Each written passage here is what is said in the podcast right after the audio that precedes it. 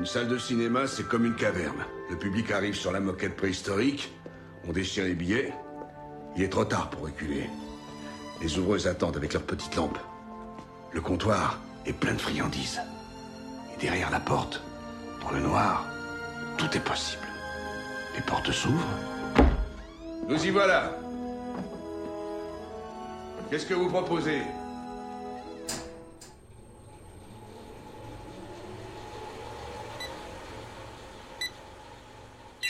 Attention, vous écoutez un programme audioactif.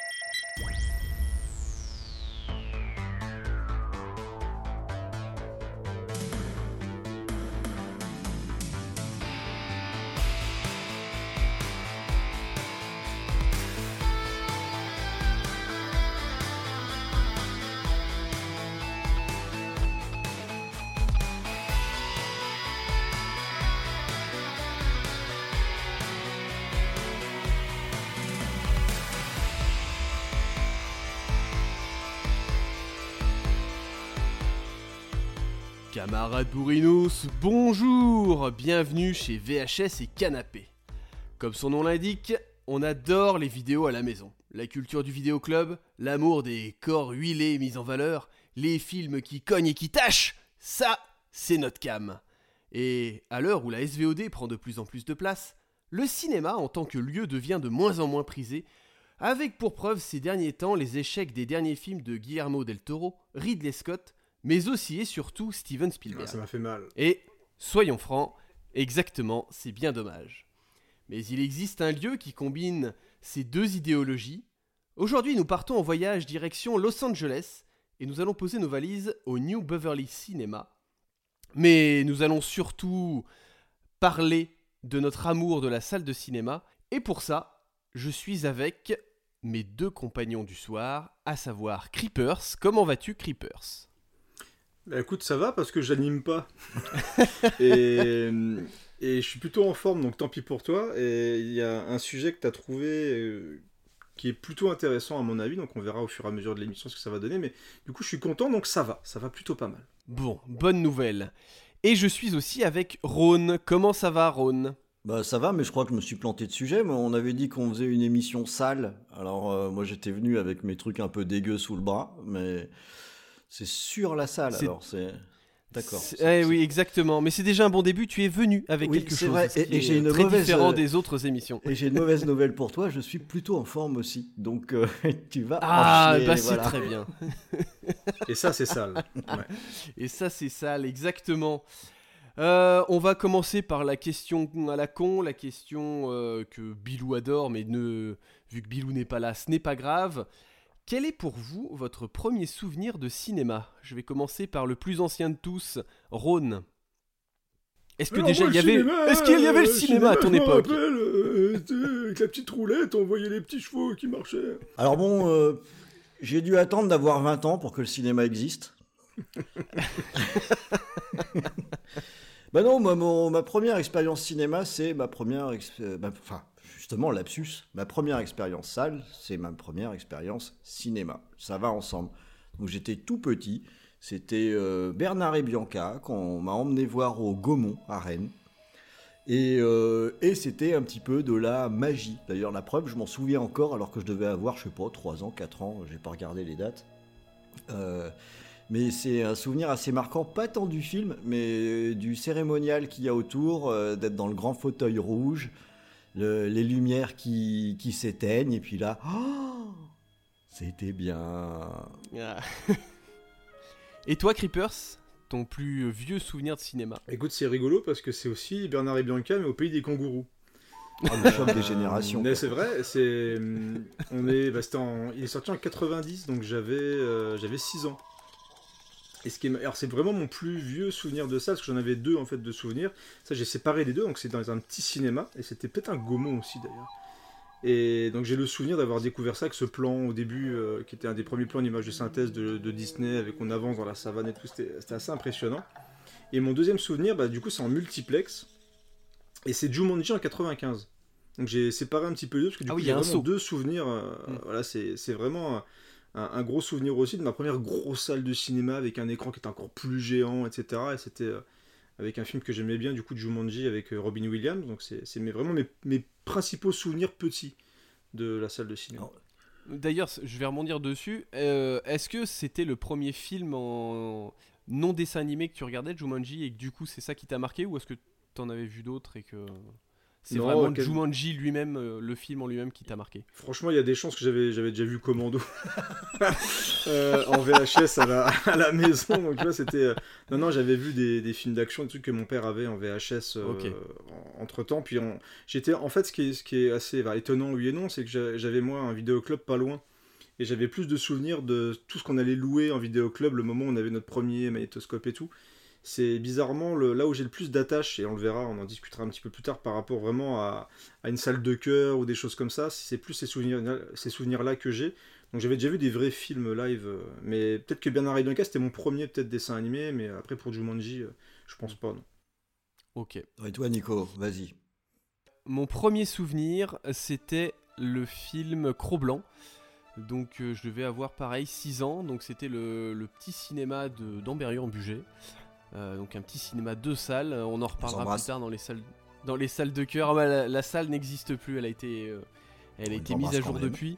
Mais on les embrasse quand même, tout à fait. Euh, donc j'ai souvenir d'un grand moment de stress à ce moment-là.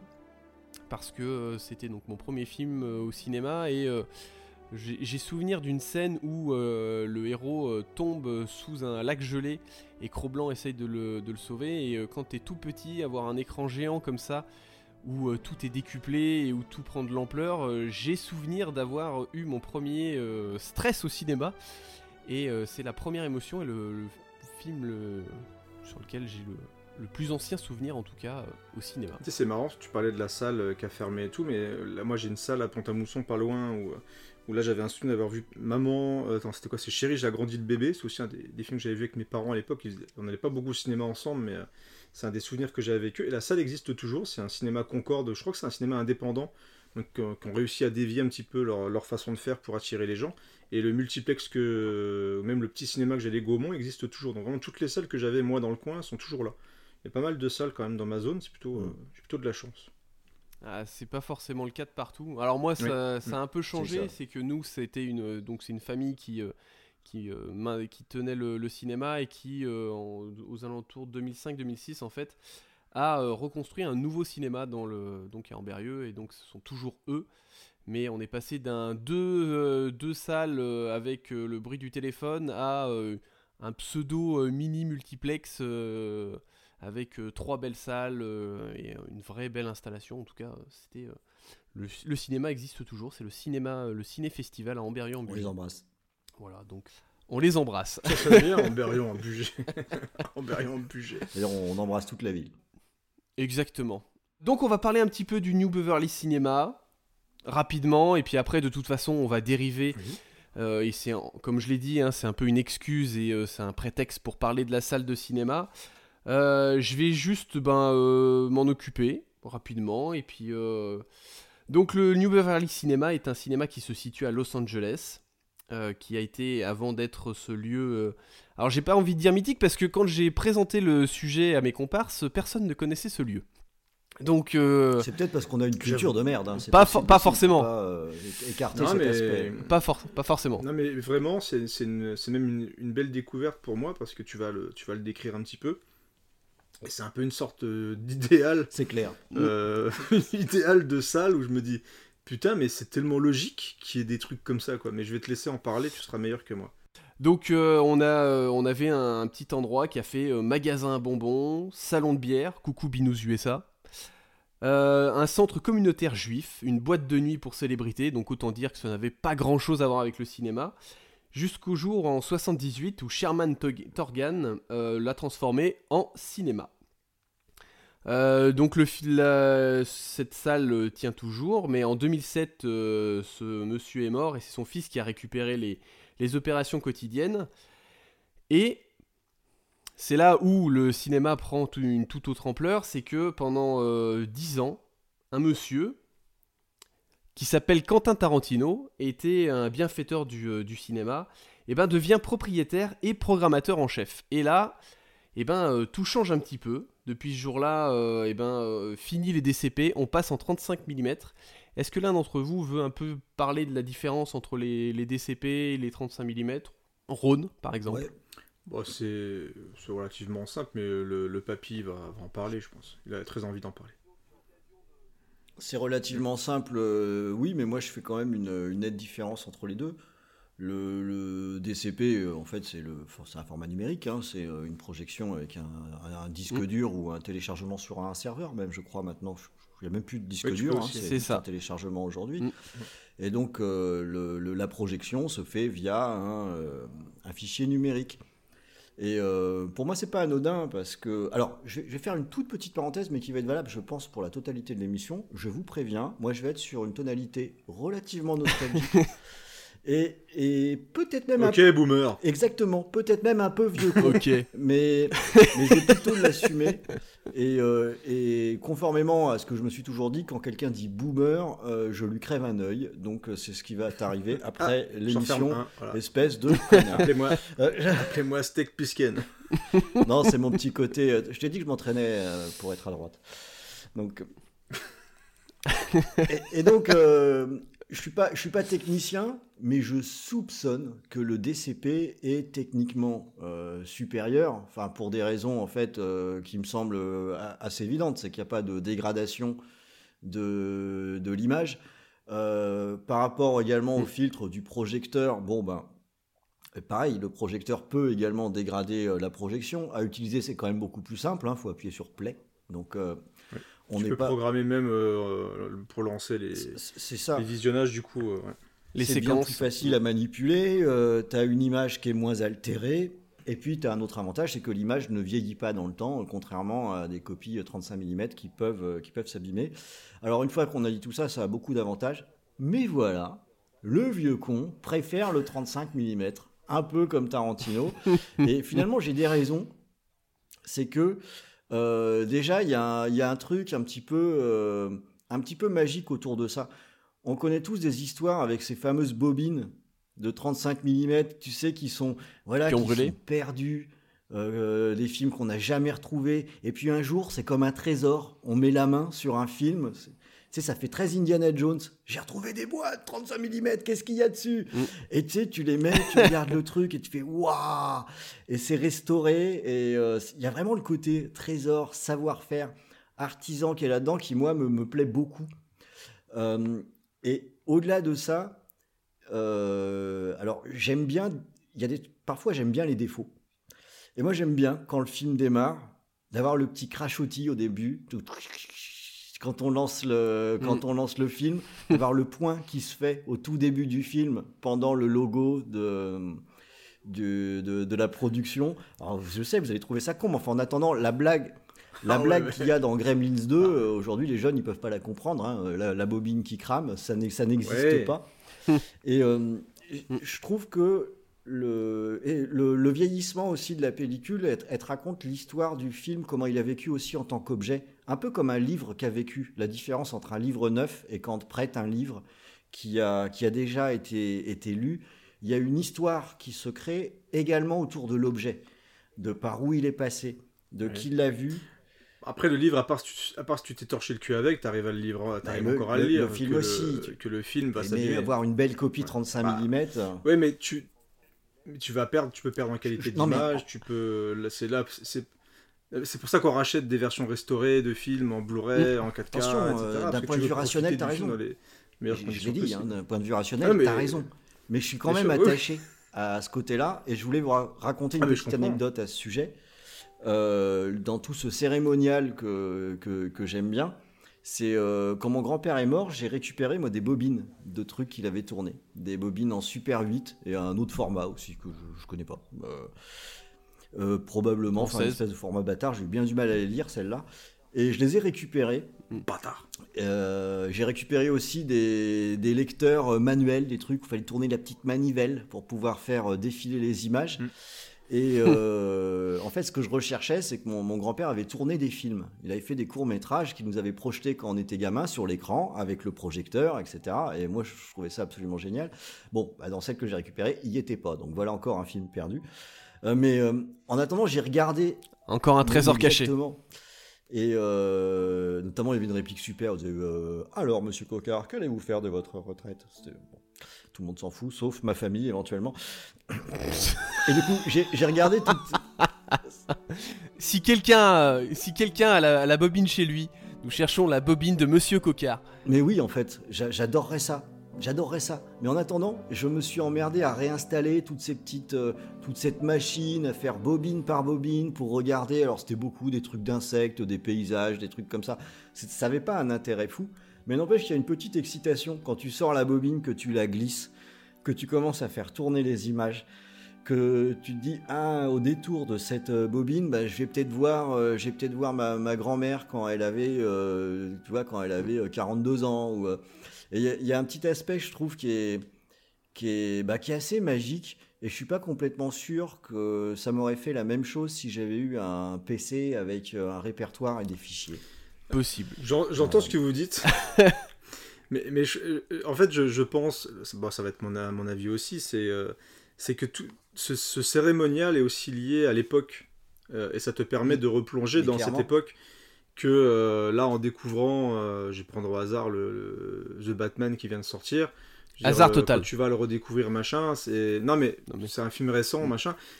Les films 8 mm que ton grand-père a filmé, forcément, quand tu vas relancer la machine, quand tu vas retrouver tout ça, t'as tous les souvenirs qui vont revenir.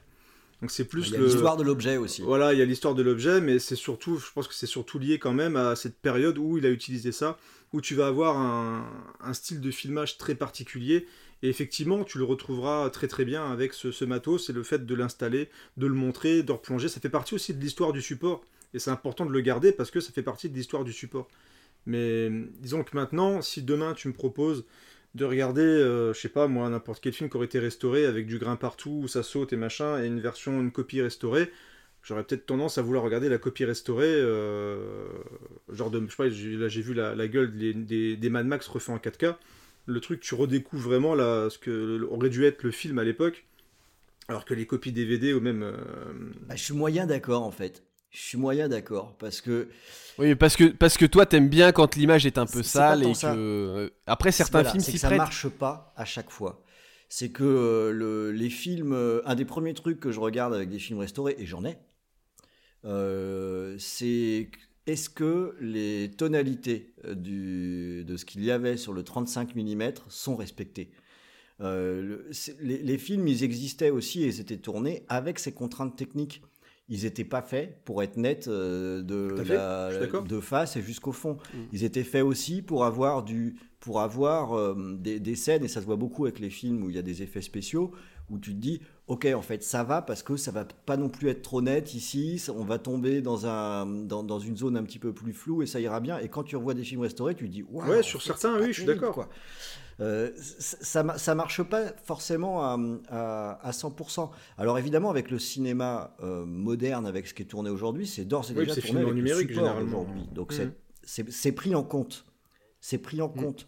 Euh, sur des films plus anciens, euh, je trouve que de, de garder le, la, la logique de l'aspect d'origine, qui, qui à l'origine était un aspect 35 mm, qui n'était pas un truc super net, je, je trouve que c'est Là- important.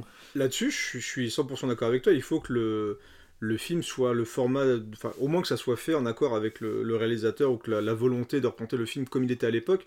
C'est vrai que si tu vas pas transformer un film en bleu, en vert, quoi, tu vois, ça serait complètement con. Mais, mais ce, que, ce que je veux dire, c'est que le, je pense vraiment que l'affect qu'on a sur certains trucs, c'est aussi parce que ça fait une partie de l'histoire et que tu as un attachement à ce, à ce truc-là. Ça joue énormément et rien n'empêchera de passer un super moment euh, et presque un aussi bon moment à monter l'appareil que à projeter le film, Je à le regarder. C'est ça que. Mais je, je me défends pas là-dessus, hein, je l'ai dit du départ. hein. J'ai bien, Ah j'ai bien conscience que c'est une position, mais il y a le Mais il faut bien qu'on puisse dire au moins les deux. les- J'aime bien l'aspect artisan. euh, Je qui est- comprends. qui est- Mais ça, mais- Après, sur l'aspect, euh, moi, l'un des, l'un des problèmes que j'ai avec les, avec les DCP, et vous allez me dire ce que vous en pensez, mais c'est que vu que c'est quelque chose de numérique et que c'est un fichier en plus qui, comme on l'a dit, peut être dans le cloud, et ben c'est des fichiers que tu peux, que tu peux modifier. Et un peu comme les jeux vidéo maintenant, où on sort un jeu vidéo et euh, une semaine après, tu as une mise à jour, rien n'empêche dans le futur de euh, mettre un film et de faire une mise à jour et que le film que tu vas voir en deuxième semaine n'est pas forcément le même que celui que tu as vu en première semaine. Et là où, quand c'était vraiment sur pellicule, tu avais un film qui était euh, validé entre guillemets euh, à minima par, euh, un maximum de monde, en tout cas qui faisait consensus par au moins les producteurs. Et c'est vrai que là maintenant il y a cette possibilité qui peut, euh, voilà, je, je me dis est-ce que Moi, je suis pas d'accord, il y avait des montages à l'époque, on coupait la bobine ça. et puis on On remontait. coupait la voilà, bobine aussi. pas- hein, c'est- c'est pas Il y faux avait des petites, Il y a- des petites escroqueries aussi là, sur le 35 mm. Voilà, ça, on rajoutait des scènes d'autres films, etc. C'était un- des, des- même des manips dans le cinéma bis qui étaient assez courantes euh, à l'époque. Donc ça fait partie des trucs. Moi, c'est plus à la limite le, le style trolliste maintenant de certains films Ouais, parce que voilà, ils, ils ont tendance parfois. Mais après, c'est encore une histoire de, de grain d'image, de, de mise en scène et tout. Il n'y a pas tous les films qui le font. Puis les dérives dont tu parles, il y a eu quelques cas où ils ont rajouté des fois des scènes. Je sais plus c'était quel film avec le- les chats, la Cats. Vous avez Ouais. modifié, je crois, des effets spéciaux. Et- Il manquait des trucs. au bout d'une semaine. euh, voilà quoi. Voilà, ils ont rajouté limite là, c'était presque pour le bien du film parce qu'il y avait des effets spéciaux qui étaient pas finis. et après, mais après, bon, que- il te rajoute, euh, il te rajoute des cheveux sur le cul de Daryl Hannah dans Splash. euh, Oui. que, voilà, enfin, Alors ça c'est différent, c'est de la censure euh, complètement stupide. Mais qui est permise par le format. T'auras du, limite, du mal à gratter, 35 la, à gratter la, la pellicule pour faire euh, pour cacher ses fesses. Ah, mais sur, euh, Là, sur- des, des- des dérives à la con, de toute façon, des, des censures à la con, il y en a dans tous les pays, sur plein de trucs, que ça soit en Chine, là, ils sont en train de, de savater complètement les films, de les retransformer, euh, parce que c'est redevenu euh, la, la- la foire à la saucisse euh, là-bas, donc ils veulent retransformer tous les films pour que ça corresponde à la, au concept du moment là-bas. Bon, aux États-Unis au, aussi. au niveau de la modification des films, euh, oui, non mais partout, hein, euh, partout, bien sûr. Donc c'est après là, c'est des dérives qui vont être, euh, là, c'est plus un dérive de production. et Bien de- sûr. Mais disons que c'est peut-être plus facile à faire, mais c'est euh, ça. C'est que ça peut Mm. être fait de manière plus facile. Juste un point aussi important. euh, donc la la diffusion 35 mm s'est arrêtée en 2012 euh, en France. En tout cas, le parc a été euh, modifié pour faire de la diffusion numérique. Donc c'est vrai que de la Mm. diffusion euh, en 35 mm, il y en a- je sais même pas si d'ailleurs il y en a encore en France de possible. Très certainement qu'il doit y avoir encore Bah, dans quelques... des rares exceptions, quand il y a des dois- rétrospectives, des trucs comme ça, C'est mais, ça. euh, pas dans le grand public. J'écoutais une, euh, une, un- une émission euh, qui était animée par notre fidèle auditeur euh, Xavier hein, sur, euh, euh, l'apéro ciné avec un, un ami à lui qui est projectionniste, donc euh, qui, qui en parlait, et euh, qui disait notamment qu'aujourd'hui, dans la formation de projectionnistes, euh, le 35 mm, on ne leur apprenait pas. quoi. Donc, euh, donc il y a aussi un truc. euh, tout à l'heure, je parlais des- de l'aspect trésor où tu retrouvais des bobines. Bah là, il va aussi falloir trouver les mecs et le Qui sont capables de faire tourner, euh, ça, quoi.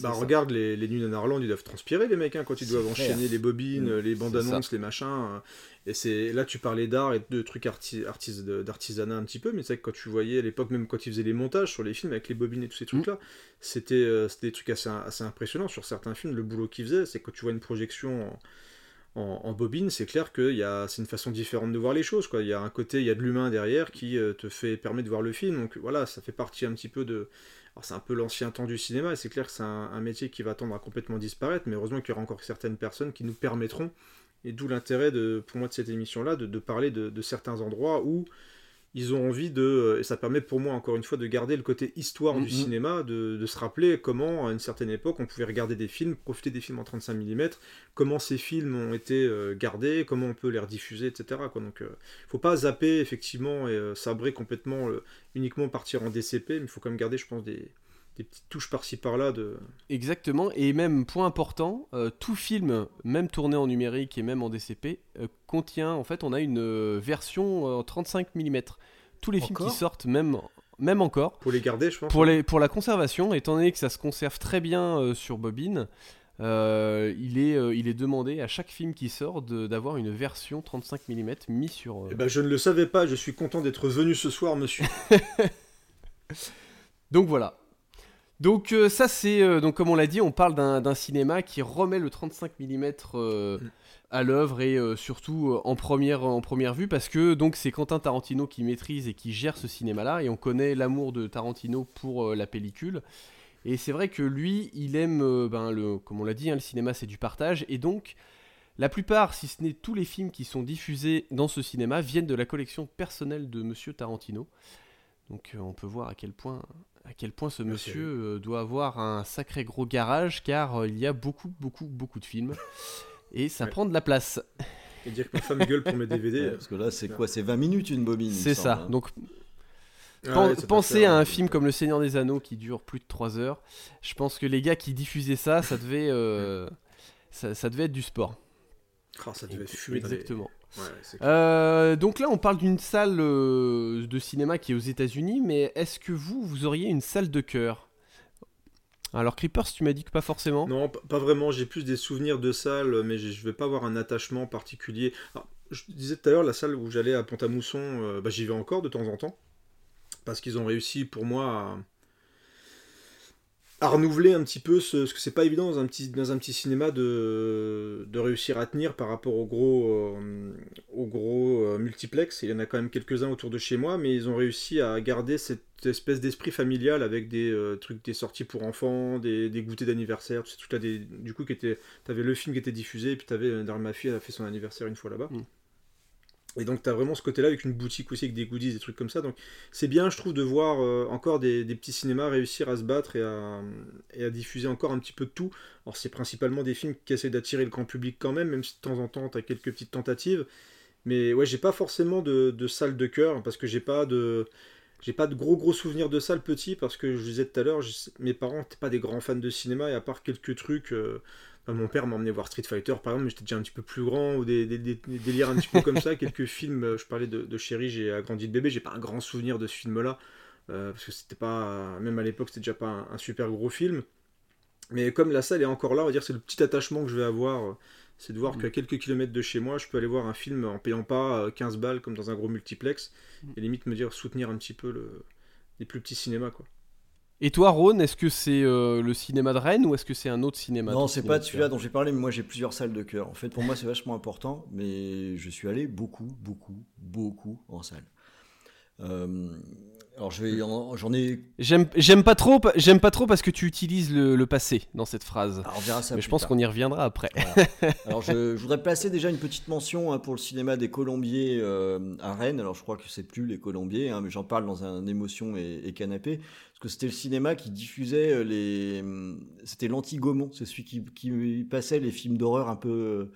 Un petit peu, border, un peu borderline, les maniac cop, euh, les films d'action. Donc, évidemment, bah, c'est à celui-là que j'allais. hein. Euh, Je, le trouvais, je le trouvais beaucoup plus intéressant.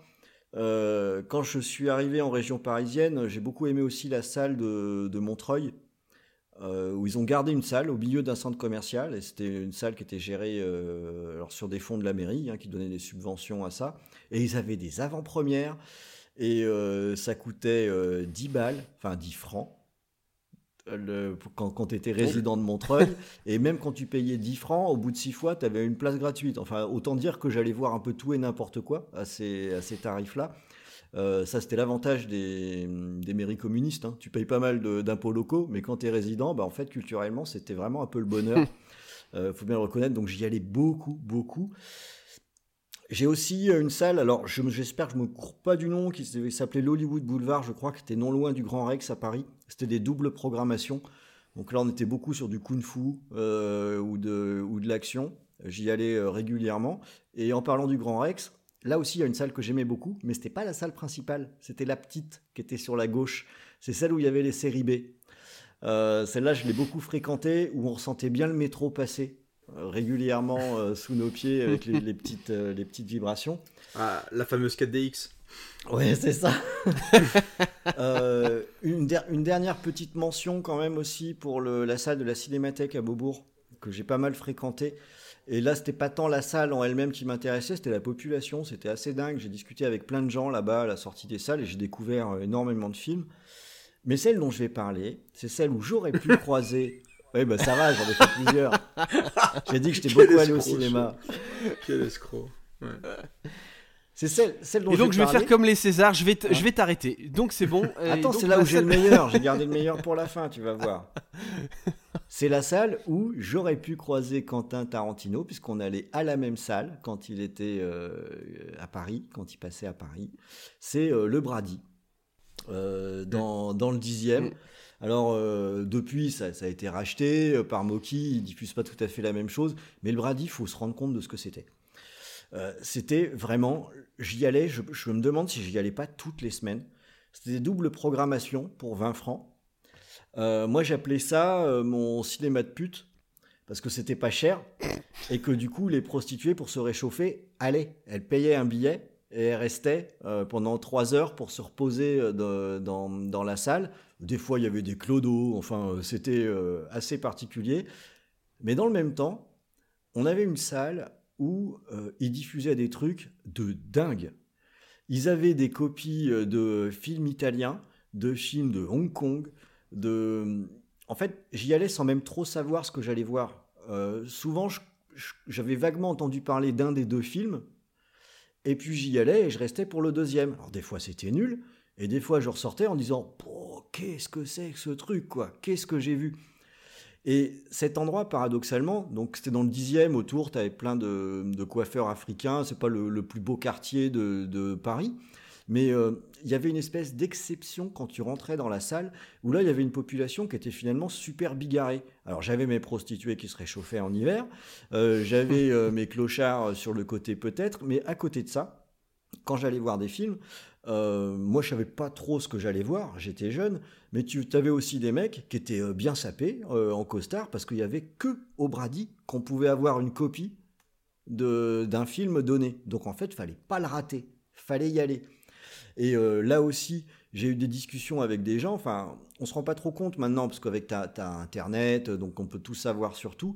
Mais en fait, moi, j'ai parlé avec des gens donc qui avaient euh, deux fois mon âge hein, ou trois fois mon âge, qui étaient beaucoup plus âgés et, qui venaient voir un film euh, comme moi, qui venaient voir un film de kung-fu, mais moi, je, voulais voir de la castagne. Et en fait, j'ai eu des discussions où les mecs m'expliquaient, c'était des puits de science, quoi. Je sais même pas comment ils arrivaient à, savoir tout ça et où ils venaient là parce que c'était le seul endroit où on pouvait voir euh, le, je sais pas moi, la 36e chambre de Shaolin euh, qui, était, qui était diffusée ou alors euh, du, du cinéma d'exploitation d'horreur américain où tu n'étais même pas sûr que tu allais le retrouver plus tard en VHS quoi. Donc, tu vois, c'est intéressant ce que tu dis, parce que tu, vois déjà qu'entre plusieurs époques et même au niveau des endroits où tu, où tu habites, où tu, où tu vas en salle, on n'a pas le, il y a pas les mêmes choses. Moi, il y avait pas ça euh, autour de chez moi. Mm. ça, c'est tout des trucs où je me dis putain, mais j'aurais trop aimé euh, pouvoir trouver une salle où je vais pouvoir aller voir tout et n'importe quoi, où on va diffuser de la série B. Maintenant, ça, c'est un truc qui quasiment n'existe plus, à part dans des endroits euh, vraiment créés pour. à l'époque, c'était vraiment une volonté des personnes de diffuser ce type de film euh, et les salles existaient pour ça. Là maintenant, il faut limite euh, que quelqu'un, un militant, achète une salle qui est, plus ou moins connue et qui permette de le mm. faire. Et, ce que tu décris là, c'est ce que beaucoup décrivent. Généralement, tu avais ceux qui avaient créé Mad Movies à une époque, l'écran fantastique, les Starfix, les trucs comme ça, parce qu'ils allaient bouffer ce type de film. Mm. Et ils enchaînaient tous les après-midi 4-5 films parce qu'ils payaient pas cher et parce que tu arrives dans une salle qui te diffusait tout et n'importe quoi, même des fois pas sous-titré ou tout ce que tu veux. Et c'est quelque chose que, euh, entre guillemets, euh, moi j'ai pas connu et je suis jaloux moi de, de, ce, bah. de ce, type de truc parce que c'était une ambiance. C'est que quand je vois maintenant, on en parlera plus tard, mais c'est que ça râle quand t'as un petit peu de bruit dans les salles, c'est ce qui ressort parfois, mais T'avais des endroits où euh, ceux qui décrivaient ces salles-là, c'était pour que tu suives ton film, fallait avoir envie de le suivre quoi. parfois c'était un peu la jungle. Euh, alors au Hollywood Boulevard en particulier, au, Brady, euh, moi j'ai je trouvais ça plutôt assez calme en fait, comme mm. dans, dans, la salle.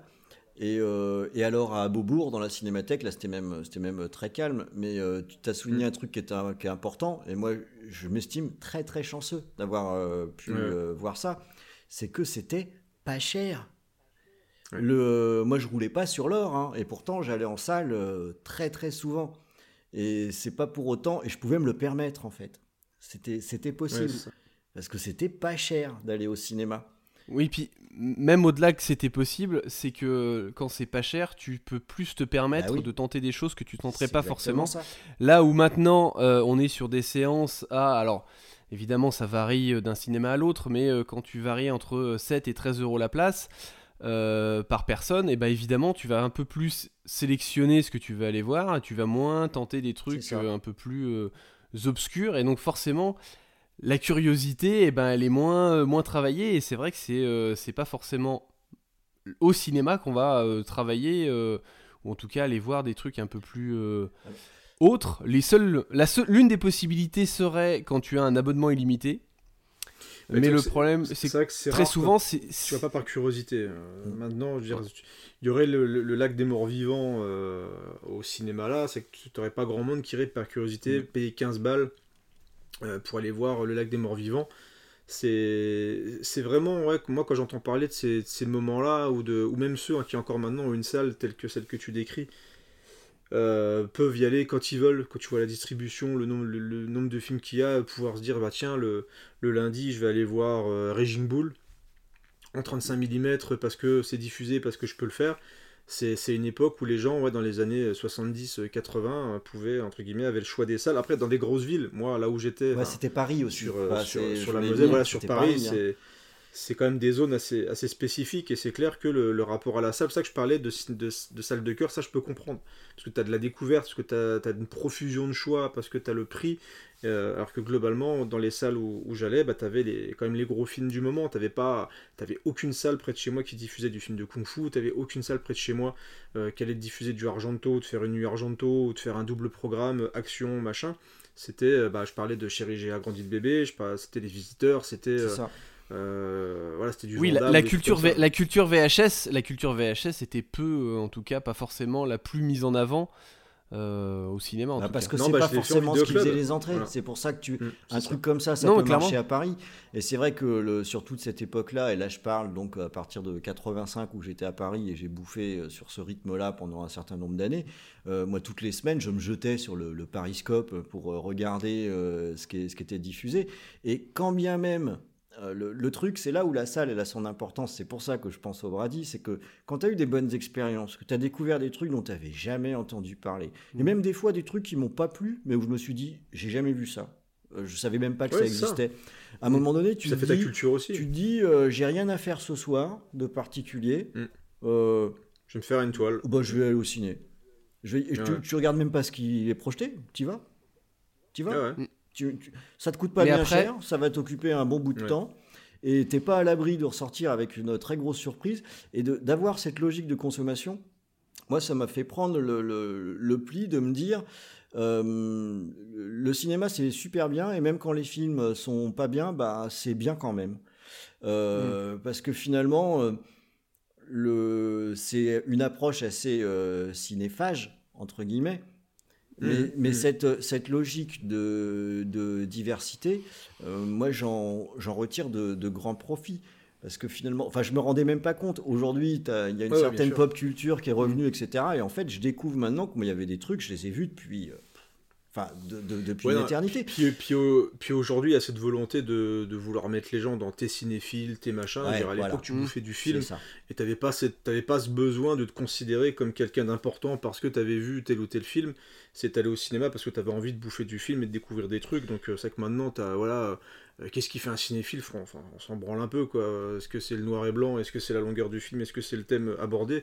Peu importe, c'est que ça t'a quand même une paire de paire de personnes qui se sont fait une culture dans ces endroits-là parce qu'ils bouffaient du film. Mais même dans les endroits plein de choses et institutionnels. Hein. Je parlais de la cinémathèque euh, à Beaubourg. Mmh. Moi, c'est à la cinémathèque que j'ai découvert le, les polars italiens.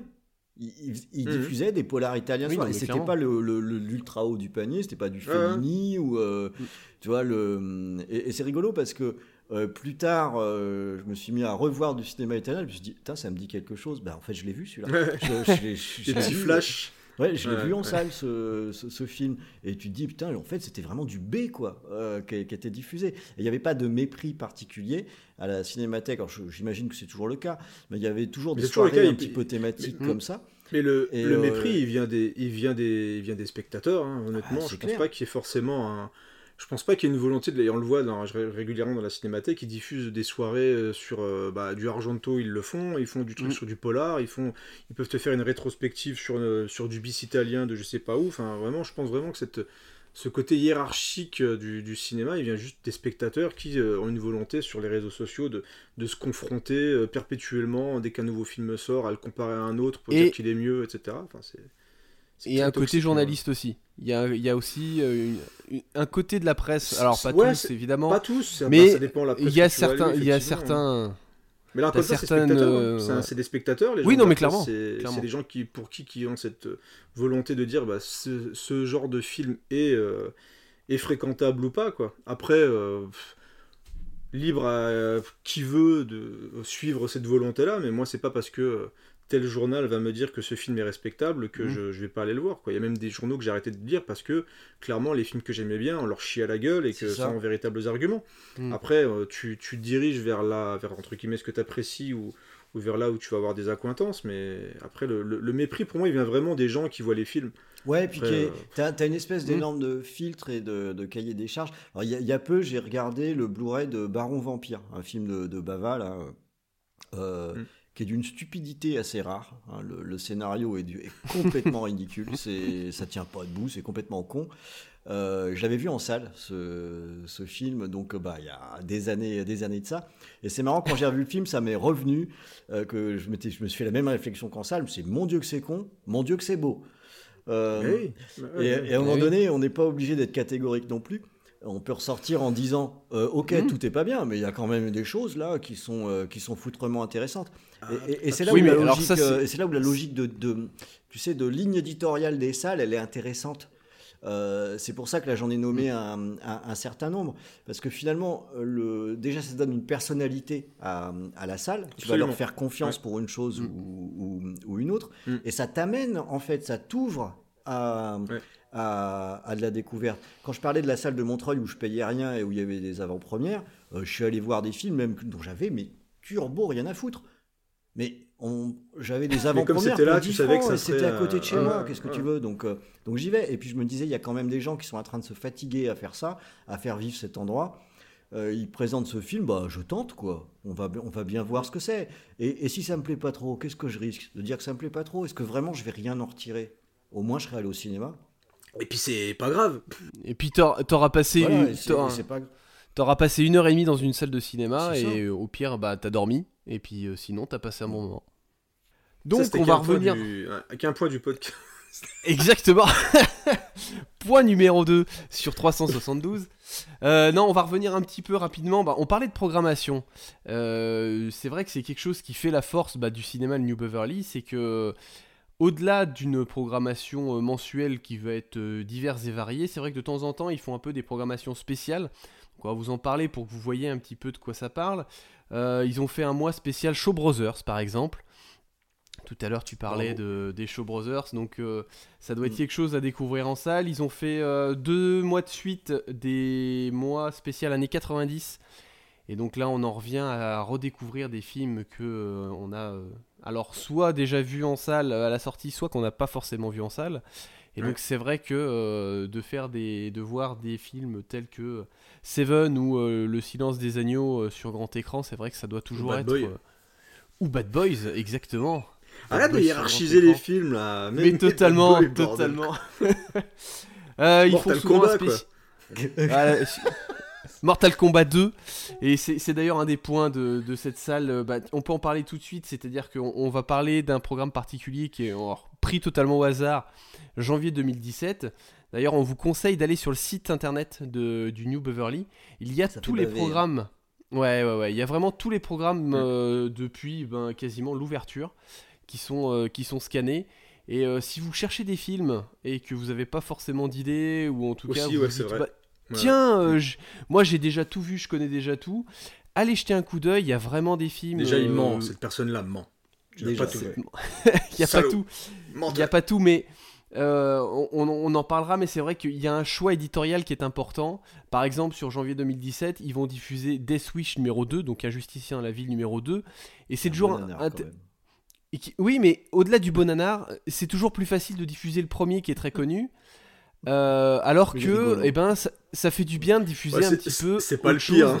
Ah non, c'est le 3, le pire celui avec le Oui, oui, j'allais dire. C'est dans le 3, C'est celui-là. ce- c'est Ah, celui où quelqu'un essaie de forcer sa caisse et qui descend, il est en train de bouffer avec des potes et il descend pour les dessouder. Je crois que c'est dans celui-là, ouais. c'est- Voilà. C'est- Bah, Donc ça voilà, la culture donc- cinématographique, c'est connaître. un Exactement. Ville 3, bazooka. C'est la canon, non Ouais, c'est ça Je crois que c'est arrivé dans la canon. Oui, c'est la, la canon, c'est ça. Pas dire de bêtises. Et euh, aussi point important, tous les 24 décembre, c'est une tradition, Die Hard est diffusé. Et je pense que euh, regarder Die Hard un 24 Sur Twitter décembre avec une, avec une salle de cinéma, je pense que ça peut être une expérience à vivre. En tout cas, euh, Ouais. moi c'est Ouais, quelque chose que j'aimerais bien Mm. essayer. Euh, donc Bah, là, on parle un petit peu. Non, non, euh, non, sinon j'allais reparler encore. Donc, non, non, mais c'est. D'ailleurs, de cinéma, je l'ai pas vu, j'aimerais bien. Vas-y, interromps Creepers. J'interromps Creepers. Euh, là, on parle donc des, des- des programmations un peu spéciales. Est-ce que euh, quelle a été pour vous la, la meilleure séance qui était dans une programmation un peu spéciale, type euh, rediffusion, conférence, ciné-concert? Est-ce que vous avez euh, un souvenir Creepers J'en ai, j'en ai quelques-uns. Alors, moi, pour moi, la, la meilleure expérience salle à plusieurs, ça, tu- enfin, pour moi, c'est les Nuits en Arlande parce que euh, c'est. Alors, je sais pas si tu considères ça dans, le, dans ton truc. Euh, Oui, oui, totalement, ça fait totalement. partie des, des moments où tu te dis euh, que le cinéma c'est assez particulier parce que tu as, cette volonté d'être trop calme et, et où tu te dis voilà j'aimerais bien vivre une expérience cinéma un peu calme etc et tu as ce type de, de moment où tu te dis c'est pas possible que ça soit calme. Il faut que la salle elle vive avec le film. Sinon clairement tu vas passer tu vas passer un sale moment quoi. Et les Nuits en Arlande c'est Enfin, c'est un peu le pinacle pour moi de C'est ça jusqu'à 3h du matin. Jusqu'à même plus euh, jusqu'à 6 jusqu'à Ah, Il y a 6 le coup de mou euh, pour le Non, troisième film. disons qu'à 3h du Ouais, matin, la moitié de la salle se met à dormir. L'année dernière, c'était très vif tout le temps. Par contre, euh, c'était vraiment Mm. pas mal. Tout mais, à mais c'est vrai que c'est ce type de moment où tu te, déjà, tu découvres des films que tu n'aurais jamais vus ailleurs, parce que voilà, tu vas vraiment aller voir le- les trucs les plus bizarroïdes du monde. Je vais pas faire une tartine, parce que je pense que les auditeurs connaissent largement La Nuit en Arlande, mais il y avait aussi, Mm. euh, à un moment donné, euh, dans mon Kinépolis, je crois, euh, j'avais revu, j'avais eu la chance de découvrir euh, L'Exorciste au cinéma. Donc des films déjà qui étaient sortis, j'étais pas né du tout, des films que j'aime beaucoup, et tu, je trouve vraiment que tu... alors malheureusement c'était la version avec l'araignée, machin, c'était pas... C'est la version Mm. retravaillée par, par Friedkin, 2000. mais t'as quand Mm. même cette chance de redécouvrir sur un écran géant avec le son, avec l'ambiance qui va bien, euh, un, un grand grand film qui a marqué l'histoire du cinéma. Et euh, j'étais très content. Est-ce que c'est quelque chose que tu recherches? C'est-à-dire, Ouais. est-ce que euh, quand tu vois passer des, des diffusions de vieux films euh, en séance spéciale, je sais que Pathé fait beaucoup J'ai ça. Rocky par exemple. Le Il était une il y fois a un pas film. longtemps, Rocky- Rocky a Ouais, été par exemple, il y a eu Rocky. Et je surveille dès qu'il y a une annonce d'une ressortie copie de tel ou tel film. Je regarde si ça passe éventuellement du côté de chez moi. Moi, il y avait Akira qui était ressorti. Alors, j'ai pas eu de bol, j'ai loupé aussi. Mais, oui, parce que ça ferait partie des points, euh, des points aussi que, je vais amener plus tard. Je trouve, vraiment, après ça va être très personnel, Ron l'a dit, c'est vraiment une émission où un peu, un peu parler de nous, de notre expérience et comment nous on voit notre expérience ça, donc ça sera propre à tout le monde. C'est-à-dire que la, volonté, pas de dire que ma, vision du cinéma est meilleure que, que celui qui refusera d'y retourner parce qu'il a été dérangé ou parce qu'effectivement il préfère avoir quelque chose de une expérience solo face à une, une image parfaite à la maison, etc. Non, mais... De quoi Pardon Dehors les cons. Un, un peu De quand quoi même. Un peu quand même, j'ai pas compris, excuse-moi. Ouais, ouais, tu veux quand même imposer tes vues. hein, je- Ah non, pas du tout. Ah non, non, non, pas du tout. C'est, c'est... Là, c'est vraiment moi, ma façon de voir les choses, c'est que un- un- quand je peux voir un film sur un grand écran en salle, bah, je suis content. Je suis content parce que pour moi, ça décuple l'expérience. euh, Parce qu'on parle du téléphone, ça revient souvent dans les commentaires sur, sur Twitter, on nous parle des Mm. téléphones, des gens qui regardent les téléphones et tout. Mais à la maison, à la maison, euh, moi j'ai ma femme qui a le téléphone à côté, euh, j'ai, tu vois, tu as les enfants qui peuvent débarquer d'un seul coup. euh, Mm. euh, là, ça m'arrive avec des petits, du coup, tu as souvent les gamins qui vont se réveiller, qui vont descendre, etc. Donc, t'as pas non plus une expérience totale. Euh, quand tu as envie de pisser, tu mets sur pause, tu vas pisser. Donc, tu as quand même régulièrement des coupures. Parfois, dans les films, tu vas aller, des fois, tu te fais un peu chier, tu vas aller tweeter ou je sais pas quoi. Que dans certains films que je vais. En salle, euh, tu pisses dans une bouteille. hein. Bon, ça, je pisse pas, monsieur. J'ai pas encore votre âge. Donc, j'arrive à me retenir. Pendant. Euh, pour Batman, 3 heures, j'ai pas pissé. Tu vois, j'étais là, genre, ouais, je suis un rebelle, je ne vais pas pisser pendant 3 heures. Alors, que j'en ai vu défiler. Voilà, pendant 3 heures, t'en as plein qui. Mais pour moi, l'expérience salle sur des. Tout quand je redécouvre des grands films, bah, je les redécouvre, mais tu sais, en waouh, quoi. C'est avec le son qui Mm. pète, avec l'écran, avec le. Il y a aussi le cérémonial, pour moi, ça fait partie du truc. Je vais. Je me déplace, je paye mon ticket, je me mets assis euh, à la place où j'ai envie de m'asseoir.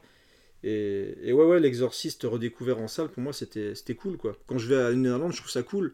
Quand je vais avec un pote au cinéma, qu'on discute avant, qu'on discute après du film et tout, c'est cool. Que quand t'appuies une fois sur le, ton bouton de la télécommande, des fois, bah, tu passes vite fait à autre chose. Alors, pas tout le temps, hein, c'est carrément une caricature, mais je fais, je fais encore partie ouais, des gens qui, s'ils peuvent voir un film en salle, Là, je recommence à avoir du temps avec les petits aussi pour euh, prendre du temps pour moi pour y retourner. Bah ouais, West Side Story, je suis content de l'avoir vu en salle. Tu vois, c'est vraiment, euh, je suis super Ah, c'est ma déception ça. C'est un film que ouais, J'aurais voulu, une et- super expérience en salle. Ouais. Visuellement, c'est à tomber, etc. Donc, euh, mais je suis carrément dérivé de ce que tu m'as posé comme question. Mais oui, j'ai eu des. Non mais si ça, Les ça nanas, passait, voilà, ça passait. Nanarland. euh, Euh, les D'ailleurs, ça. juste dernière question, est-ce que tu as vu Commando? Bah non, non, non, non, non, non, non. Commando, c'est mon. C'est mon objectif de vie, Commando. C'est, ça fait partie des. Ça fait... En plus, bon, ça appartient à Disney. Il y en a, si t'as pas une Rolex à 50 ans, t'as raté ta vie, toi, il faut que tu le bon exemple parce que là, on est carrément dans la nostalgie pure et dure. C'est-à-dire que Commando, c'est le truc où j'ai loupé en salle, je suis dégoûté, mais il y a plein de films. J'avais vu Alien, j'ai découvert Alien quand ils l'ont ressorti. C'était génial de redécouvrir la, la nouvelle copie d'Alien qui était magnifique. qui est très efficace. C'est, voilà, c'est, c'est un truc quand tu te retrouves devant un film d'ambiance, un film comme ça, avec où t'as du son, etc. Alien en salle, c'est pas pareil que sur ta télé. Alors il y en a qui ont des superbes installations, il y a, je remets pas du tout de, doute là-dessus. Mais quand j'ai pu revoir Alien, c'était mortel, quoi. C'était vraiment, vraiment mortel. Donc, euh, non, c'est. Oui, Commando, franchement, ça fait partie des trucs. Si un, si un jour on se décide, je me dis, putain, si vous voulez mettre des sous pour qu'on voit Commando en salle ensemble, je me dis, mais ça serait formidable. J'imagine déjà une salle entière où tu regardes Commando. Il faudrait vraiment qu'on lance un Patreon. Hein, ça serait, Bah, dites-nous dans les commentaires si vous aimeriez qu'on lance un Patreon. euh, pourquoi pas.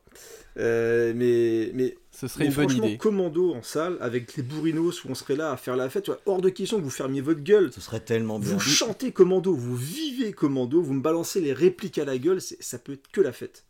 Et... On va lancer le Patreon un jour, hein, et puis on organisera ça. La nuit bourrine. Moi je tiens à ma nuit bourrine. Franchement, tu me fais un double bah features euh, hein. Cobra, Commando euh, ou Delta Force ou ce que tu veux, mais Commando en salle, je signe direct. Je signe. Bloodsport. Oui, Bloodsport. Mais voilà, mais c'est des trucs. Tu, tu, peux que le vivre, c'est génial. faire un chaque, euh, chaque coup porté, chaque vanne, chaque réplique, tu la multiplies par 12 avec 200 personnes dans une salle. Que seul face à ton écran, voilà, c'est différent. Il y a que moi qui gueule, quoi, tu vois. Exactement. et toi, Ron, est-ce que tu as du, des séances et des programmations spéciales en, en tête? Ouais. Bah oui, enfin, en fait, en fait j'en ai fait plein, alors j'ai dû chercher un peu ce qui me, ce qui me revenait. Alors j'ai pensé aussi à la nuit Nanarland, en particulier celle où il y a eu euh, Whitefire, j'avais adoré cette nuit-là, euh, tous les films étaient exceptionnels. Euh, Dangerous Man et tout, c'était incroyable. C'était tellement bien. Un peu comme Creepers, je vais aussi guetter les, des, projections de films que j'ai pas vus en salle. Il y en a, j'ai pas tout vu, faut pas déconner. Et notamment, on a de la chance à Lyon. Hein. Il y a le Festival Lumière où euh, mm. tu as, pas mal de projections. Notamment, j'avais vu euh, Hit en, sur un super écran géant. Là, euh, ah, voilà, c'était quand, même, quand même pas dégueu. Il y a des trucs à regarder comme ça. Et puis, en fait, j'ai cherché plutôt à des trucs qui m'ont comme ça qui m'ont vraiment marqué. Il y, en a un qui m'est qui m'est resté en tête, qui est aussi dans cette logique de recherche de curiosité, où c'était à Paris. Et euh, un, je sais plus, c'était une semaine, un week-end, peu importe. Euh, dans mon petit Pariscope, je vois un cinéma que je connais pas. Alors, j'ai complètement oublié le cinéma ou le quartier, mais euh, qui annonçait une programmation de, de, films mexicains. Oh, je sais même pas qui faisait du cinéma au Mexique, etc. je me dis très bien, on va aller, on va aller regarder ça. Donc, ça un catcheur, ça. Exactement. Je, je suis allé là-bas, je savais vraiment pas ce que c'était. Euh, le t'avais plein d'affiches dans l'entrée etc mais c'est ce qui est, ce qui est fou c'est que j'ai même pas percuté sur le coup que c'était de ça dont on parlait quoi et je m'installe dans la salle et manifestement il y avait des gens qui étaient plus aguerris que moi qui étaient déjà en train de ricaner et me voilà à voir des films avec des catcheurs et euh, mon niveau d'alu a été, euh, a été euh, exceptionnel, quoi. Le, le, film démarre, je ne me rappelle pas du tout lequel c'était, il y avait deux films le, premier film démarre et comme ça arrive souvent avec ces films-là, ça commence par un match de catch, quoi. Euh, pendant, pendant 10 minutes, t'as un match de catch. Qu'est-ce que c'est que ces conneries? Et, et j'avais trouvé ça euh, absolument euh, fantastique. J'avais même pas imaginé un seul instant qu'il était possible qu'il existe des films où les héros ils se promènent tout le temps avec leur masque, torse-poil, sans que ça pose de problème à personne, en aidant la police, le FBI, l'armée, enfin. voilà, c'était complètement fou. Et je m'étais beaucoup amusé euh, en, allant voir ces, films-là. Euh, très vite, effectivement, il y avait une certaine ambiance un petit peu, euh, hmm. un petit peu en ébullition là-dedans. Et, c'était vraiment la, la, découverte totale. Et je voulais mentionner aussi une séance que, qui m'avait beaucoup marqué. C'était à une époque, Manovis faisait au Grand Rex un festival des courts-métrages. et j'y étais allé. Et euh, notamment, j'ai le souvenir d'un court métrage qui s'appelait Handicap Man, qui était euh, très drôle. Et alors voilà, c'était fait avec des bouts de ficelle, mais c'était projeté sur l'écran du Grand Rex, un peu comme les nuits Et euh, c'était un bordel Un bordel ça hurlait de partout. Euh, le, on est un petit peu dans le passé, donc on était un peu moins regardant sur les trucs euh, alcool ou autres. Euh, donc la, la, la, salle était en furie. Alors même, il me semble me souvenir qu'ils ont dû arrêter Mad Movie suite à des plaintes de la direction du Grand Rex parce que la salle était laissée dans un état absolument déplorable, apocalyptique. Euh, mais euh, c'était absolument, euh, c'était absolument merveilleux quoi, comme, comme, comme ambiance. Voilà, c'était avec des courts métrages faits ultra majoritairement par des Français, hein, avec des bouts de ficelle, le, largement des, largement comique. Alors t'en avais quelques uns qui essayaient d'être un peu sérieux, mais c'était vraiment pas l'endroit en fait. c'est pas ça qui a eu le plus de succès. Hein. Je crois que Handicapman, avec son fond vert dégueulasse et son chien, parce qu'il volait comme ça, il y avait son chien d'aveugle qui lui volait pas. Il était juste euh, posé comme ça, mais il volait dans le ciel. Voilà, moi ça m'avait fait euh, mais mourir de rire. Donc euh, ouais, c'est des, des, des, ambiances qui étaient, qui, étaient un petit peu folles, quoi. Et voilà, c'est les exemples que j'ai notés sur mes programmations spéciales. Et ben moi, ma programmation spéciale, je reviens sur Lyon comme, comme tu l'as dit, le, Festival Lumière, a cette, on a cette chance de pouvoir voir beaucoup de films, euh, alors euh, plus ou moins connus. Et là, euh, on avait fait une nuit, alors très connue. C'était la nuit Alien. Et donc j'ai, malgré le fait que je connaisse ces ah, films, j'ai, je suis allé à la nuit Alien. Donc c'était à l'Alt Tony Garnier. Mm. Donc on n'était pas dans une salle de cinéma, on est dans un hangar où il y avait alors je vais pas dire de conneries, mais un truc genre 1500 personnes. Mal assis par contre, il hein, faut emmener son coussin. Alors, on est extrêmement mal assis, je suis tout à fait d'accord. Mais regarder euh, les films aliens sur grand écran avec un, très bon son et avec 1500 personnes et où tout le monde connaissait les films par cœur et où tout le monde va vibrer au même moment. Et il y avait aussi, euh, alors c'est là où j'avais trouvé ça très agréable, c'est que la, séance avait été vivante mais sans que ça ne sans que ça déborde. C'est à dire que tout le monde euh, applaudissait en début de film tout le monde est, tout le monde est, et par contre à partir du moment où les films commençaient il y avait vraiment ce, côté euh, presque religieux de, de, regarder les films et de vraiment il y avait toute une salle vraiment qui suivait ces films là que tout le monde avait déjà vu et, et c'était marrant parce que donc chaque entre chaque film tout le monde se courait aux toilettes évidemment parce que il faut vidanger dans ce genre de, dans ce genre de période. Et j'ai souvenir de, discuter avec des mecs que je n'avais jamais vus et on était tous contents de voir Alien, qu'on avait déjà vu un nombre incalculable de fois, et de découvrir, alors pour la plupart on découvrait pour la première fois euh, les aliens au cinéma. Et c'est vrai que c'est une, une, expérience que je souhaite vraiment à tout le monde, de vraiment euh, vivre le, le, le, cinéma et les films en public et avec euh, des personnes qui sont vraiment sur la même longueur d'onde. Et c'est vraiment euh, très agréable. Et même je pousse ça sur de manière générale sur les films d'horreur et sur les films d'épouvante je trouve que quand on est sur une salle qui fonctionne et qui est vraiment concentrée dans un film je trouve que ça rajoute vraiment un petit plus à la façon de regarder mmh. un film là où comme on disait hein, si tu es tout seul chez toi dans ton canapé, eh ben, tu es tout seul face à ta télé, là où tu vas aussi devoir interagir avec des façons de, de, de se comporter et euh, tout le monde ne va pas avoir peur des mêmes choses. Donc c'est assez marrant de, de voir euh, euh, ce qui va fonctionner, ce qui ne fonctionnera pas, ce qui fonctionne sur les autres, ce qui fonctionne sur toi, mais pas forcément sur les, autres. Les comédies, c'est pareil. Dans les comédies, Exactement. Des gens rire d'autres trucs. Exactement. Les comédies où les gens se fendent la gueule, bah, mon, mon, père était parfait pour ça, parce mm. qu'il a un rire très, très bruyant. du coup, tu, tu, tu, le loupes pas, donc euh, c'est clair que ça fait partie du truc aussi, quoi. Tu peux pas aller voir mm. une, comédie en espérant que les gens vont rire. Euh, ouais, c'est ah, mais. C'est pas très radiophonique, mais euh, tu en as vraiment qui attendent à ce que les gens fassent tout doucement. Donc c'est faut que ça vive un petit peu les films d'horreur. Après, il semblerait que moi j'ai rarement eu de, de, de problèmes dans, dans, mes salles, mais que le public des films d'horreur soit pas le plus facile. On va y venir.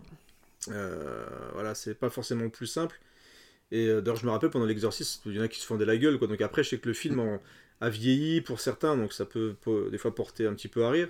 Mais clairement, euh, au niveau des réactions sur la comédie ou sur le cinéma d'horreur, c'est clairement des films qui sont faits pour être, bah, sous le cinéma d'horreur, pour être un peu des, des grands 8, quoi, où tu es là pour mm. ressentir des trucs et pour essayer de vibrer. Quoi. après, c'est.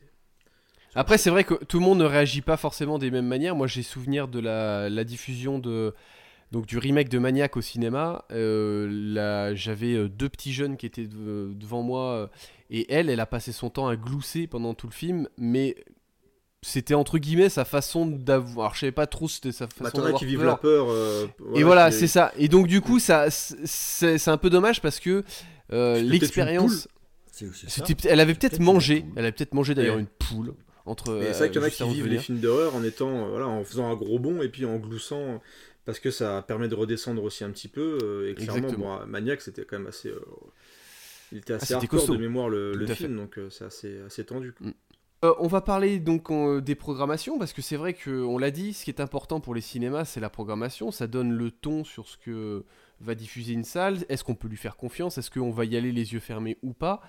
Et euh, de plus en plus de salles maintenant sont obligées, bah, un peu comme tu le disais, Creeper, c'est-à-dire de miser sur les gros titres pour attirer, le public. Et c'est vrai que c'est toujours un peu difficile d'avoir une programmation autre, entre guillemets.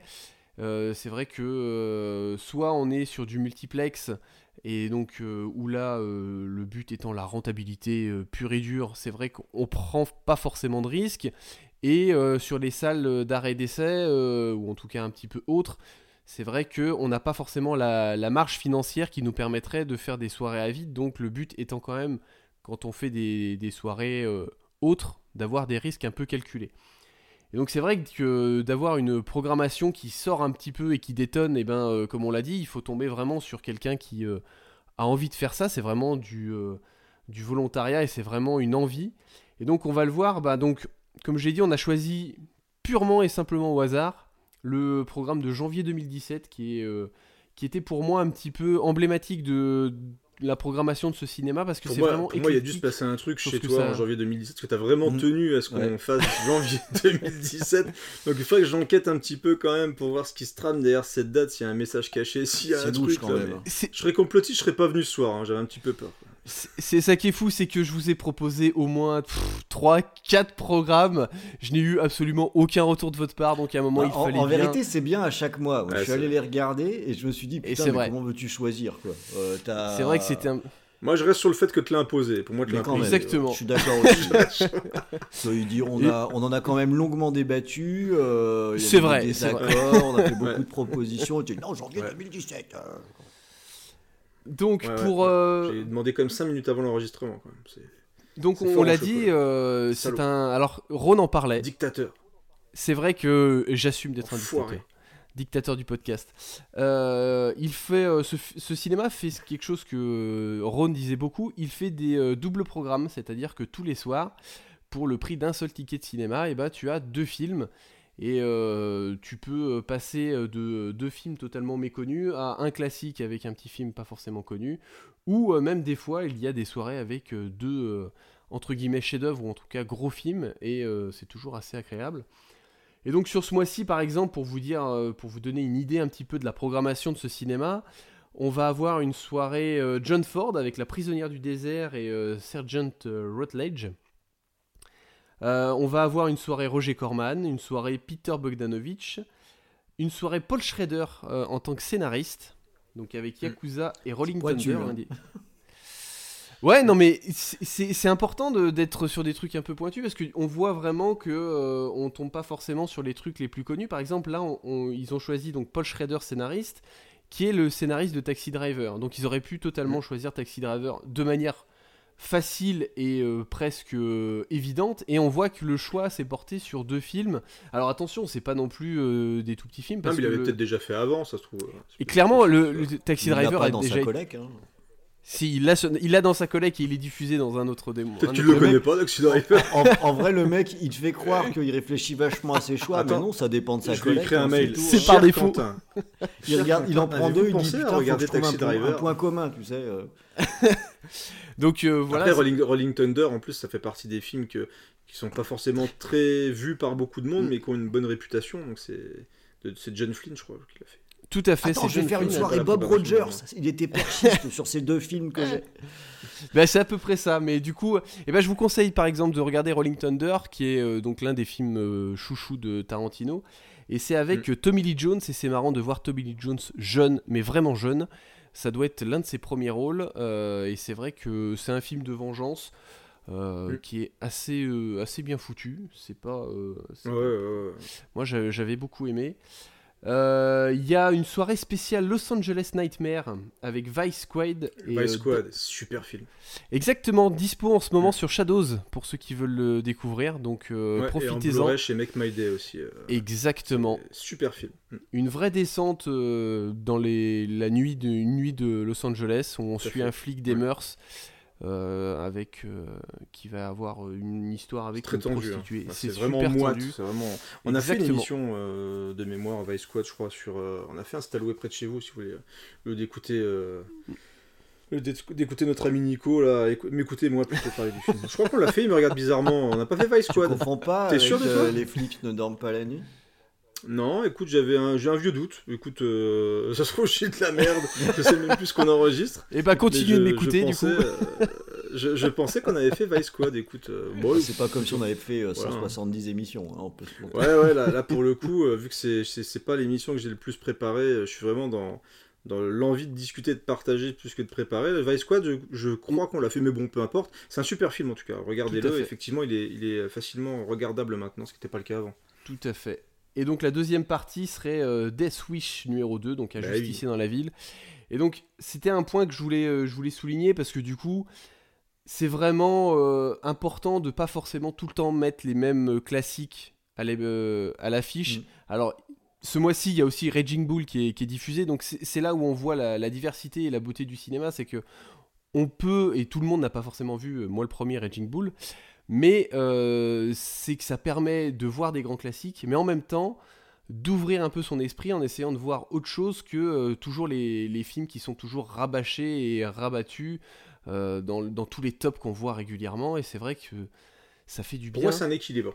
Ouais. Exactement. C'est un équilibre parce que. euh, alors, déjà, il faut quand même. À mon, à mon avis, je sais pas comment marche cette salle, je sais pas s'il y a du monde qui y va, je sais pas si c'est régulièrement rempli, etc. Ou si c'est vraiment aussi grâce à Tarantino qui donne des ronds que cette salle arrive à. Un peu des deux. Est-ce que c'est un lieu. Est-ce que c'est un lieu qu'il entretient parce qu'il a les moyens de faire vivre cette salle et qui diffuse un petit peu ses films de, de cœur, etc. Mais au-delà de ça, je disais au début d'émission, pour moi, c'est un peu la salle parfaite. C'est un peu la salle parfaite. Je pense que même pour beaucoup de bourrinos euh, et de bourrinas qui nous écoutent, tu te dis, tu as une salle de cinéma où sur la semaine, t'as pas forcément, le film n'est pas forcément diffusé tous les jours, même le gros film. Mm. C'est plus le week-end où ils vont cibler les grosses sorties. Euh, je sais pas, moi, il va y avoir The Batman. euh, The Batman, il va être diffusé le peut-être le jeudi, le vendredi et le samedi. Par contre, le reste de la semaine, et pas forcément d'ailleurs sur tous les, je crois sur tous les horaires, je crois. Mais tu vas pouvoir effectivement voir un John Ford, donc considéré comme le classique du western, euh, etc. Donc tu vas avoir du John Ford avec du John Wayne et tout. Et juste après, tu vas avoir une. euh, Il y avait I Drink, I Drink Your Blood ou un truc comme ça. Je crois le, le lendemain, tu avais un truc sur de, vraiment du, du Z d'horreur ultra gore, vraiment des bobines ultra bis que tu pouvais trouver uniquement dans certaines salles de cinéma. Et juste après, tu vas avoir Raging Bull euh, euh, avec euh, Robert De Niro. Et après, tu vas passer sur le- la grosse sortie du moment. Et en même temps, tu vas avoir une soirée Dario Argento. Et tout ça en une semaine. Et en une semaine, si jamais t'aimes pas Dario Argento et que t'es plus classique américain, bah, tu vas aller découvrir le film de John Ford que t'as jamais vu, euh, que t'as jamais vu sur un, un écran de cinéma. Donc, c'est t'as le côté, c'est c'est parfait. C'est pour moi, c'est l'exemple parfait de ce que, pour moi, à terme, au bout d'un moment, on devrait au moins avoir un peu partout une salle qui fait à peu près ça, parce que c'est un peu comme ça que tu vas, pour moi, faire ta différence en termes de, en termes de salle de cinéma où tu peux attirer vraiment un public de, alors de niche, j'aime pas trop, même pas forcément, mais en tout cas un public qui a De envie de se déplacer, de payer pour Mm. quelque chose de curieux. Voilà, exactement. D'autant que, euh, point Je important, trouve ça génial. D'autant que, point important, on l'a dit, les séances sont à 6 dollars. Donc, ça rejoint ce qu'on disait, c'est-à-dire qu'on n'est vraiment pas sur quelque chose d'excessivement cher. Pour 6 dollars, tu as deux films, euh, dont, Ah, eh ben, on l'a dit, euh, hein. tu, tu- tu te fais quand même une soirée Raging Bull et euh, l'autre, c'est euh, le The Combatant, je crois, avec euh, Ern- Ernest Borgnine. Enfin voilà, je veux dire, il y a possibilité de, de voir, pour pas excessivement cher, il y a un Stallone qui est diffusé, c'est Paradise Alley. Pareil, c'est-à-dire qu'on te dit, Mm. tu vas diffuser un Stallone. Et ben, alors évidemment que le- les Rocky sont diffusés, évidemment que de temps en temps, parce que, Oui, voilà. comme on l'a dit, t'as un, t'as un Mais grand y a ça écart. hein. aussi. Mais du coup, Mm. tu as des films. Moi, par exemple, j'ai découvert euh, sur, euh, via euh, ce, ce cinéma le film Les mains dans les poches. Donc, qui est un film où, dedans, qui est avec. Alors, si je dis pas de bêtises, je crois qu'il y a l'acteur qui joue Fonzie et Stallone dans un de ses premiers rôles où il joue un loupard. et, et, ça fait du bien de découvrir et de parler de cinéma vraiment dans tout ce que ça peut avoir. C'est-à-dire que, on l'a dit, Stallone, il est archi connu. Il a fait, dès qu'on va parler de Stallone, je pense la plupart des gens, tout le monde va nous ressortir, et nous les premiers, on va ressortir très souvent les, films Rocky, Rambo. Arrête où, ma mère arrête où ma mère va tirer. Oui, non, mais ça, on va à la limite certains, certains, petits trucs. Et eh ben voilà, Taxi 3. La Spy Kids. Spy Kids 3, il faut être précis quand même. On ne déconne pas avec Robert Rodriguez. Et. Euh, mais, mais voilà, je trouve que c'est important de diffuser aussi des, euh, des, films qui sont autres. Par exemple, donc on peut le dire, le, le dernier film du mois, c'est un Spielberg. Et le Spielberg qui est diffusé, c'est L'Empire du Soleil qui est loin d'être le film le plus euh, mis en avant et le, et le, plus connu de, de, Steven Spielberg. Et pourtant, euh, alors je, l'ai pas encore vu. Je l'ai pas encore vu, je l'ai récupéré en Blu-ray là il y a pas longtemps.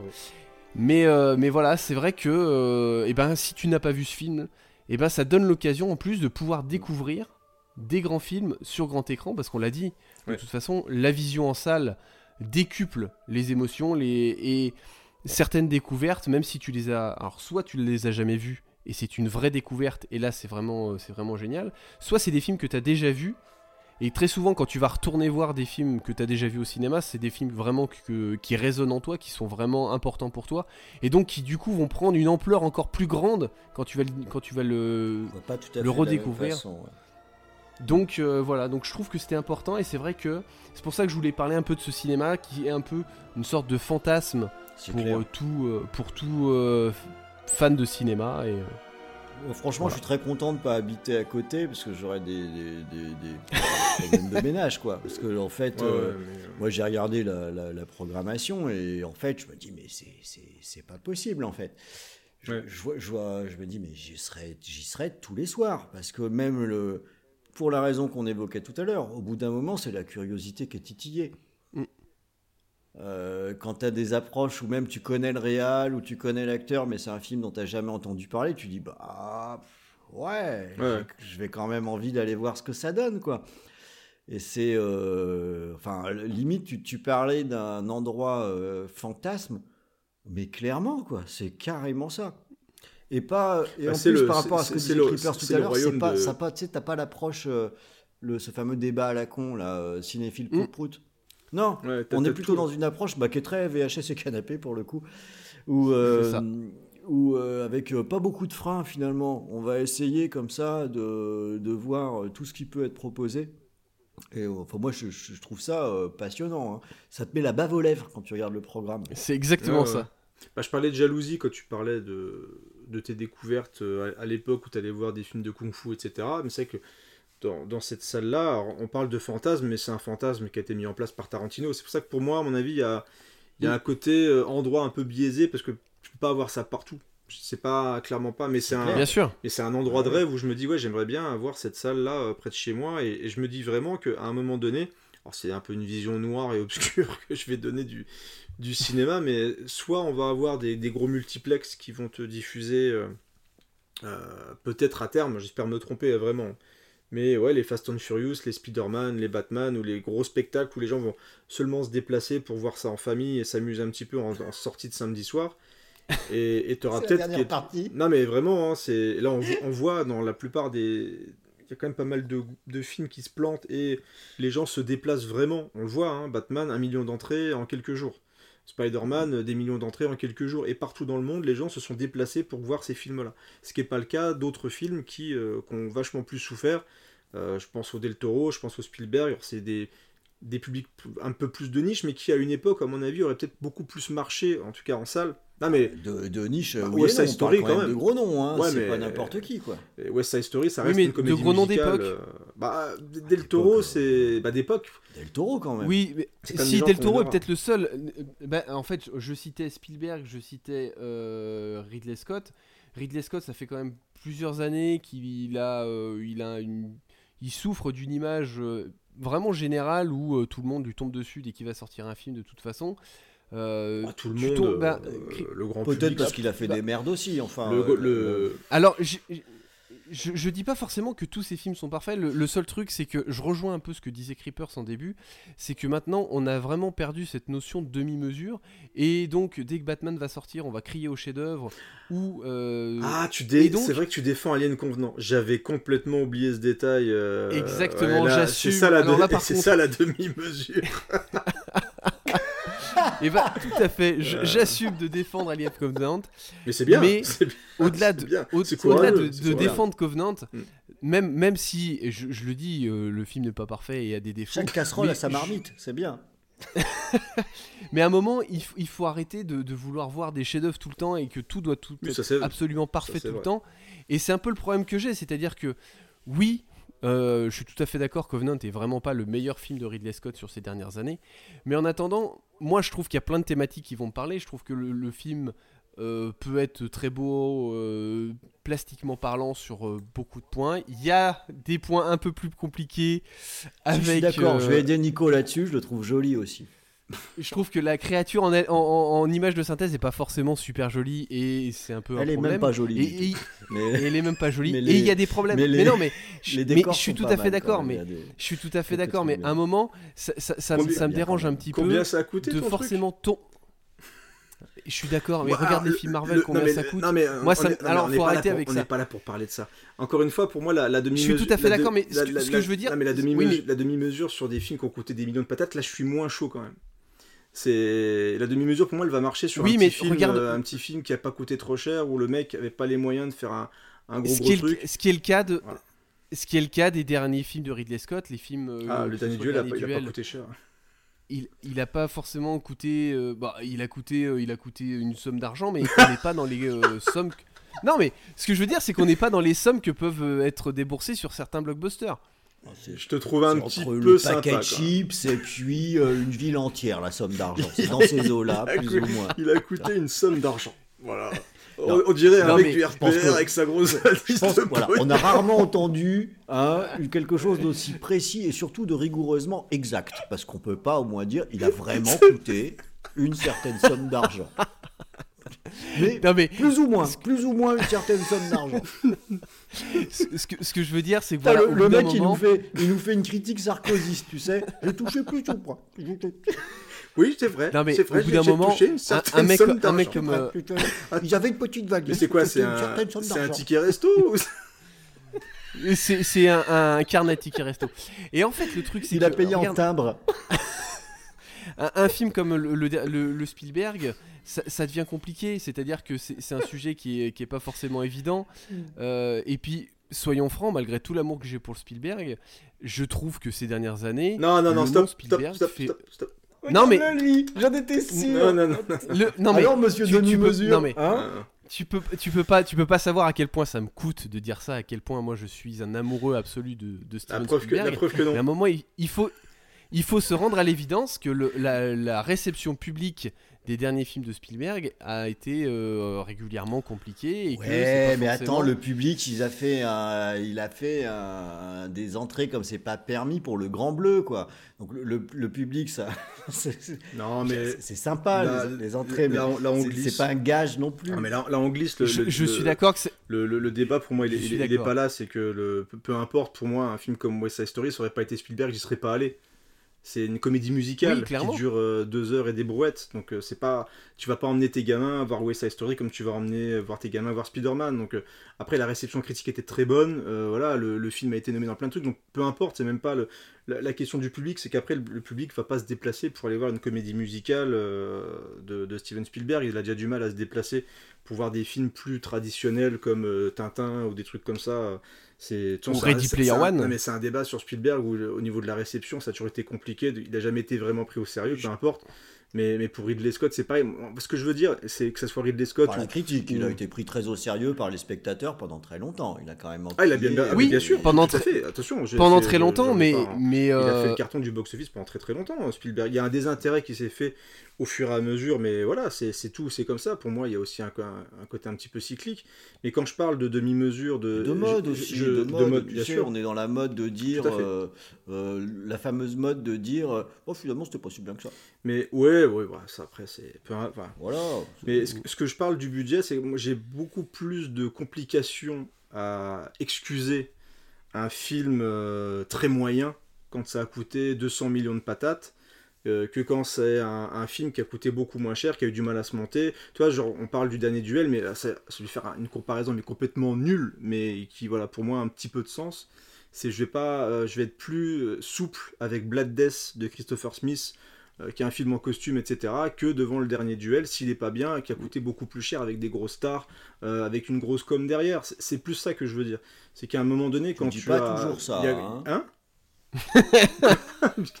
tu dis pas toujours ça. Comment ça, je dis pas toujours ça Voilà. Il euh, y, a, y, a, aussi des films qui sont blindés de patates et qui se font descendre. Et nous, on dit, oh, pas tant que ça. Tiens, je pensais au film de quoi C'était quoi ce truc là de Disney, euh, Jupiter, Mars ou je sais pas Ah, mais moi, j'aime bien le film après. Euh. Voilà, oui, bah oui, bon. Alors que bon, Hein c'est aussi un film à 200 millions de patates ou je sais pas quoi.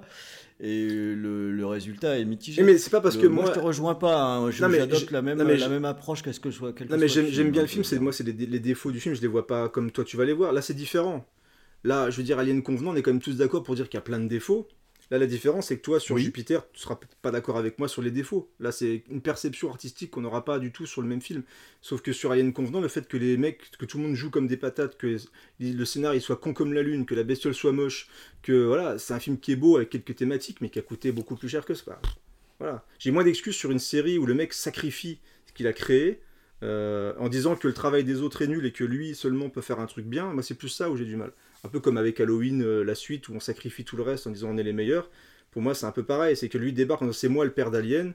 Et puis, alors qu'il n'était pas tout seul à la base, hein, Dan O'Bannon, tout ça, il n'y a pas que lui. Euh, c'est pas faux. C'est juste qu'il débarque en disant c'est moi le chef, et puis pour moi, il sacrifie, euh, il sacrifie une franchise en voulant absolument tout expliquer. Mais là, c'est un débat, on part en cacahuète, mais que, tout ce que je veux dire, c'est qu'il y a, y, a une, sorte de. Nico l'animateur qui fait Ouh, pourtant cacahuète. Il y a une sorte de responsabilité. non, on va revenir. là, les gars, vous portez un petit peu loin. Mais t'as pas tort quand même.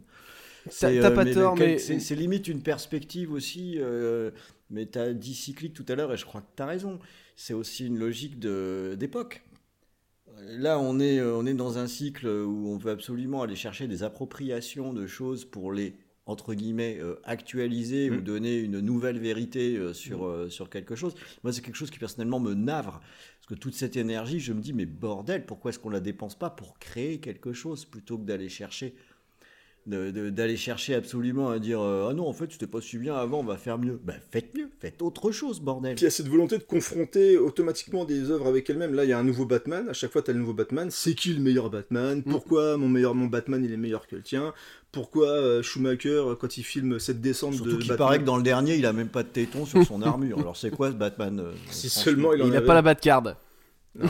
Mais tu vois, c'est cette volonté de tout confronter perpétuellement c'est un peu fatigant quoi. chaque fois que tu as une nouvelle itération de tel ou tel personnage, on te refait des articles, on te refait des comparaisons à la con, on te refait du oui, si vous avez aimé telle version, vous êtes des connards. Enfin, à un moment donné, euh, si t'as envie de t'amuser devant Batman Forever, t'as raison quoi. Amuse-toi devant Batman Forever et puis basta quoi. Mais faut venir Exactement. et bah d'ailleurs, en parlant de s'amuser sur quelque chose qui nous plaît, on l'a dit là sur ce mois-ci, il y avait une nuit Dario Argento. Et est-ce que vous, il y aurait une nuit spéciale que vous aimeriez faire? Si vous avez euh, carte blanche, euh, est-ce qu'il y aurait un réalisateur, une thématique? Ron, je te vois. Euh, ouais, ouais. Parce que moi, j'ai un petit fantasme, un film que j'ai jamais vu au cinéma, j'aimerais voir The Sorcerer. Donc je ferais bien une petite soirée Friedkin. Ouais. Parce que j'aimerais mm. vraiment le voir sur un grand écran, je pense que ça défonce. Euh, et ça n'a jamais été le cas. Mais sinon, j'aimerais bien aller chercher des trucs un petit peu rares. J'aimerais bien voir euh, une soirée avec un double programme sur euh, la trauma. Jamais vu un trauma sur un grand écran. Il y a des trucs qui sont quand même assez, assez, rigolos. du Charles Band, des, des, des, machins que tu as zéro chance de voir en fait, d'ordinaire parce que bah parce qu'on les croise pas quoi c'est tout euh, c'est ça t'as juste tes vieux DVD euh, qui sont qui sont là et même si c'est pas forcément des pas toujours des œuvres euh, des œuvres majeures je me dis ouais ça ça, ça pourrait le faire quand même. Après, notre, notre vraie carte blanche, hein, c'est, c'est, ce serait les nuits bourrines. Euh, une mm. nuit, euh, tu sais, euh, trois films, alors forcément Commando, un film d'horreur un peu rigolard, et puis, voilà, mm. c'est pas, c'est pas comme si on manquait d'idées, je pense, tu vois, sur des, sur les films à partager en tout cas. Et euh, qu'est-ce qui te pousserait le plus à faire ce genre de, de nuit? Ce serait le, le fait de découvrir le film sur grand écran dans des conditions techniques que tu n'as pas forcément vues Ou est-ce plus le côté euh, communion avec le public et le fait de le voir en... avec du monde? Non, ce serait la Ou est-ce que communion quand même. Vraiment le, le truc. Enfin, je prenais l'exemple de The Sorcerer, j'ai commencé par celui-là. Celui-là, ce serait côté technique quand même. Ce serait vraiment euh, le- le- la claque. Mais du- d'une façon générale, c'est sûr qu'avec les autres exemples que je prends, euh, de, que ce soit de la trauma ou du band, on sait que c'est pas du grand cinéma. Mm. Mais par contre, à partager dans, dans, dans une salle avec, euh, avec d'autres personnes, je me dis, ouais, il y a quand même matière à, pas mal s'amuser, quoi.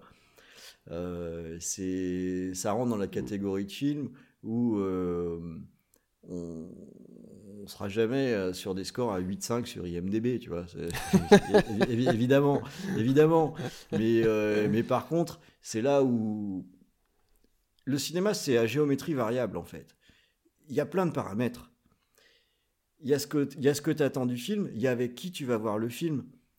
Il y a un moment donné, tu as des films qui ont les ambitions qu'ils ont, et c'est sûr que t'as peut-être pas tendance à te le lancer pour toi euh, le soir en, en comme ça, en te caressant un petit peu la barbichette, en te disant quel est le message social qui m'est délivré. tu vois. Convenant. Mais par- Que, que vais-je faire Mais, mais, Où va donc ce David Où va donc ce David là dis donc Que fait-il? Mais par contre, euh, si t'es avec des amis, euh, tu vas peut-être plus facilement euh, regarder Toxic Avenger Bien sûr. Mm. que, que de regarder euh, un, un Possession, tu vois. C'est les, les paramètres, ils sont multiples. Il y a heureusement qu'il n'y a pas qu'une seule réalité encore.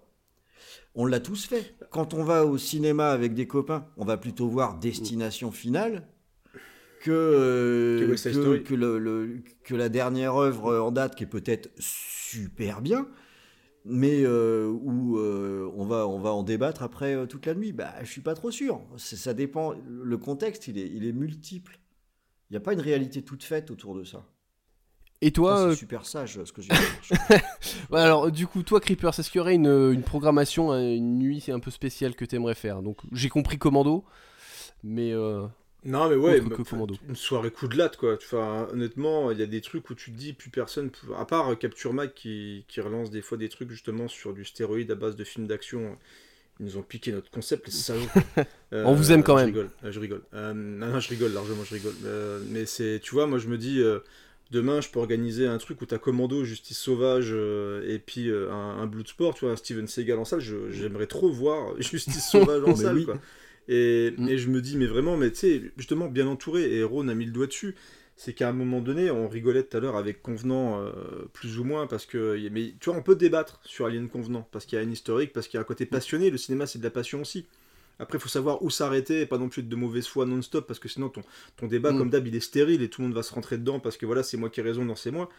Mais quand tu vas organiser une soirée, euh, une soirée qui est faite vraiment pour partager, pour s'amuser, clairement, tu vises un, un cinéma qui bouge, un cinéma qui te donne envie de remuer, de- d'applaudir, de, voilà, quand t'as Steven qui va péter un bras ou qui va se castagner les gens à coups de boule de billard, voilà, tu, tu sais que la salle va est, est là pour voir ça et elle va kiffer et puis elle va balancer deux trois vannes comme ça quoi.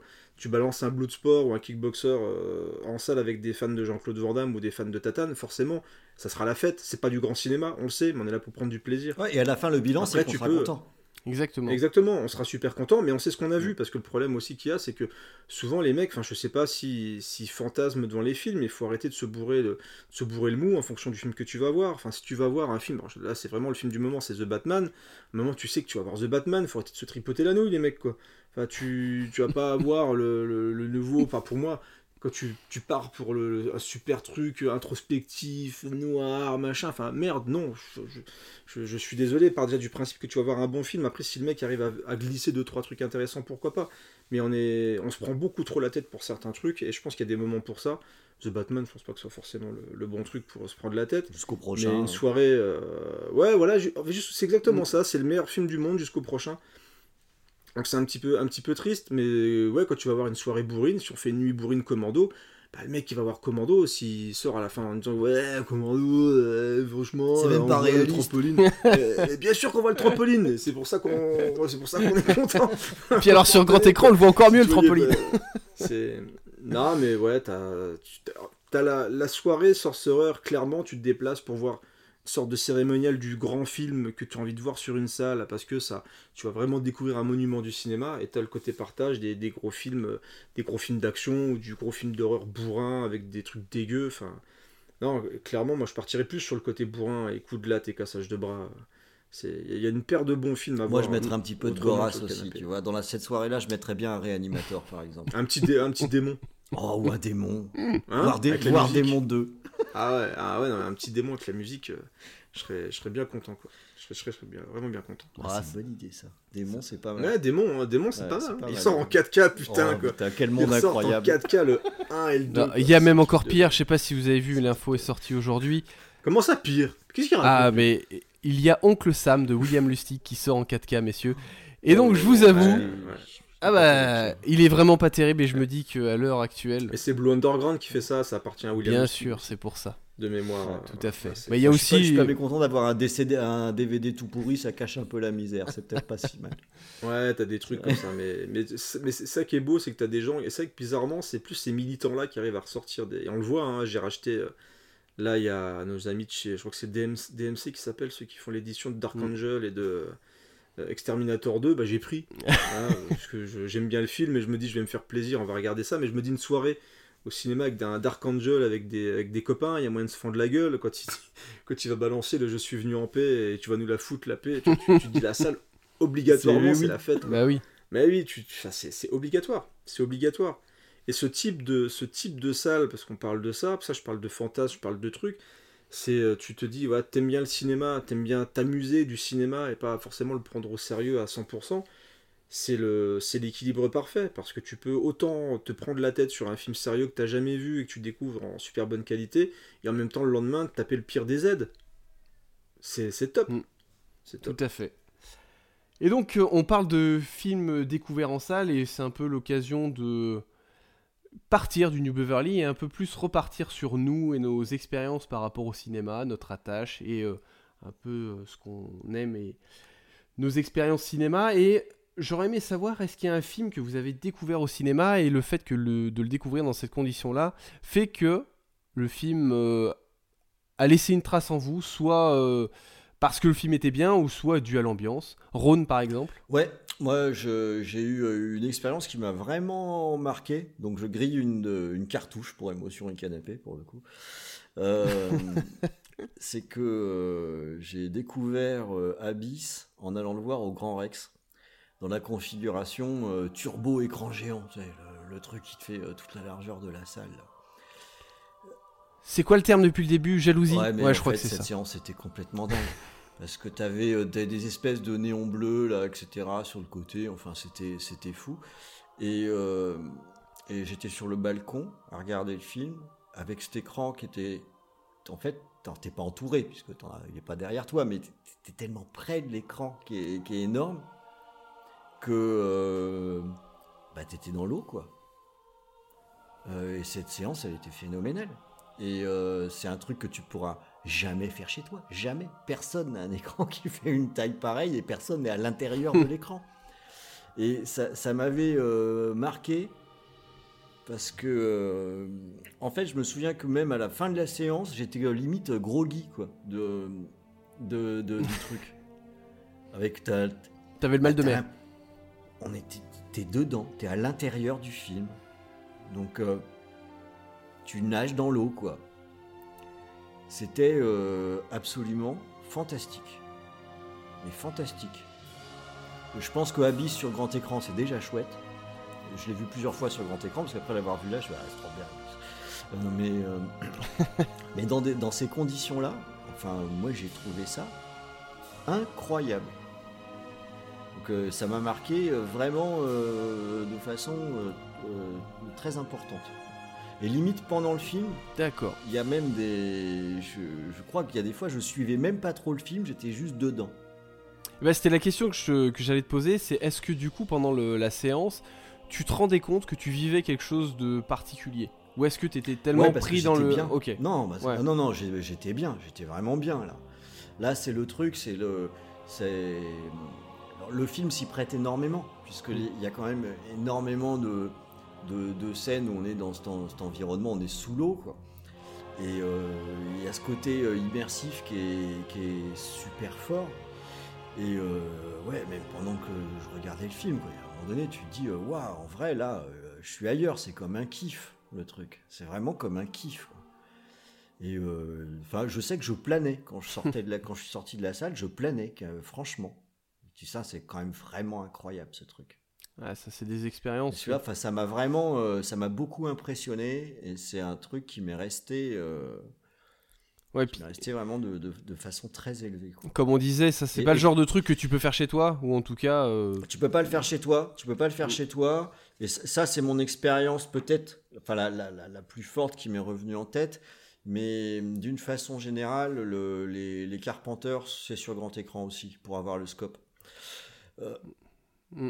Voilà, en, en fait, Ah, j'en ai vu pas mal moi, sur, euh, sur grand écran et euh, c'est juste euh, pas pareil quoi. Parce que Mm. l'image elle est composée pour ça. Elle est Mm. composée pour la largeur. Et, et ça, euh, en fait, on peut pas le reproduire de la même façon. C'est pas tout à fait pareil. Bah, c'était aussi des films qui étaient pensés pour les grandes salles. Mais c'est ça, C'était- Là, maintenant, tu as aussi ça, des films exactement. qui sont pensés pour être diffusés après euh, sur soit la télé, soit sur les maintenant les tout ce qui est device, euh, ordinateur portable, tablette, euh, téléphone. Euh, mais c'est clair que c'était des films qui étaient pensés pour un- une taille d'écran euh, la, la plus grande possible. Et Ouais, c'est. le, principe du scope, en fait, c'est Mm. euh, ça, ça fait partie des films. Il y en a plein que j'ai j'ai pas vu en salle. Et euh, toi, j'adorerais voir le bon, la brute et le truand en salle. Le Sergio Leone aussi, il travaille sur une image qui est très étirée sur la largeur. Mm. On a, on, a, on a des plans où on va avoir un, un premier plan qui peut être carrément euh, sur le côté à gauche, quoi, pour marquer la profondeur de l'écran. Et, euh, et ça, t'es niqué chez toi. Tu peux pas. Soit tu, soit tu te retrouves avec des barres épouvantables sur, euh, sur ta télé, soit l'image est rognée et tu profites pas de la profondeur de, le- de- de l'écran. Donc là, l'expérience, elle est factuellement différente sur, euh, sur les films en scope. C'est juste pas pareil, quoi. Et toi, Creepers, il y a des films que t'as découverts au cinéma et euh, qui ont changé, en tout cas, euh, qui t'ont euh, marqué de... dû au fait que c'était en Ouais, salle Il y a Alien vs Predator Requiem. Euh, J'ai cru que j'allais mourir. Que je n'ai pas vu. Je, je voulais me barrer de la salle. Euh, il y a- Jamais d'où il vient. Je dis plus jamais. D'où il va. Plus jamais. Puis après, j'ai vu Resident Evil. euh, Mais t'as réellement... euh, chapitre T'as réellement vu, je t'as pensais. réellement vu le Requiem euh, sur grand écran? Ah oui, oui, oui, oui, oui. Ok. C'est un acte militant. Ah putain. Ah, tu peux te foutre de ma gueule avec Covenant, mon gars. hein. Ah, euh, sauf que moi, j'ai dit que c'était pas bien. La différence, elle est là. hein. Je me la joue pas, la photo est belle, et puis euh, je trouve qu'il y a des thèmes plutôt sympathiques. hein. C'est- À un moment donné, il faut assumer ses choix. hein. Euh, non, mais plus, plus sérieusement, il y a. je- J'en ai pas forcément. hein, Il y a des films que Ron a vus, des, des vrais, euh, des, des vrais gros classiques que Ron a pu voir, notamment, bah, il parle de, de The Abyss. Moi, j'étais content de là. Je, je vais avoir plusieurs, euh, plusieurs exemples comme ça, vite fait. Euh, Un qui est le- l'exemple parfait du le, le jeune, le jeune Mathieu qui avait découvert Jurassic Park en VHS, qui l'a regardé deux fois de suite parce qu'il avait trouvé ça merveilleux. Quand il l'a ressorti en 3D, j'y suis allé. Bien j'étais content. J'étais, j'étais content parce que j'ai vu, euh, j'ai vu mon, fi- mon film de cœur euh, en salle avec les, les, poils dès que le générique commence. Voilà, je découvre ça sur grand écran. En plus, la version 3D était vraiment réussie pour le coup. Donc j'ai vraiment redécouvert le film d'une manière différente et en plus de ça, bah voilà, c'est pour moi un des plus, un des plus beaux souvenirs que j'ai déjà de découverte petit avec les dinosaures et tout. Et euh, à une trentaine de balais, bah, ça marche toujours autant et la magie du fait que sur grand écran, c'est encore décuplé, c'est formidable quoi. Donc euh, il y a ça et vraiment en expérience pure. Ti- T'imagines quand, quand tu le découvres en salle et pas en VHS Mais la, première fois? J'aurais été petit, dingue. franchement, et je, mes parents n'ont pas voulu aller voir Jurassic Park. J'étais dégoûté de la vie, quoi. C'est euh, en plus mon prof nous en parlait, il avait vu, il dit ouais, je sais pas, j'étais en CM2, je crois. Et il nous parle de ça, il dit ouais, Jurassic Park, alors attention si vous y allez, c'est un peu violent et tout. Moi je voyais des extraits, je voyais des dinosaures et tout, j'étais comme un fou. T'avais des dinos partout, t'avais même les, les poissons panés étaient en forme de dinosaures, enfin tout était en dinosaure à l'époque, c'était un truc de dingue. Et, euh, et je me dis, putain, j'ai loupé Jurassic Park et quand la VHS est sortie, je l'ai acheté et bah, je l'ai vu sur ma télé 4 tiers. euh, voilà, c'est pas. C'est pas le 4K. Et Petit, tu t'en fous, j'ai vu, j'ai vu, mais j'ai vu le film, j'étais fin heureux. Mais je me dis, j'aurais pris cette claque-là euh, en, en salle, mais ça aurait été encore euh, multiplié par 12 000, quoi. C'est un peu comme les, ceux qui ont pu découvrir Star Wars à l'époque au cinéma, que nous on l'a vu euh, en, VHS aussi. Enfin, tu te dis, t'as déjà pris une claque sur la VHS. je l'ai vu. Au hein. cinéma, c'était fou. Et, je, me, doute bien. Euh, et vous, nous faites chier d'ailleurs. Il va falloir, falloir partir maintenant. Il va falloir partir. Et au niveau vraiment expérience découverte, où je me dis, d'ailleurs, je l'ai même pas revu, on en avait parlé dans un scoring une fois, c'est euh, Gravity. Mm. Gravity en salle je me dis, je n'ose pas le revoir sur, un, sur ma télé, même si j'ai une belle télé, même si euh, j'ai un bon son. Je me dis, voilà, l'expérience 3D en salle, l'immersion que j'ai eue sur ce film qui était vraiment conceptuellement fait pour une expérience 3D en salle, c'est un truc où tu te dis, voilà, c'est la meilleure expérience pour moi pour voir C'est la meilleure. C'était, ça marche quand même. voilà, le film reste bon parce qu'il est, il est, globalement bien écrit et techniquement c'est une réussite. Mais tu dis en salle, en 3D, c'était fait pour t'y mm. plonger complètement dedans. Et c'était une superbe expérience de cinéma, parce qu'en plus le film il durait une heure et demie, c'était, c'était concentré, concis, bien fait, et t'étais dedans, t'étais vraiment, vraiment tout le temps. Quoi. C'est pareil pour Avatar, je l'ai pas revu depuis la salle. Ça me faisait penser exactement à ça, parce que Avatar, qui est un film que moi j'aime pas trop, mm. euh, j'aime pas trop, mais tiens, tu vois, on parlait tout à l'heure de. Bah, ça se trouve, t'aurais été plus dur. Ouais, ça aurait été plus dur en le voyant mm. euh, à la maison. Je, l'ai, revu à la maison, mais je l'ai vu en salle, Avatar. Et euh, en fait, moi, il y a plein de trucs qui me plaisent pas dans le film. Hmm. Mais quand, quand, je suis ressorti, en attendant, j'étais content de l'avoir vu en salle. Parce que le, il a quand même été pensé pour ça. Pour moi, c'est un des très rares films, bah, avec Gravity en fait partie, mais qui exploite euh, correctement la 3D. Hmm. Et euh, au moins, je, suis ressorti de la salle en me disant, en vrai, je crois que j'ai pas trouvé ça terrible, mais T'es content d'avoir même le coup de le voir. T'es ressorti avec quelque chose. En salle, typiquement, typiquement, tu vois, quand on est, euh, pour le coup, je suis mitigé sur ce film-là, et je l'ai revu euh, plus tard chez moi. Euh, sur ma télé et en fait là j'ai plus vu que ce qui me plaisait pas. Ouais voilà. Ouais. Ça que je dis, ça se trouve tu l'aurais découvert. Tu te dis le film il a fait le, je sais plus le milliard, je sais plus comment il a atteint. Ça il était premier au box office jusqu'à il y a pas longtemps. Et je pense que tu l'aurais vu en, sur Netflix ou sur Disney Plus là maintenant. C'est ça votre film qui a fait des milliards. Ça, exactement. Voilà, c'est ça peut. La, salle joue aussi ce truc-là, c'est que ça décuple le plaisir et quand t'es dedans, t'es dedans. Après, il peut y avoir des défauts, on parlait des défauts tout à l'heure, mais tu peux l'oublier parce que tu vois, en termes de spectacle, euh, t'as des films ouais, parce que c'est une balance, t'as le droit d'avoir des défauts, mais tu peux aussi retirer des satisfactions. Exactement. Et Avatar, pour moi, c'est le parfait exemple, parce que pour, pour moi, il y a des choses qui ne marchent pas, donc qui me dérangent quand je regarde le film. Le héros, il marche côté, pas, en, le voyant euh, en salle et en 3D, je suis quand même euh, stupéfait par le, mm l'utilisation de la profondeur de champ, euh, notamment sur les scènes qui ne sont pas des scènes d'action, je trouve ça très malin parce que ça, crée un relief sur, euh, sur, sur ce qui est représenté. Et ce qui fait que quand je ressors, en fait, euh, je peux pas être catégorique parce que mhm. ce que je disais au début, même quand je trouve ça moins bien, le cinéma c'est bien quand même. Mhm. C'est que le, en sortant, on me dit Ouais, t'as trouvé ça bien? Bah, bof, et t'es content d'être allé le voir? Ouais. Hmm. Voilà. C'est pas incompatible en fait. Euh, ah non, j'en ai, ressorti des hmm. choses qui étaient vraiment intéressantes. Donc, et ça, c'est peut-être un pouvoir de la salle aussi. Euh, là-dessus. Enfin, on va peut-être le, développer un peu. On va le développer un peu après. Juste moi, si j'avais une séance. Alors, moi, il y a deux séances. Il y aurait, euh, c'était en 2002, je crois, le film Astérix et Obélix Mission Cléopâtre, qui était le carton du moment on en parlait de partout. Et euh, c'est la première fois que je faisais une euh, séance avec une salle pleine. Donc forcément, euh, bah, déjà avant même que le film commence, et vu qu'on n'était pas arrivé dans les premiers, t'as le, déjà le, truc de pas t'asseoir là où t'aimerais t'asseoir, donc on était au premier rang évidemment. Et tu sais que tu vas vivre un truc un peu différent. Et c'est vrai que j'ai vraiment un, souvenir d'une vraie communion. Alors on parlait tout à l'heure des films d'horreur et euh, aussi des, comédies, et bah, c'est ce qui s'est passé sur ce, film-là, c'est que il y a vraiment eu toute une salle qui, pendant 1h30, euh, 1h45, euh, riait aux éclats. Et des fois, tu t'en es même à, rigoler. alors, c'est là où c'est. c'est quand t'en as un qui a un rire un peu, un peu communicatif. Et du coup, mmh. t'en es à rire. Ah, peut-être en déplacement pro, en berrier en budget. Euh, mais en tout cas, voilà, c'est le, genre d'expérience que tu n'as peut-être pas forcément quand tu regardes euh, à la maison ou en solo. Ou, euh, et, c'est vrai que ça décuple vraiment la découverte d'un film. Et ben, j'étais sorti vraiment avec.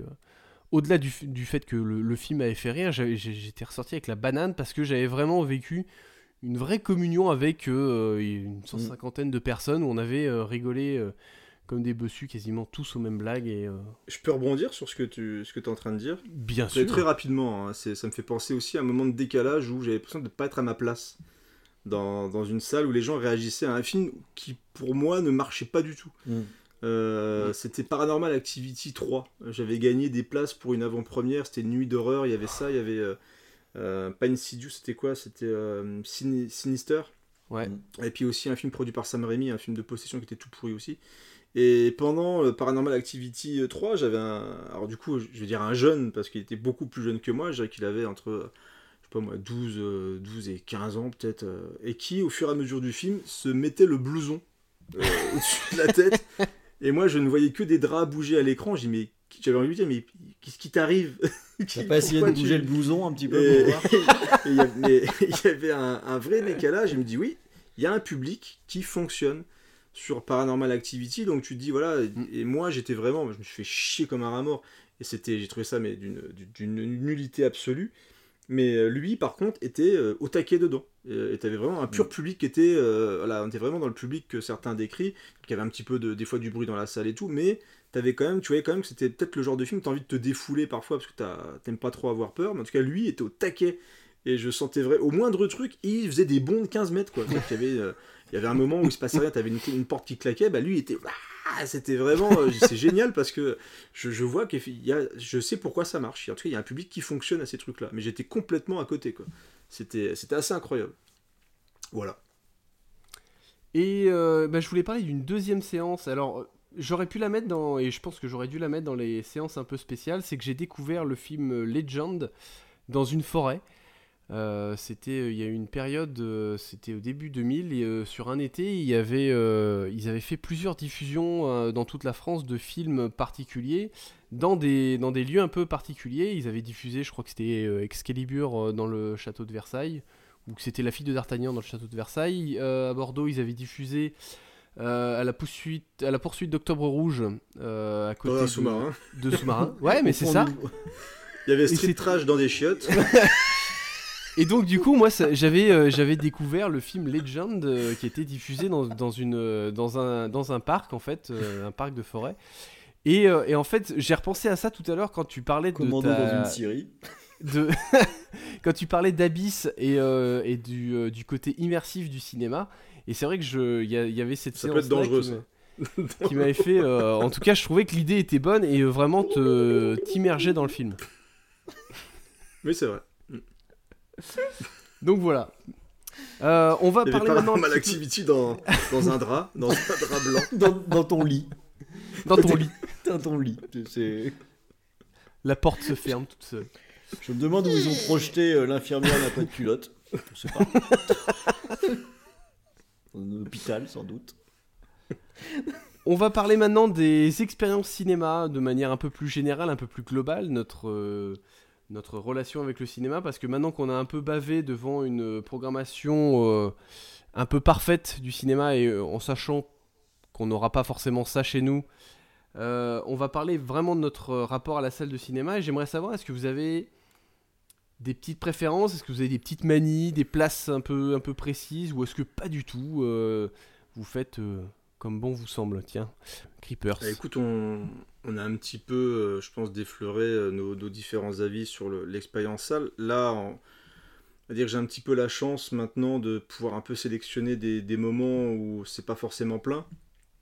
J'évite les samedis soirs, j'évite les moments où on, sait que ça va être complètement rempli. euh, voilà, donc je vais les après-midi, les mercredis après-midi, des fois en, en deuxième partie de soirée, etc.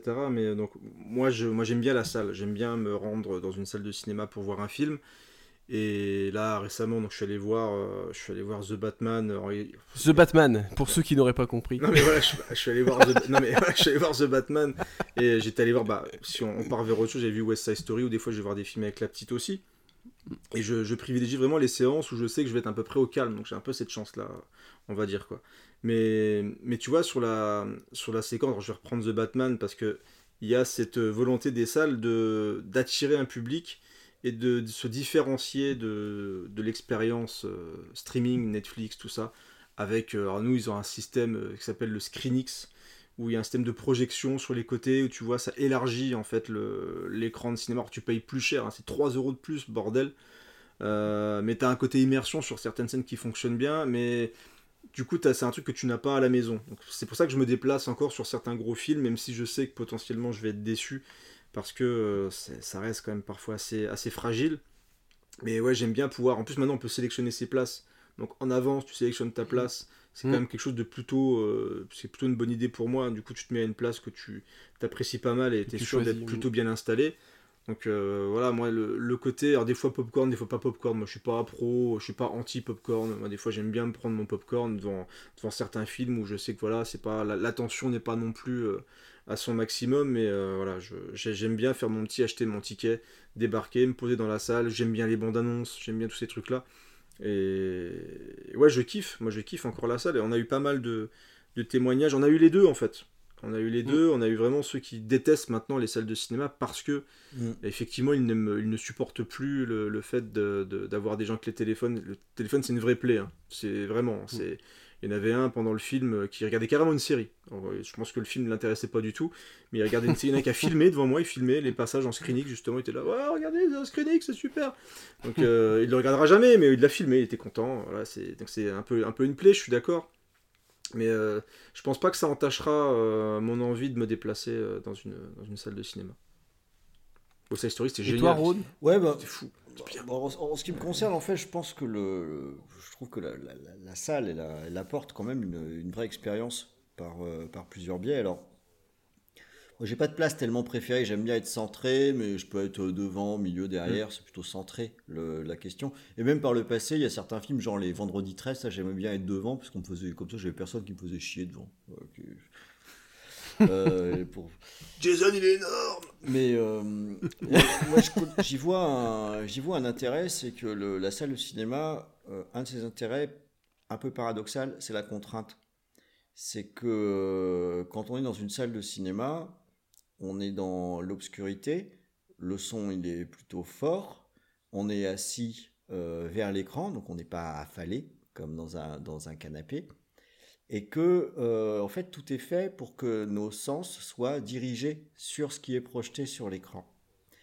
Et euh, dédié au film. Oui. C'était là pour voir le film. Après, je suis le genre de, spectateur, mais enfin chez moi aussi, mais euh, à plus forte raison en, salle, moi je, connecte euh, très facilement avec les, histoires, même même les mauvais films. À la fin, je dirais c'est pas bien, mais je connecte. Moi, je je rentre mm. facilement en empathie, et donc je suis quand même concentré sur ce que sur ce qu'il y a sur l'écran, et le, la salle le, permet. En fait, euh, quelque part, t'y oblige. Et et euh, je trouve ça particulièrement important sur les films où les réalisateurs font des choix de rythme où la contrainte est nécessaire. Euh, je m'explique.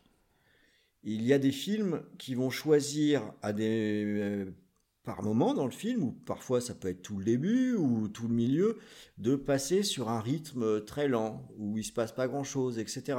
Et en fait, ça peut très bien avoir un sens pour le réalisateur qui va décupler une, euh, mm. une scène à un moment donné. Je sais, euh, Nico, qui a peu, tu as regardé euh, une Voyage au bout de l'enfer. Voyage au bout de l'enfer. C'est ce... Qui est mm. construit avec un rythme Exactement. Qui, est, qui est très lent. Et, et, parce que le rythme est très lent, parce que là maintenant, tu as dû le finir, quand, quand tu arrives quand arrives au bout du film, tu te prends quand même une putain de mandale, quoi. C'est et, et, la construction du film, elle t'amène vers ça. Et là, la salle, c'est important. Parce que quand tu es, euh, es, en salle, entre, en quelque sorte, t'as pas le choix.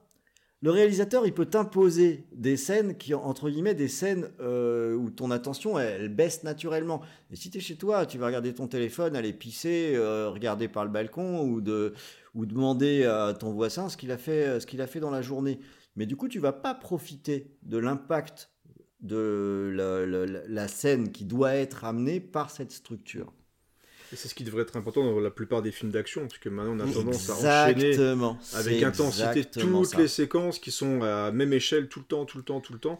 Ce qui fait que l'impact, il est bah, carrément réduit. quoi. T'as compris où je voulais en venir. Si t'avais le requin dans de la mer toutes les 3 minutes, à un moment donné. Mais tu peux pas. bah tu peux pas.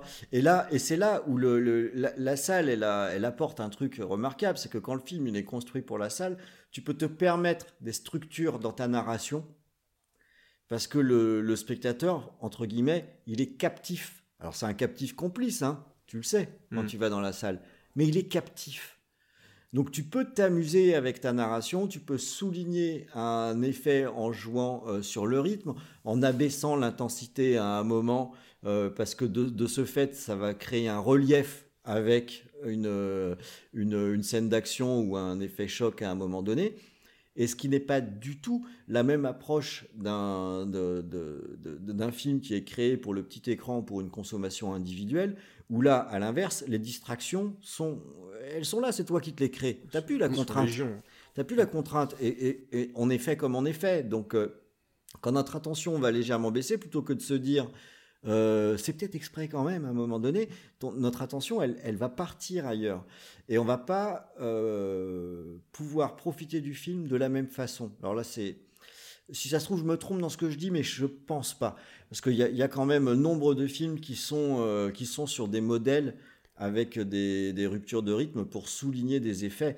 Et, je suis, d'accord, mais. Ce que je vois, c'est que dans les productions euh, plus modernes, j'ai presque l'impression qu'elles sont déjà pensées pour, euh, pour une diffusion euh, en streaming où il faut surtout pas zapper. Et, et le, le la, variété du, du, rythme, là, on est sur quelque chose qui, qui, à mon sens, tend à disparaître. Quoi. Je suis d'accord avec toi, mais après, je pense qu'un film, s'il est bon, de toute façon, va captiver.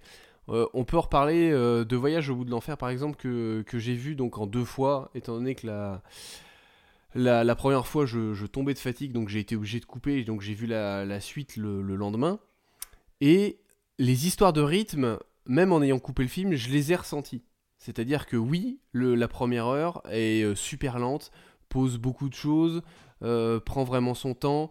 Euh, et même, euh, enfin, c'est euh, un miroir de ce que va être la fin d'ailleurs, mais et j'ai eu ce sentiment quand on passe sur la deuxième partie au, Vietnam, où le, montage est beaucoup plus rythmé, où ça, ça, va beaucoup plus vite, où et toutes les scènes qui se passent au Vietnam, de toute façon, c'est le, le, son est beaucoup plus fort. enfin voilà, il y, y, a une vraie construction du film qui, même si je l'ai regardé en deux fois de toute façon, fait que le film, je l'ai vraiment apprécié et à la fin m'a roulé dessus. Alors très certainement que si je l'avais découvert en une traite au cinéma, peut-être que il aurait encore plus marché sur moi. Maintenant, je pars quand même du principe qu'un film, s'il est bon, la découverte salle n'est peut-être pas forcément, euh, c'est pas le, truc le plus obligatoire qui soit. Bah, pour moi, ça décuple. Pour moi, ça décuple. Voilà, c'est pas, Bien sûr que ça décuple. Bien sûr que ça décuple. C'est que c'est un peu, c'est comme une caisse de résonance, si tu veux. Mm. Et il y a, l'autre aspect qui joue en caisse de résonance qu'on a déjà évoqué concernant les, comédies, mais qui pour moi n'est pas que pour ça. C'est que quand, on a une salle qui est en résonance avec euh, le film qui est projeté, t'as même pas besoin. En fait, c'est du. Tu, as un partage silencieux dans une salle de cinéma. Mm. C'est que tu, tu, ne discutes pas avec tous les gens qui sont dans la salle. Tu les connais pas d'ailleurs. Tu connais peut-être ton voisin avec qui tu es allé au cinéma, ou si tu es allé tout seul, tu connais même personne. Mais en attendant, dans une comédie, ça va se traduire par des, par des, par des rires. Euh, sur un film euh, où tu vas avoir un jump scare, tu as des gens qui vont, qui, vont, euh, qui vont sursauter. Et moi, ce que j'adore, c'est quand on va être sur un thriller ou sur un film avec des moments de tension, où c'est en fait, il se passe rien, je veux dire. Mais tu la sens, la tension, dans la mmh. salle. Mmh, tu, tu, sens qu'on a... Bah, Alien, c'est un très bon exemple. Dans, mmh. ou même un bon vieux Halloween, pas le remake, hein, le vrai. Le, c'est que tu as, un moment où euh, tu vas avoir la, salle où en fait tu sens les spectateurs qui sont en train de se raidir sur leur siège. Tu vois la nuque du mec de devant qui, se redresse, qui, se redresse et qui Toi, tu parlais de l'exorciste. Moi, j'avais revu aussi le remake de l'exorciste et j'ai aussi eu des petits rigolards devant. Et puis, au fur et à mesure de la séance, les rires, ils ont disparu et puis il y avait plus personne qui mouftait parce que Mm. Et, en fait, on n'échangeait pas. Au contraire, tu avais un silence glaçant dans la salle. Et ça fait partie du truc. C'est à un moment donné, euh, le d'être euh, d'être seul devant un film ou d'être à plusieurs devant un film et de partager une, émotion à un même moment, t'as même pas besoin de l'expliciter, de discuter avec quelqu'un. En fait, la, salle, elle va se remplir de, de cette émotion. Moi, c'est avec les moments de tension que je préfère ça. Euh, Seven, donc qu'on avait évoqué, euh, Seven en salle, c'était, c'est exactement ça. Euh, quant à la, quant à la, la, poursuite à pied, là, euh, tu, tu, tu, sens que t'as tout le monde qui est comme ça, un petit peu tendu. à la fin du film, ça moufte pas vraiment non plus, quoi. personne discute, mais pour d'autres raisons, parce qu'on est remué par, par, par ce qui est sur l'écran. Et c'est, il y a, y a, quelque chose qui relève un petit peu de, de, de, de, de la communion. Euh, quand, dans, dans, dans, ces situations-là. Là, la salle le permet. On a évoqué des, des situations avec des, des, des séances euh, mouvementées où tout le monde crie, etc. C'est encore, c'est un autre type aussi. Mais même la communion euh, silencieuse, moi, je l'apprécie énormément en salle. De, d'avoir ce, cette espèce de euh, ressenti commun. Alors, ça veut dire que le film fonctionne déjà. Et c'est, ça veut dire qu'on s'est fait choper euh, par, euh, par ce qu'il y a sur l'écran. Euh, surtout qu'il était, sur certains films, il est pensé pour la salle. C'est-à-dire que moi, je, je, repense souvent à l'exemple d'Halloween, où tu parlais des jumpscares qui doivent fonctionner, mais dans, dans, Halloween, à un moment, John Carpenter fait sortir Michael Myers du noir. Et il le fait pas sortir en jumpscare, il le fait sortir tout doucement. Ouais. Et en fait, il expliquait pourquoi il avait fait ça. Il a fait ça, c'est que tout le, les, les gens ne, ne, ne vont pas voir Michael Myers sortir au même moment. Et donc en fait, ce qui va se passer, c'est que certaines personnes vont ressentir ce que tu viens de dire, c'est-à-dire ils vont ressentir la, tension que d'autres ont ressenti quand ils vont le voir, alors que eux n'ont pas encore vu le, tueur sortir. Et donc il va jouer, et donc le film est fait pour une ambiance et pour une diffusion en fait en groupe. Là où ça marchera, alors même si de base l'effet fonctionne, même si tu regardes le film tout seul, mais il prend encore plus d'ampleur mmh. et il est vraiment pensé et réfléchi pour être partagé et regardé avec du public. C'est du film spectacle. C'était oui. des films qui étaient faits pour euh, oui. attirer des gens en salle. Ça reste du cinéma entre guillemets d'exploitation. C'était l'idée de base, c'était de faire un film d'horreur avec euh, des babysitters mmh. qui se faisaient flinguer par, qui se faisaient tuer par un tueur. Donc on, on, est quand même, ça je parlais des fois, des, on se prend des fois trop la tête sur certains trucs. C'est qu'on est et, et, on parlait d'exploitation, je préfère voir les films tout seul, etc. T'as quand même des films qui de base ont été créés pour être vus par beaucoup de monde, pour que ça soit vu. C'est du spectacle. On, est quand même sur du, sur du cinéma qui est fait pour ramener le plus de monde possible, pour gagner de l'argent aussi, mais qui est fait pour nous divertir principalement. Et sur des films, comme on parlait tout à l'heure, de faire des soirées commando, de faire des soirées machin, c'est que c'est des films qui sont faits pour. Euh, pour, euh, c'est primaire, tu prends des, des, trucs vraiment primaires et t'es là pour, pour t'éclater, pour t'amuser. Après, tu auras des films beaucoup plus cérébraux. Tu as des films comme clairement L'Exorciste qui sont faits pour te secouer, qui sont filmés de, manière différente. Mais dans les, cas comme Halloween, ou comme je sais pas moi, Mad Max Fury Road, des trucs comme ça, c'est clair que la découverte en salle sera décuplée. Si tu découvres le film euh, à la télé, on le dit souvent, l'important c'est de découvrir le film, peu importe à quel moment, peu importe euh, tu le vois en salle, en DVD ou machin. Mais après, cl clairement, pour moi, sur certains trucs, euh, tu, quand tu découvres ça en salle, ouais, c'est quand même différent. C'est quand même quelque chose qui est fait pour, euh, pour te déplacer. C'est euh... un shoot, t'as un shoot. Tu vois, ouais, voilà, c'est ça. ça. fait partie du truc. Tu y vas pour prendre un shoot quand même à un moment donné. Ouais. Et puis en plus, oui, parce quand, que, la, quand coup... la salle est remplie, t'as le côté le film marche, il ouais. y, a, y, a, ce truc-là. Mm. Si tu dis il y a, une, y a une, une, volonté de se déplacer, d'aller voir, voir les films, on critique. Vous vous rappelez quand Terminator euh... 2 est sorti dans les salles, c'était. Euh... Et c'était la fête, quoi. la fête, quoi. Mais, mais, mais, je veux dire, là, j'allais, j'allais dire, on critique souvent là le, le nouveau Spider-Man qui a surcartonné. Les gens y vont, ils, ils y prennent du plaisir. Après, qu'on comprenne ou pas, peu importe. Mais entre guillemets, les gens se sont déplacés pour aller voir euh, le dernier spectacle du moment. C'est, on peut comparer ça à du cirque, on peut comparer ça à ce qu'on veut. Mais tu as certaines personnes qui vont faire peut-être leur sortie de l'année euh, avec les enfants, aller voir ce Spider-Man là, et qui vont s'amuser, qui seront moins exigeants que nous, mais qui vont trouver leur compte parce qu'ils ont retrouvé euh, le clin d'œil qu'ils avaient envie, ils avaient trouvé les héros qu'ils avaient envie. Ils et, bien leur face. Hein. Exactement, mmh. voilà, c'est des fois on en rigole, mais mais c'est alors peut-être parce que je vieillis aussi, mais je, je, je comprends plus facilement. Euh, à une époque, tu as envie, peut-être quand tu as 15, 16 ans, de dire Ouais, moi je suis un vrai, euh, toi t'aimes pas les films là, c'est nul, machin. Mais je pense qu'on arrive aussi à un âge où on se dit Voilà, ils ont le droit de kiffer. Après, le seul défaut, c'est que parfois ils, ils kiffent que ça, mais euh, où le, globalement, ce qui marche au cinéma, c'est beaucoup ces films-là.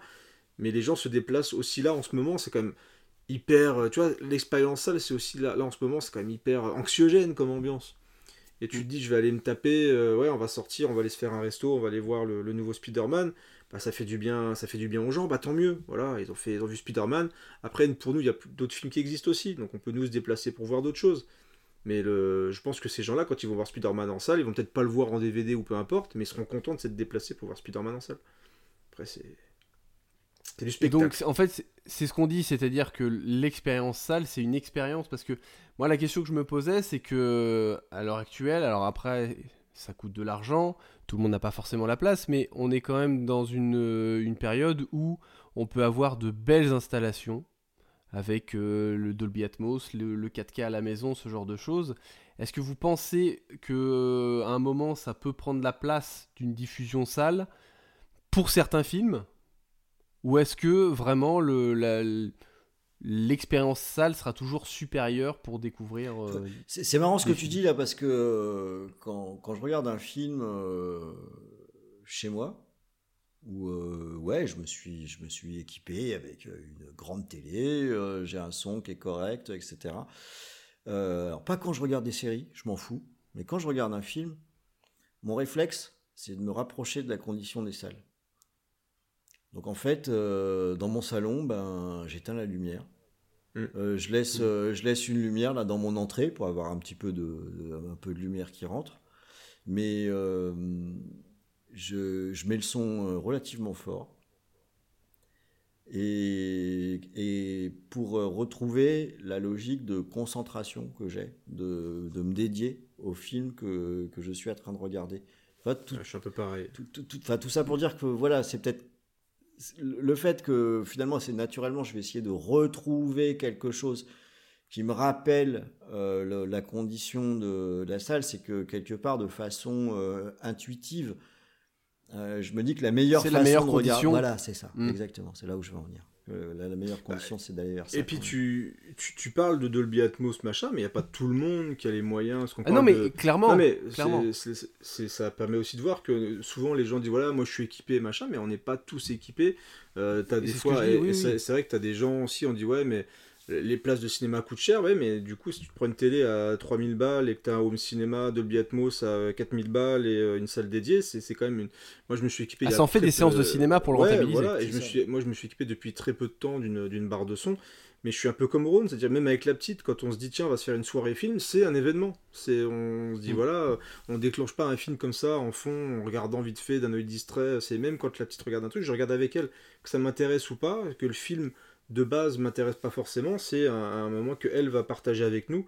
Et je vais effectivement attendre que tout le monde soit prêt. Des fois, ça fait chier ma femme, Oui, mais elle me dit oui, Mais lance ton pareil. film, putain Euh, Et je dis Mais non, je vais attendre qu'on soit assis et qu'on soit concentré. Alors, si- même si après, elle, elle s'en fout, elle va aller sur le téléphone, mais tu te dis voilà je vais on va se faire du popcorn pour la petite on va se mettre euh, avec une petite lumière euh, juste derrière pour tamiser un petit peu le truc on met le son on se pose et on regarde le film ensemble du début à la fin on n'est pas coupé par tel ou tel truc ou parce qu'on fait un café ou parce qu'on va se chercher un truc ou machin c'est j'essaye aussi le ça me sort c'est une façon de sortir un petit peu du quotidien Mm. aussi de te regarder Mm. un film donc tu vas te lancer ton film et même quand euh, je veux me voir un film important généralement je soit je le fais quand je suis tout seul quand ça intéresse vraiment personne, mais c'est hors de question de lancer un film que j'ai vraiment envie de voir alors que tout le monde est en train de jouer derrière euh, ou un truc comme ça. C'est marrant parce que Tu ça vas va pas pouvoir te on- On l'avait concentrer. déjà évoqué, ça c'est l'histoire du moment pour regarder un film. C'est pour ça qu'on a, exactement ça. on a tout à chacun euh, des piles de DVD et de Blu-ray, euh, des Mm. trucs tu l'as depuis un an et tu l'as jamais lancé parce qu'en fait celui-là il va falloir que tu le regardes tout seul au bon moment et dans les bonnes conditions. Mm.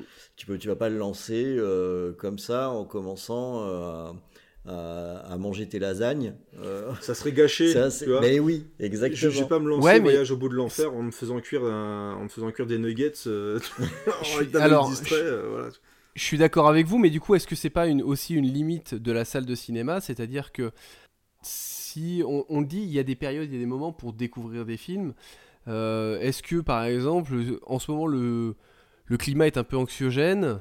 Si j'ai pas envie de voir un film super sombre et que j'ai pas envie de voir Batman par exemple, est-ce que Bah, le fait. chose. Oui, il y a autre chose, mais je veux dire, du coup, euh, rien ne dit que ce film-là, j'aimerais pas le, le voir au cinéma, mais c'est pas à ce moment-là. C'est-à-dire que la diffusion Mais là, salle. fais un effort, Ah, à, un tant moment, pis. à un moment, tu fais un effort, Ah, mon tant gars. pis. Tant pis. Et voilà, c'est mais- une démarche. Le, le cinéma, c'est aussi, c'est aussi le truc de la salle, c'est que c'est une démarche volontaire. Ouais, c'est ça. Personne Je t'oblige suis- aller que- voir le- Je suis d'accord, mais ça veut dire qu'il faut, c'est- ça veut c'est- dire faut que tu te déplaces, que tu regardes le programme, que, que tu prennes le métro ou le bus. Mais euh, chose qui n'est pas forcément faisable pour tout le monde. C'est-à-dire que.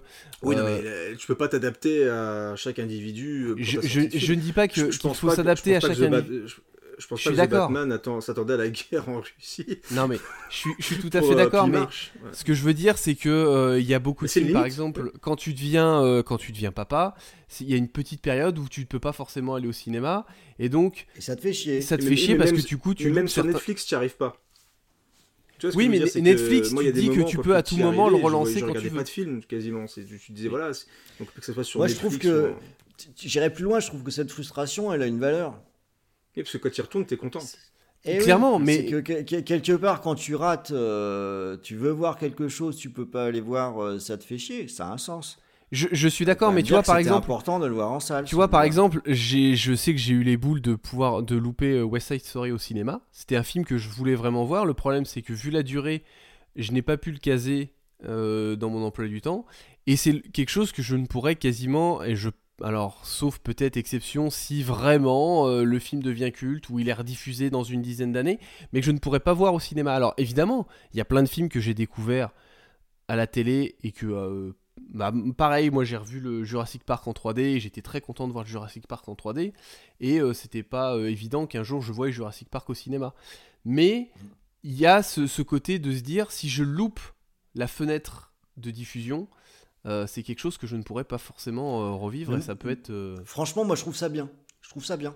C'est ce qui, c'est ce qui, c'est ça participe à l'événement d'aller en salle. Ouais. C'est qu'aussi que c'est timé. Tu vois, je vais te dire un truc, Nico. Euh, je vous C'est racontais une chance là, tu de- d'une période où je vous racontais une période où j'allais euh, au cinéma très souvent. Et euh, le- les films que j'allais voir déjà là, moi j'aimais déjà beaucoup le- les, les séries B en particulier de cinéma fantastique. Et donc, je savais qu'il fallait mieux que je loupe pas la première semaine parce que j'avais pas la moindre idée si ça allait survivre en Mm. deuxième. Et euh, il y a eu des occasions, alors je ne l'ai pas trop dit pour pas non plus trop me faire engueuler, mais c'était euh, euh, ouais là on part en vacances, là on part le, le vendredi. Ah bah ça va être un problème le vendredi parce que si je peux pas le voir ce week-end, ça se trouve je l'ai dans le cul quoi. Je le verrai jamais ce film. Et ça m'a fait chier plus d'une fois, même sur des trucs positifs du genre partir en vacances, parce que je me dis, mais je vais le louper, le, le film. Il va peut-être même pas sortir en VHS, en fait, je l'aurais pas vu. Et mon premier réflexe, à chaque fois que j'allais en vacances quelque part, mon premier réflexe, C'était de voir s'il était chercher diffusé. la salle du coin et de regarder ce qui était diffusé pour voir si j'allais pas louper un, de mes, un des films des, de- de- des genres que, que, j'aimais bien. Et je peux te dire que dans mon planning de vacances, la première chose que je faisais, c'était de dire euh, tel jour, il faut que j'aille au cinéma. Euh, parce que je peux pas louper ce truc-là. Tu vois, je, je effectivement, on peut louper une, euh, la, la fenêtre de tir, on l'a raté, ça nous emmerde. Mais quelque part, ça fait que d'y aller, c'est aussi important parce qu'on en profite vraiment, parce que c'est éphémère. Je Et suis d'accord, mais si, en si même- tout était là tout le temps, Et ben, c'est un des problèmes, c'est-à-dire que là, tu mets, euh, tu mets le doigt sur un point, c'est-à-dire que toi, à cette époque-là, si tu ne voyais pas ce film-là, tu ne savais pas quand tu allais le revoir et si même tu allais le revoir, ne serait-ce que si par VHS revoir, ou diffusion télé ou ce genre de choses. Maintenant, on est quand même dans une, euh, dans une époque où, si tu loupes le West Side Story, je sais que je vais le découvrir chez moi, dans, une- sur une installation somme toute euh, correcte, et qui sera pas forcément les conditions de la salle, j'en conviens, mais en tout cas, je vais le découvrir dans une condition, enfin, 3-4 mois après. Donc, Ouais. Voilà. Est-ce que ça je atténue euh, je un petit peu cette, euh, cette euh, moi- découverte du film Moi là-dessus, je, je vais, je vais séparer deux choses et c'est un point qui est plutôt intéressant. Alors déjà, première chose, c'est très rapide parce que je suis pas dans le, le- dans le financement des films et tout, c'est que ok, tu vas le voir peut-être en streaming ou en DVD, mais tu seras pas comptabilisé dans les sorties salles et du Mhm. coup, le succès du film ou le non-succès du film sera un peu bah, du fait Mhm. que les gens effectivement seront pas déplacés, et l'auront vu euh, sur Canal Plus ou peu importe. L'autre chose, c'est que euh, on avait déjà parlé, je crois à l'époque quand on avait fait le, le podcast sur la, le vidéoclub et, euh, Ouais, et, la, et la VOD, c'est que la, la sortie en salle, pour moi, il y a euh, un côté, on parle toujours du côté événementiel, c'est que tu as une, une vie autour du film que moi je ne retrouve pas justement dans, euh, la sortie DVD où maintenant tout le monde s'en fout un peu, et la sortie SVOD où, un peu comme on parle tout à l'heure, le meilleur film du moment, c'est jusqu'au prochain c'est que un film qui va sortir, je sais pas, moi je prends l'exemple d'un Red Notice ou un truc comme ça, ça, te, ça se dit être un événement, mais moi je m'en branle parce que j'ai pas cette hype qu'il y a autour d'une sortie d'un film où le film va sortir au cinéma. Et si je l'ai loupé, je serais content dire tiens, enfin il est sorti en DVD. Et là, je vais avoir envie de le regarder. Euh, il y a une sorte d'attente du fait que quand il va ressortir en DVD ou en Blu-ray, je serais content de le voir. Euh, donc le fait de louper un film en salle, c'est pas grave en soi parce que euh, bah, au moins tu te dis, enfin t'as loupé quelque chose, mais t'as cette envie qui est là, cette frustration qui fait que tu auras envie de le voir et peut-être quand même cette motivation de le découvrir dans de bonnes conditions à la maison pour essayer de profiter au mieux du film. Mais au moins il y a une attente qui est créée par ça. Quoi. Mm chose qui disparaît pour moi sur, euh, sur euh, genre le, le, dernier Fincher sur Netflix, je l'ai pas vu parce que voilà, je, je sais pas, je m'en je m'en fous un peu parce que euh, autour de la sortie, j'ai pas senti un truc un truc énorme et je serais peut-être allé le voir en salle. C'est noyé, c'est noyé aussi.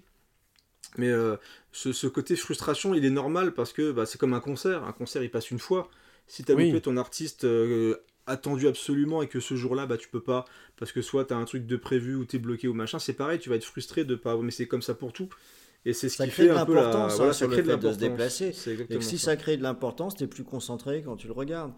C'est en fait, c'est les, les, deux vont un petit peu en même temps. Et il y a cet aspect aussi qui me semble important de la démarche active. Hmm. Euh, où là, euh, je vois une, une, vraie différence. Alors, je ne vais même pas parler de DVD ou Blu-ray parce qu'on est aussi une race en voie de disparition concernant le support physique. Mm. Euh, mais, le, mais par rapport à le, le fait de dire oui, mais en fait tout est accessible. Ben oui et non. Parce que le, la, démarche naturelle qu'on voit, et moi je le vois avec mes gamins, mais pas que, c'est que ce que tu vas regarder, ça va être à partir d'un panel prémâché. La démarche, elle n'est pas volontaire.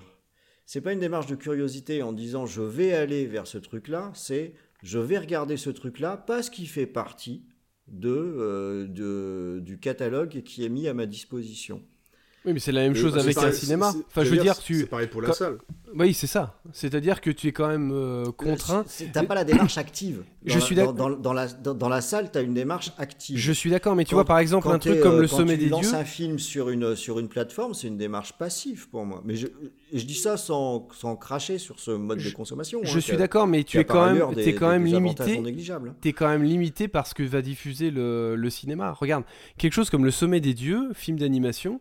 Euh, qui est diffusé dans, euh, je sais pas, il a été diffusé dans 5 salles en France.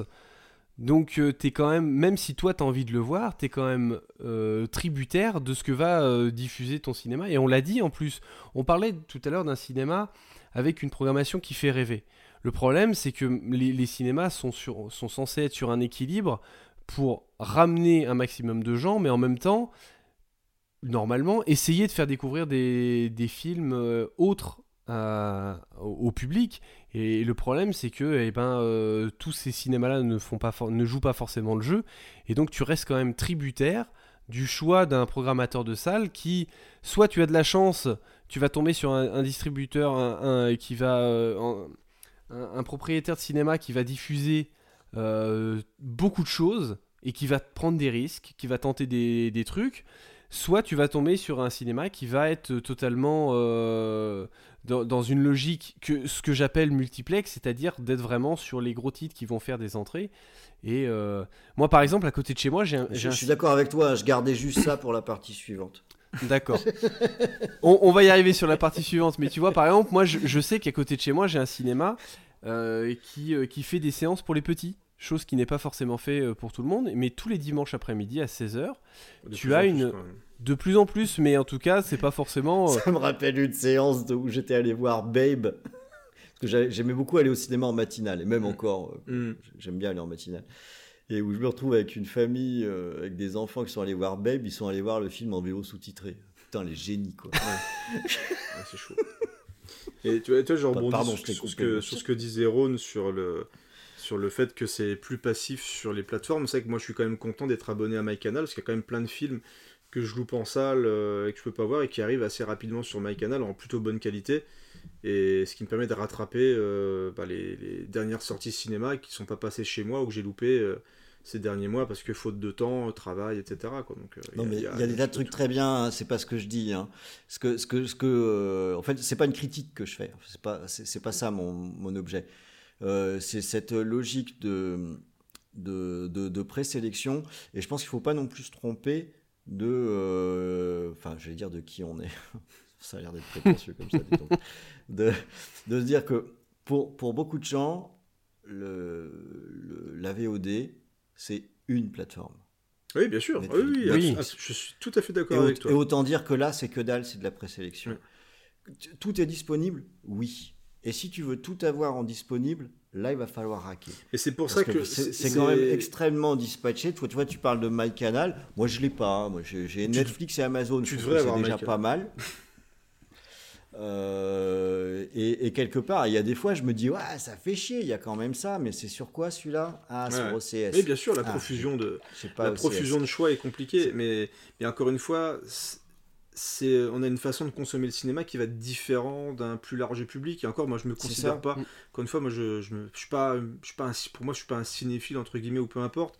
Mais euh, il y a des gens beaucoup plus curieux, etc. Mais c'est, je faut pas s'attendre à ce que tout le monde critique le film de la même manière que nous on va le critiquer, mm. puis on le voit à chaque fois que des fois je parle avec John, il me traite de casse-couille parce que machin, peu importe, ouais, mais toi t'es chiant, peu importe. On n'aura pas le même rapport au film. Lui, il est parti voir son truc. Euh, bah, je suis très chiant. mais mais euh, des gens qui vont avoir Netflix pour se vider la tête et lancer Red Notice, voilà, on peut juger un peu machin, mais ils sont contents de voir euh, Dwayne Johnson qui fait des cascades sur un fond vert, donc ça va leur, suffire, ça va leur suffire parce qu'ils ont envie de, regarder leur divertissement du samedi soir. Nous, on va peut-être chercher autre chose en plus. Mais euh, on regarde des trucs cons aussi, hein, ah, donc c'est pas un problème pour moi. Hein. Super c'est pas un problème. Super. Bah, c'est l'aspect restrictif qui, qui, qui, qui m'ennuie. C'est pas le, le, le, le, film, le film en tant que tel. C'est là où je parlais de démarche active ou passive. C'est là où je voulais, où je voulais en venir, Nico. D'accord. C'est que, c'est que euh, en fait, quand tu es, quand es sur un catalogue, entre guillemets, euh, pré-mâché, la, oui, la, sélection est déjà faite pour toi, donc oui, non, mais je, suis d'accord. Mais euh, c'est pas un truc où tu dis, je vais choisir moi, bouger mon cul, me déplacer. Je, suis d'accord, en fait, tu, tu, regardes ce qu'il y a, quoi. Mais du coup, c'est un, un, des points, je pense, qui est, parce qu'on va arriver un peu dans les points négatifs.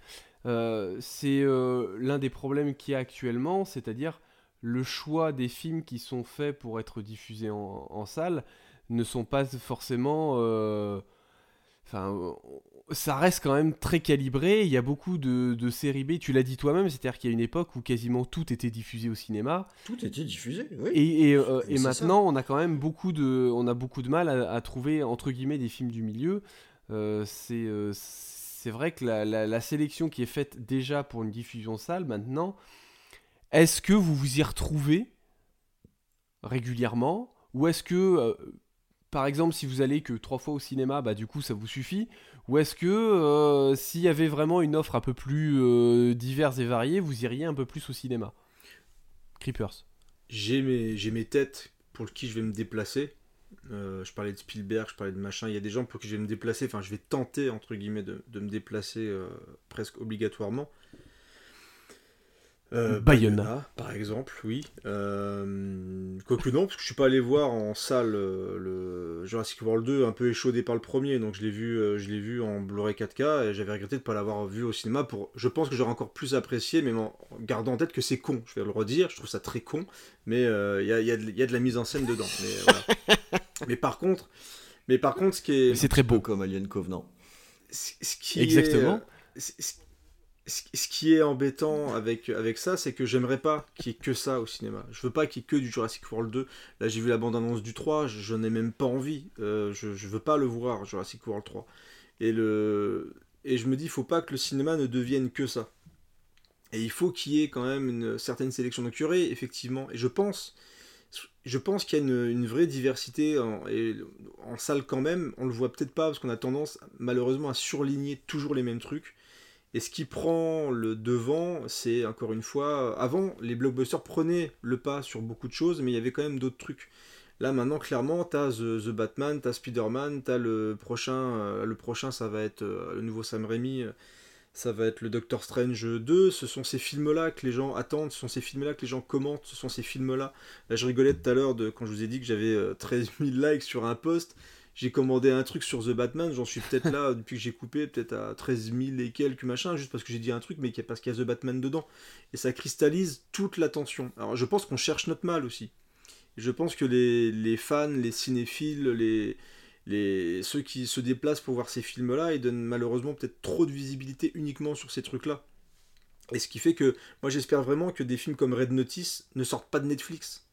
Je, pense vraiment, je n'ai pas envie de voir uniquement des films comme Red Notice euh, qu'on peut trouver divertissants ou juste bien, voilà, ça se vide la tête machin, mais j'aimerais pouvoir quand même avoir un peu plus de choix, de pouvoir aller voir effectivement un film de, je, demande pas d'avoir du Scott Atkins euh, au cinéma. Tu vois, déjà à l'époque, dans les années 80-90, c'est des films de série B de baston, ça sortait en vidéoclub, ça sortait déjà plus euh, en salle. Donc je demande pas d'avoir ça euh, au cinéma, mais c'est vrai que d'avoir un petit peu plus de, de, films du milieu, effectivement, en salle, en plus des gros blockbusters. Parce que sans les blockbusters, ces films-là sont pas financés non plus. Mais moi, j'aimerais un peu plus de diversité. Je pense que j'irais plus si j'avais un petit peu plus de de films de genre euh, intéressants, en tout cas en salle. Tu as des films comme euh, de, effectivement le, Del Toro, il a fait un, un bide monstrueux, on parlait de Spielberg, mais il y a plein de films qui se cassent la gueule tout le temps. Il y a plein de, petits films qui tentent de débarquer, effectivement, des fois il n'y a pas assez de salles, clairement il y a encore beaucoup trop pour moi de d'un entre-soi peut-être parisien sur certaines salles pour diffuser certains films. C'est vrai que dans moi, dans ma région de l'Est, quand je vais euh, quand je vais dans un kinépolis ou quand je vais dans mon petit cinéma de machin, bah j'ai pas effectivement j'ai pas tous les films d'horreur, j'ai pas le film d'action, j'ai pas le machin. Je vais avoir effectivement peut-être, je sais pas moi, le, un nouveau Astérix ou le nouveau Marvel ou un, ou un film pour enfants, histoire de, de, contenter beaucoup de monde, mais ça manque un petit peu peut-être de, variété. Et j'ai peur qu'on tende vers un petit peu, un petit peu sur ça, parce qu'on dit ça va peut-être s'essouffler, mais on est encore quand même dans euh, jusqu'en 2000. Euh, de, voilà. Ça fait un moment qu'on dit que ça va s'essouffler. du Fast and Furious 14 tant que ça permet d'apporter autre chose.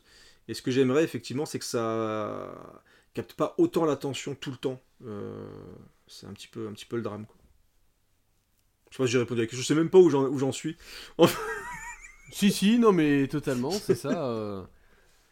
Et toi, Ron, est-ce que, est que tu penses que le la programmation ciné te, convient ou est-ce que, euh, ou est-ce que parce que de ce que j'ai compris, tu y vas beaucoup moins.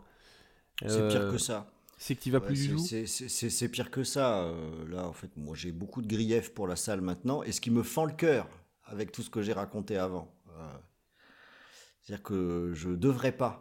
Mais ce que je vois, c'est que j'ai plus vraiment envie d'y aller. Alors, pour des tas de raisons qu'on va évoquer.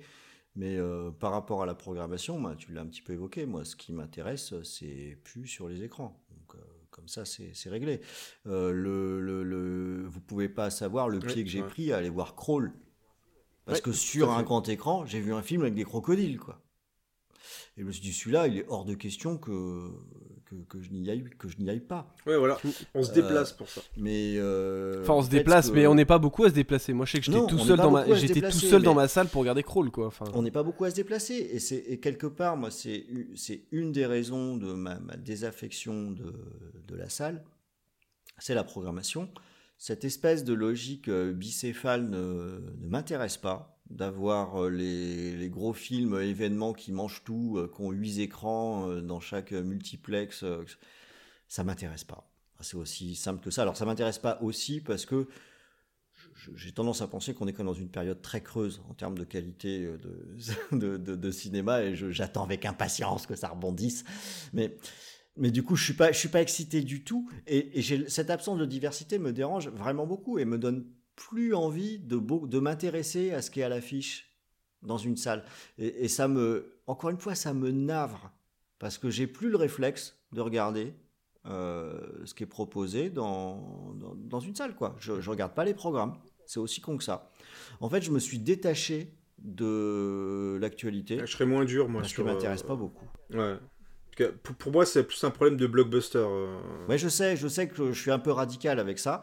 Et je, je sais en plus que je, que je peux passer à travers de, à travers de choses. Je, le sais bien. Parce que pour moi, c'est vraiment le, le, problème de, de, fraîcheur vient plus dans les blockbusters que dans les plus petits films. Il y en a quand même beaucoup qui sortent et qui n'attire pas les gens. Donc, à les mecs qui ont des salles de cinéma, on peut pas leur demander de diffuser des films qui attirent personne. Ouais, mais tu vois, pour moi, je mets un peu les deux en même temps euh, quand même parce que le ça, c'est Nico qui l'a évoqué, c'est que les fenêtres de tir pour aller en salle, euh, la vie fait qu'elles peuvent aussi se réduire un petit peu mm.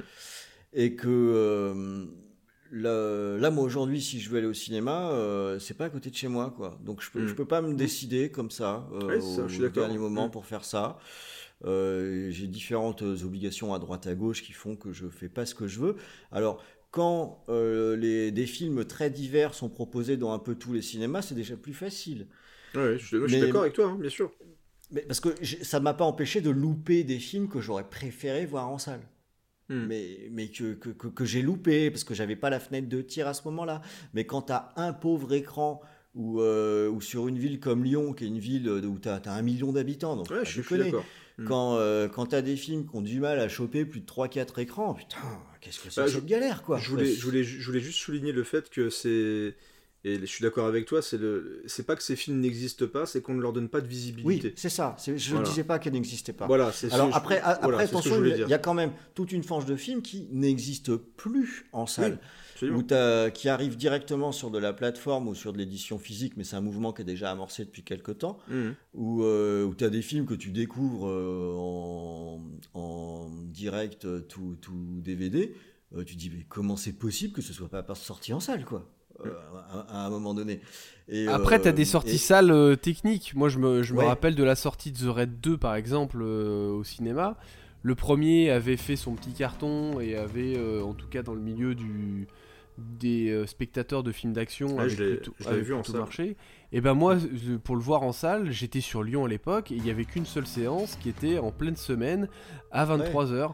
Et un film, euh, et ce film-là durant euh, 2h45, et ben euh, je me suis pas déplacé pour aller voir euh, ce film-là que j'aurais euh, adoré euh, découvrir euh, sur, un- sur un écran de cinéma. C'est ça. Mais après, moi, je suis pas fataliste parce qu'il y, a une- il y a une histoire de période. Moi, j'ai beaucoup d'affection pour le cinéma fantastique en général. On en a un peu parlé tout à l'heure. Si le cinéma fantastique aujourd'hui, c'est un énième remake d'Halloween qui croit réinventer l'eau tiède et euh, un épouvantable Candyman ou euh, autre merde de ce genre-là, dire, à un moment donné, moi, j'attends que ça passe, quoi. Je veux dire, euh, j'ai pas que ça à faire. Il y a, y a des tas de bons films que j'ai pas vus. Euh, je vais pas perdre, j'arrête de perdre mon temps d'aller pour aller voir ça. En plus, j'ai même pas envie d'envoyer un signal en disant je suis prêt à payer mon billet pour ça. Non, Hmm. ça suffit quoi, ça suffit. Mais, mais là, là-dessus, on a, il y a toujours des cycles, des choses comme ça. Là, on est, Il, il est long. on est sur une euh, période qui est un peu que, qui à mon sens est d'une tristesse infinie. Ouais. Euh, ça veut pas dire qu'il y aura pas un rebond. euh, un- Oui, comme, souvent il y a, y eu. euh, Mais par contre, et c'est c'est- moi ce que je trouve un peu dommage, par exemple, on parlait des multiplex qui ont 8 salles. Qu'est-ce qui empêcherait, alors je sais ce qui empêche, mais de, de, de se dire, eh ben voilà, euh, tel euh, sur la plus petite salle du, du multiplex, on va diffuser un film pas forcément connu. Euh, alors oui, effectivement, sur cette séance-là, on va perdre de l'argent, ou en tout cas, on va, c'est pas là où on va faire carton plein. tu Et encore, en mais en tout cas, tu pourrais tenter peut-être plus facilement euh, là où, enfin, on, on le voit bien de toute façon dans les multiplex, quand un film comme ben, Batman, Spider-Man nous sort, t'as euh, les euh, cinq premières salles qui sont euh, que sur ce film-là, avec une séance, ben, toutes les, dès que le film se termine, une séance recommence cinq minutes après. Je me dis que c'est un peu dommage de et, très souvent donc après les, autres films sont diffusés dans les plus petites salles. Et ben qu'est-ce qui empêcherait juste de décaler un petit peu cette logique-là, c'est-à-dire que le, le Batman, au lieu qu'il soit sur 4 salles, il est sur 3 salles, et que ben, tout ce qui était sur les salles 4 à, à 8, et ben, ça passe de 3 à 7, et que euh, sur la salle 8, et ben, tu une programmation peut-être un peu autre, avec euh, soit les films euh, actuels, récents, mais qui sont pas forcément mis en avant, soit des, films plus anciens qui mériteraient d'être revus, ou en tout cas qui... Ou de, ou de te spécialiser, c'est ce qu'on a évoqué Oui, tout à l'heure. Il, y a- il y aussi des- il y a aussi des logiques à un moment donné de personnalité. Quand j'évoquais la petite salle du Rex, là, du Rex 2, euh, qui était, euh, qui était euh, sur la gauche, c'est là où tu allais voir les, les- les films d'horreur. C'est toujours diffusé là. Et ils tentent. Et t'y vas. Et t'imagines bien quand ils ont diffusé un truc comme Freddy 3 après le 2 qui avait pas fait un énorme carton non plus, euh, voilà, tu tentes. Et quoi Ils ont rempli des salles. Et, et qu'à un moment donné, tu as aussi un public pour les films. Le, euh, euh, historiquement, tu avais tous les films d'horreur qui sortaient, euh, ils faisaient leurs 45 000 entrées euh, ou jusqu'à 60 000 entrées. C'est pas, c'est pas un truc dingo, mais c'est un modèle économique qui tient. Mhm. Parce que si tu, tu, tu, tu as ta salle qui, qui projette, bah t'y vas en fait. Tu vois, mais c'est c'est un mode de gestion qui est autre. Ça, a- ça a un petit peu changé par rapport à ça. C'est vrai que moi, ça me pose, ça, ça me pose un problème. Ça me pose un- surtout un problème d'envie, en fait. C'est que le, à un moment donné, il faut, faut que je puisse être déjà motivé par ce qui est projeté pour avoir envie de me bouger les fesses. Euh, c'est- sinon, je vais pas le faire. C'est pas la seule raison, mais en tout cas, euh, c'en est une qui est non négligeable. Et il y a quoi d'autre comme raison qui fait que tu ne te déplaces pas forcément à Ah, la salle? attends, j'en ai toute une liste. Eh ben allez, vas-y, fais-toi dit, j'ai dit plaisir. que j'allais faire mon vieux con. Vas-y, fais-toi plaisir. J'allais faire mon con. Alors déjà, moi j'ai, j'aime pas les multiplex. Voilà. Euh, Les, les salles dont j'ai parlé depuis tout à l'heure, c'est quoi? C'est des salles qui sont des salles populaires. C'est des salles euh, qui ont de la personnalité. Euh, moi, pâté, UGC, machin, ok, j'ai les mêmes couleurs de l'un à l'autre, les petites flèches par terre, le petit coq. Euh, les salles, elles ont toutes la même tronche. Il faut surtout passer par le rayon confiserie avant. Ça, me fait chier. Voilà. J'ai l'impression d'arriver dans une grande surface. Et c'est pas ma vision du truc. Ça me met pas dans le bain, en fait. Voilà, ça me met pas dans le bain. J'ai mis le bon terme. Euh, quand je rentre là-dedans, euh, je rentre comme un, un consommateur, euh, comme si j'allais acheter un paquet de chewing-gum. Et je suis pas en condition. C'est c'est- c'est pas quelque chose qui me, qui me motive. Alors que, je vais pas être de mauvaise foi, on a des moyens techniques qui sont bien supérieurs aux salles que j'affectionnais. C'est ça. Mais, mais pour moi, c'est deux choses différentes. Mais non, Il faut, en les, il attendant, faut les rembourser. ouais, je, je mords pas de la même façon. Qu'est-ce que tu veux que je te dise? C'est Non mais. Ça, Ouais, les, les- les salles de cinéma, ont toujours fait de l'argent sur le popcorn. Le popcorn a toujours été présent. Là, ils l'ont mis plus grand, je suis d'accord. Maintenant, ça ressemble clairement à des confiseries. Euh, avant, t'es obligé de passer par là. Même si t'as ton ticket, t'es obligé d'aller te le faire euh, passer par la caisse avec les popcorn pour pouvoir aller poissonner ton ticket. C'est clairement casse-couille. J'ai jamais compris pourquoi on t'obligeait, alors que t'avais payé ta place, à repasser derrière Ah les, oui. les trucs là. Voilà, c'est chiant, mais il faut. euh, faut- Ouais, la personnalité de la, rembourser. de la salle, pour moi, voilà, ça compte. Ouais, Un c'est autre- c'est fini ça. Un autre truc qui me fait chier, alors vous allez trouver ça con, je vous préviens, mais ça m'agace vraiment à chaque fois quand je me tape une séance. Les putains de pubs. Tu payes un ticket où faut que tu hypothèques ton, ta maison pour aller au cinéma et tu te prends un couloir de pub. En plus des eh, pubs, des, des pubs de merde de ta région, quoi. Eh. C'est le, boulan- c'est le boulanger du coin. euh, Non, mais enfin. Et enfin, puis qui sont diffusés pendant mo- 15 ans. hein. ouais, Et puis j'ai ouais. des- j'ai déjà payé mon ticket, quoi. Ouais, je d'accord. j'ai Moi, pas besoin de, j'ai pas payé pour regarder de la pub. Mettez-moi des bandes annonces. Alors attention, parenthèse vieux con. Par le passé, au cinéma, Pourquoi t'avais pas fermé la t'avais un court métrage en première partie. Ah oui, ça remonte à loin. Avant ton film, t'avais un court métrage. Bah oui, mais moi j'adorais ça. Mais ça, personne n'a connu ça par toi. Moi, j'ai jamais connu ça. Bah ouais, mais peut-être, mais essayez de Il y avait les entractes Il y avait les entractes Foutez-vous de ma gueule, bande hein, d'enfoirés. voilà. Ah, les entractes quand ils venaient de vendre des bonbons, justement, chichi, chacha, chouchou. euh, Maintenant que vous êtes bien foutu de ma gueule, vous préférez quoi Des pubs ou un court métrage Les bandes annonces, exact. les bandes annonces. J'ai j'ai dit les, les pubs ou un court Ah métrage. non, mais les les, bandes annonces, il y en avait déjà, c'était pas les pubs, incompatible. les pubs, ça me casse les roustons. Des fois, t'as plus de pubs que de bandes annonces. Voilà, moi ça me saoule. Les pubs, c'est un truc qui m'énerve. 0 Mais alors, on 47 l'a- 20 0 0 0 On a, on l'a déjà évoqué, mais euh, moi je, enfin, je vais revenir dessus, mais le, l'incivilité dans les salles, euh, ça me casse les couilles. Voilà, ça me casse les couilles. Euh, quand, quand je vais en salle, maintenant, euh, je vais plutôt viser euh, les matinées. Euh, en fait, euh, je vais voilà. viser les moments où j'ai la paix. Quoi. Euh, je peux. En fait, tu vises pas l'expérience. euh, Tout à l'heure, tout à l'heure, collective. j'ai parlé. Collective. de- de- C'est marrant. Donc dans, dans ce cas-là, autant regarder le film non, chez toi. Ah, ah, ok, tu veux jouer à ça. Tu veux vraiment me chercher sur Non mais, je- non, mais là, on parle de.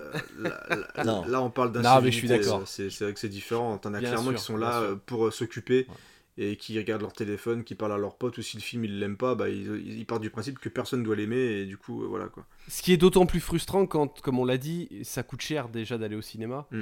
Euh, et puis t'as pas envie d'être là, si va, t'y- va te, va te faire voir ailleurs. Surtout, surtout si tu vas pas régulièrement. Enfin, je veux dire, il y a ceux qui y vont régulièrement, donc qui ont l'abonnement illimité. Et encore, ça, c'est quand t'as l'occasion d'avoir un abonnement illimité. Mais euh, pour beaucoup, euh, c'est euh, la sortie du mois, du trimestre, de l'année. Et quand tu débourses une certaine somme pour une sortie familiale, c'est vrai que t'as peut-être euh, autre chose à faire que dans, de, de devoir gérer une bande de gamins. Ouais, ou puis de en plus pour moi, euh, personnes, il, il s'avère que euh, malgré mon tempérament extrêmement calme dans, dans la vie, des fois il y, a des- il y a des trucs qui m'énervent. Ça, ça fait partie des choses qui m'énervent. Donc je prends plutôt le risque d'aller me faire péter la gueule parce que t'auras huit mecs qui font les cons et je crois qu'en fait ça m'empêchera pas d'aller leur dire mais fermez vos putains de gueules quoi. je supporte pas. Voilà, je supporte pas. Euh, à, un moment donné, euh, on parlait tout à l'heure de, de réaction commune dans une salle. Ouais, de réaction commune dans une salle. Commune, quoi. Voilà, Mmh. euh, des, des, dédiés dédié au film. film. Je n'irai jamais me plaindre, et au contraire, euh, d'avoir des gens qui rient en regardant un film, euh, en regardant une comédie, qui sursautent pendant un film d'horreur, qui même après avoir sursauté ont un rire nerveux après, ça fait partie de l'expérience du film. Venir m'emmerder avec le téléphone ou à faire des textos ou même à répondre au téléphone, enfin, enfin j'hallucine quoi. J'hallucine à un moment donné. Télé- À un moment donné, euh, là, euh, hein. là, ça, ça commence à devenir un vrai. c'est juste un problème d'éducation, quoi. C'est tout. Alors, c'est là où je dis que je fais vieux con, hein, si vous voulez, mais vous avez le droit de le dire que je suis un vieux con. Mais moi, j'admets pas ça. J'admets pas ça. Voilà, c'est. Non, mais, Moi, non, mais c'est les, télé- pas possible. les téléphones, c'est une plaie. C'est vraiment. euh, Si t'a- si t'arrives pas à couper pendant deux heures.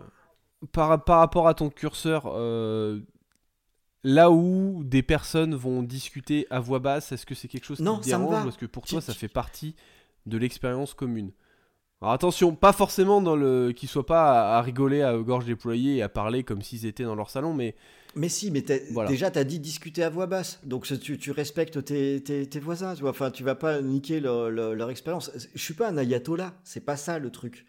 C'est qu'à un moment donné, il faut pas non plus me niquer mon expérience quand je regarde un film. Là, euh, là, là je, je- je trouve juste pas ça acceptable. Et ce qui est, ce qui est- ce qui est très joli, c'est que euh, on n'a pas une typologie hein, de, de personnes qui m'emmerdent. hein. Alors ça touche toutes les couches sociales, tout ce que tu veux. Euh, c'est une, c'est qu'en fait, j'ai l'impression qu'il y a des individus qui vont au cinéma comme ils regardent Netflix. Donc en fait, mais, mais, mais regardez Netflix, putain, venez pas me faire chier. Venez pas me faire chier. Donc le, c'est vraiment un truc qui me, qui, qui m'insupporte. Et comme il s'avère que j'ai le tort de bien aimer euh, du film B ou du truc qui tâche ou du, euh, je, ré- je récolte pas forcément là, le, le, de- de- de- le public euh, le plus, euh, on va dire le, le plus mieux élevé. voilà, exactement. Donc euh, en fait, non, moi, ça me fait monter dans les tours, quoi. Donc, euh, et pour moi, c'est devenu un, c'est sans doute mon frein numéro un pour ce qui est aller en salle. principalement. C'est je reste à la Mm. maison parce que je ne supporte plus les téléphones portables, parce que les incivilités. euh, Et, et c'est vrai que c'est compliqué. Tu as un peu cette impression que parce qu'ils ont payé leur place de cinéma, bah, ils ont le droit. Ils ont le droit de casser les couilles. Ils ont le droit de mettre le pied sur le siège, ils ont le droit effectivement de, de répondre au téléphone, de regarder la lumière qui s'allume d'un seul coup, euh, qui automatiquement t'attire le regard, parce que voilà, la lumière qui s'allume en plein milieu d'une Bah oui. salle toute noire, ça, ça, vient te, ça vient de sortir du film, donc c'est clair que c'est des trucs compliqués. quoi. C'est, et c'est ouais, le, le, puis bon, le téléphone, même à la maison, je, dis- je parlais tout à l'heure de la maison, c'est aussi le truc où tu peux sortir facilement pendant ton film, mais au moins tu fais chier que toi. Voilà. Quand t'es à la maison, tu fais chier que toi. Oui, Voilà. voilà, c'est ça. C'est, tu te sors du film tout ça. seul, mais tant pis pour toi. Mais c'est que c'est le, c'est un peu le, le côté compliqué, c'est que ouais, le téléphone, euh, c'est la plaie. C'est une plaie ce truc. Au cinéma, c'est vraiment une catastrophe. Et toi, Creepers, t'as des, t'as d'autres points qui te, qui te dérangent ou qui te, qui t'énervent quand tu vas au cinéma, qui peuvent te gâcher la, la séance, autre donc que les incivilités. Après, t'as des fois ou, problèmes euh, techniques. Euh, ça peut arriver. Quand je suis allé voir Dune, euh, quand je suis, je suis allé voir Dune pendant qu'on était à Paris pour la, la nuit d'Anarland, je suis allé voir Dune en IMAX. C'est peut-être le meilleur, au moins pour me réconcilier avec euh, mon ami Denis. Euh, c'est peut-être la meilleure expérience possible pour voir Dune. Et j'avais trois putains de gros pixels morts. euh, sur l'écran quoi donc je me fais chier à payer je sais pas combien une place IMAX euh, pour profiter d'un film et je ne voyais que ça putain Euh, je ne voyais que des pixels morts et ça m'a cassé les couilles. Donc il peut y avoir des problèmes techniques. Certains ont souligné des, des salles qui étaient, qui étaient compliquées avec des, des, des toiles qui étaient tachées, des sons qui grésillaient, des trucs. hein, voilà, donc ça, ça peut te gâcher clairement parce que logiquement, quand tu payes, tu as envie d'avoir le, le taquet. Tu vas payer un truc que tu ne vois pas chez toi. Donc tu veux pas avoir de d'enceinte qui grésille ou de gros problèmes sur l'écran. quoi. Bon, après, tu peux aller te plaindre. Et puis bon, moi, je suis allé me plaindre. Il en avait strictement rien à foutre. Il m'a dit, ouais, je suis au courant. Bon, bah, c'est bien. Mieux. Si t'es au courant. Ah, c'est bon alors. Je suis plutôt content d'avoir payé 20 balles pour voir un, un mauvais film en, en IMAX avec 3 points morts. Mais ouais, ça fait partie des choses qui peuvent faire chier quoi. Après, je pense qu'on est tous à peu près d'accord et c'est ce qui est ressorti de, de la question que j'ai posée sur Twitter. C'est que globalement, euh, voilà, ce, ce qui est compliqué, c'est qu'on essaie d'avoir un, un moment, de, une sorte de communion de, pendant un film, à essayer de passer un bon moment, à en profiter, à, à essayer de, de- de rigoler ou de frissonner ou tout ce que tu veux pendant un film. Et clairement, il peut avoir, même si c'est une personne sur 500, bah c'est cette personne-là qui va casser les couilles. t'as une personne sur 500 qui peut te briser complètement un, un, film parce que téléphone, parce que il arrive avec sa lampe torche une heure après le début du film et puis il va te mettre la lampe torche dans la gueule parce qu'il trouve pas sa place pour s'asseoir, il en a rien à foutre. Au moins, tu auras une communion de la salle euh, sur ce mec-là, mais ouais, tu auras une communion de la dans, salle. Dans Scream, dans Scary Movie, quand il la plante. Euh...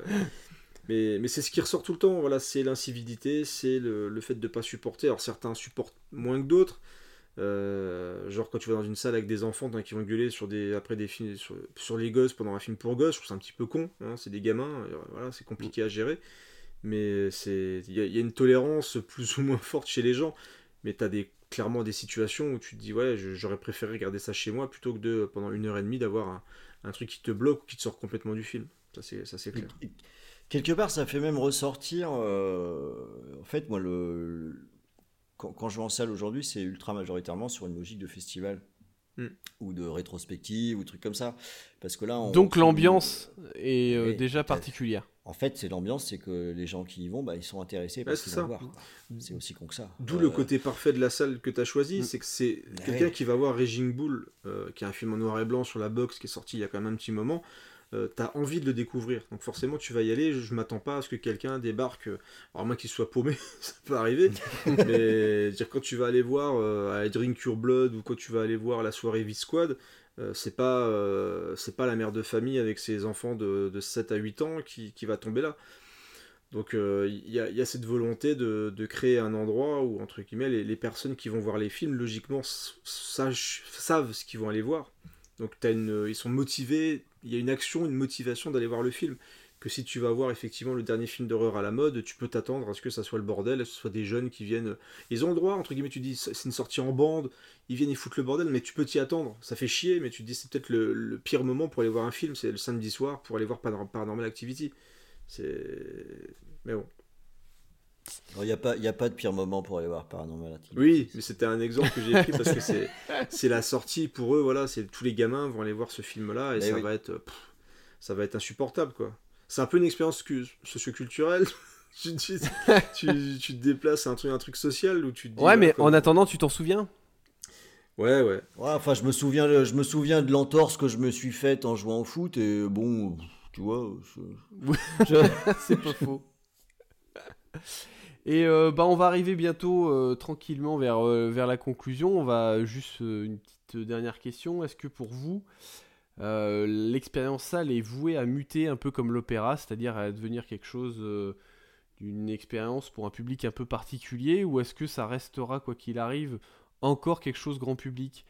Par exemple, on, entend parler dernièrement euh, des salles de cinéma américaines qui vont faire un tarif différent pour le nouveau Batman, c'est-à-dire qu'ils vont le faire payer plus cher. Donc on en arrive à euh, peut-être cette idée de payer euh, des, tarifs différents ou ce genre de choses. Ou est-ce que pour vous le, cinéma restera euh... il faut il faut pas il faut pas que ça devienne un truc d'élitiste. Euh... Tu parles d'opéra, tu vois l'opéra, moi c'est pas un truc qui me motive.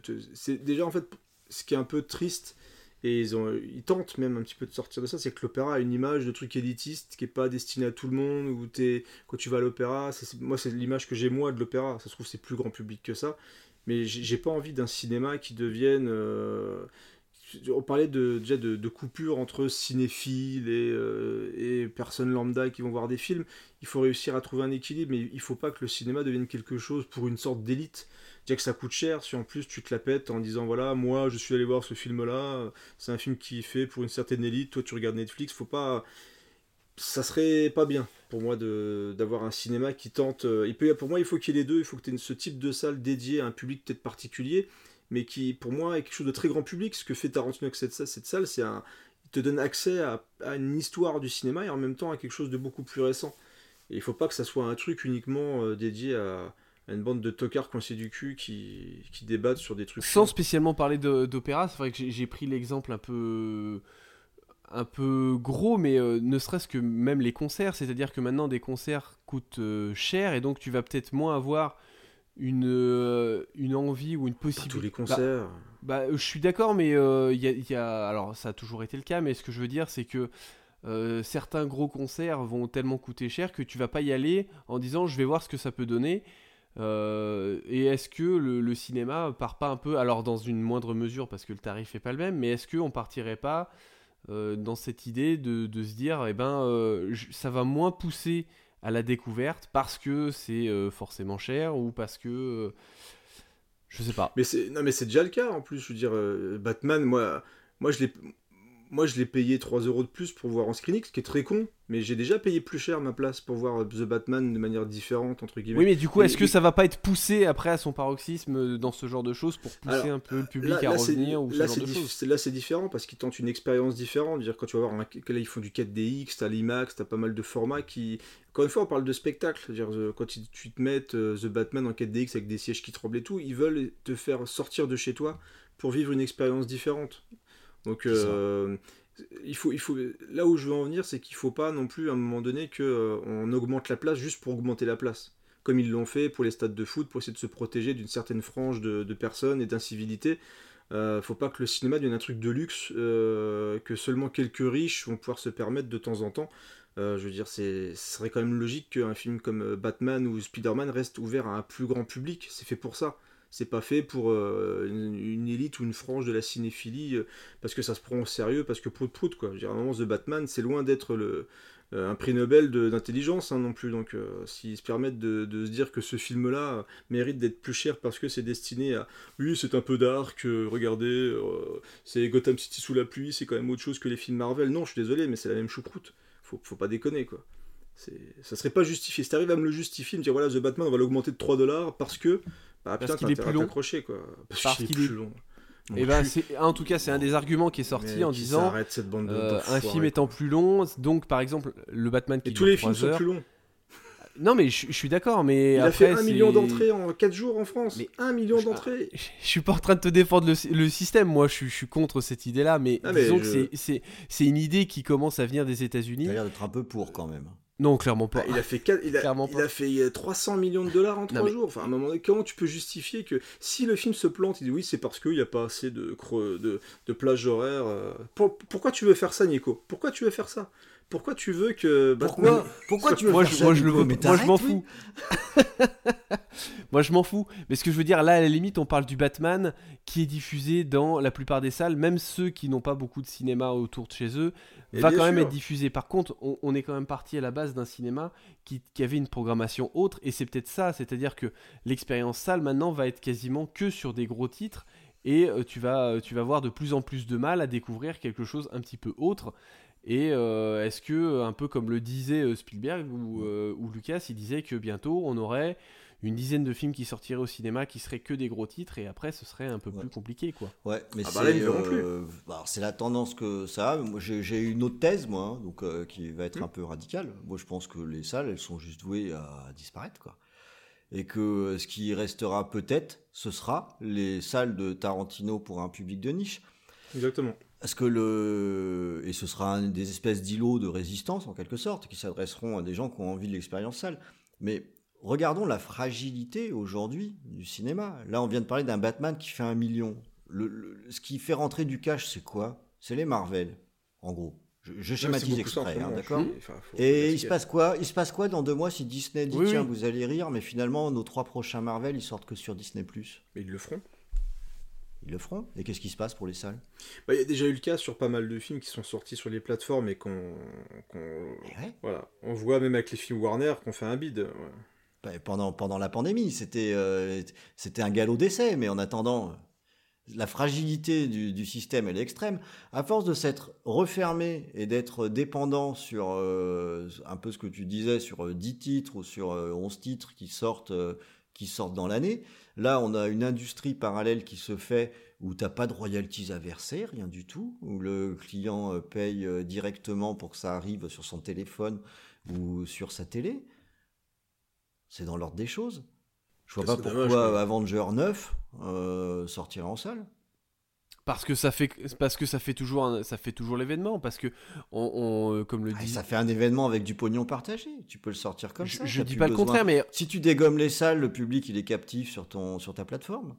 oui mais regarde euh, ce que disait Creeper c'est-à-dire pas dit que c'est ce que je veux. sur hein, le mais, dernier euh, sur le dernier Spider-Man il y a un effet de groupe il y a un effet de fête et euh, est-ce que réellement des des majors comme Disney peuvent se permettre de, de dire bah euh, on enlève complètement ça parce que ça fait quand même partie de la communication de la, de la société Mais je- ce genre de Je te dis pas de- que c'est la, je te dis pas que c'est la semaine prochaine, mais tu, tu- Non, tu- non, mais je suis d'accord. dans cette direction que, que, que ça se pave, que les tentatives se font.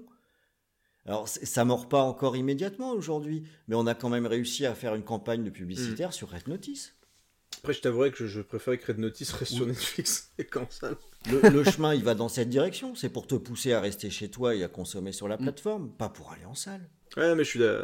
Il y a une vraie campagne. Bah, de- et de tous les gros films Netflix maintenant ont des campagnes Mais, de pub. non, mais je, je suis d'accord, mais c'est l'exemple que je prenais parce qu'il a, une vra- il a eu une vraie campagne de pub. Alors, i- imaginons maintenant qu'on est dans, dans six mois et que pour le nouvel euh, Iron Man ou, ou que sais-je, tu une campagne marketing sur la sortie euh, le, le 13 septembre en exclusivité Mm. sur Disney+. Bah, c'est ce qui est arrivé sur certains films Pixar. hein.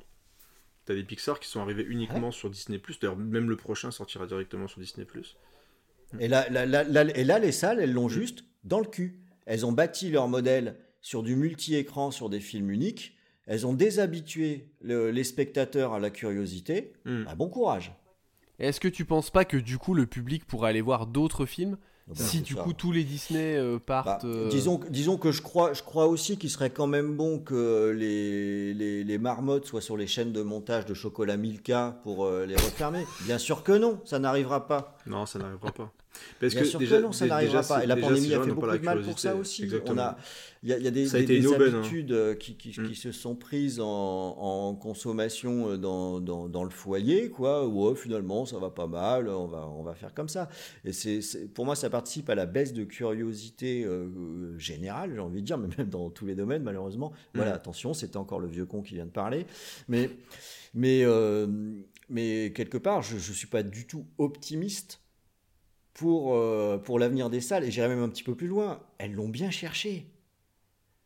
C'est que quand, quand on crée à un moment donné euh, une, une situation euh, d'ultra-dépendance sur un seul type de film, sur...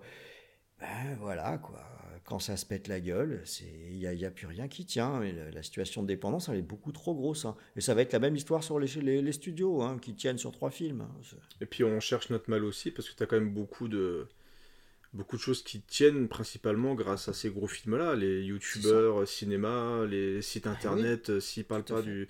Là tu regardes, sur... je vais reprendre l'exemple de The Batman parce que c'est le film du moment, mais si tu as un site internet qui a pas 12 articles par jour sur The Batman, les prochaines suites, qu'est-ce qu'on aimerait voir comme prochaine suite, quel est le meilleur Batman, quelle est la meilleure Catwoman, quel est les... pourquoi cette suite-là a été annulée, pourquoi Christopher Nolan il a vu 3 minutes du film et qu'est-ce qu'il en pense, et euh, Tim Burton, il a vu euh, la Catwoman et il pense que la sienne elle est meilleure. Et du coup, il y a un débat. Non, espèce d'enfoiré, c'est celle-là qui est la meilleure parce que ta Catwoman elle pue et parce que c'est sorti les années 80. Donc, c'est, on, on se et puis de toute façon t'aimes pas les Marvel.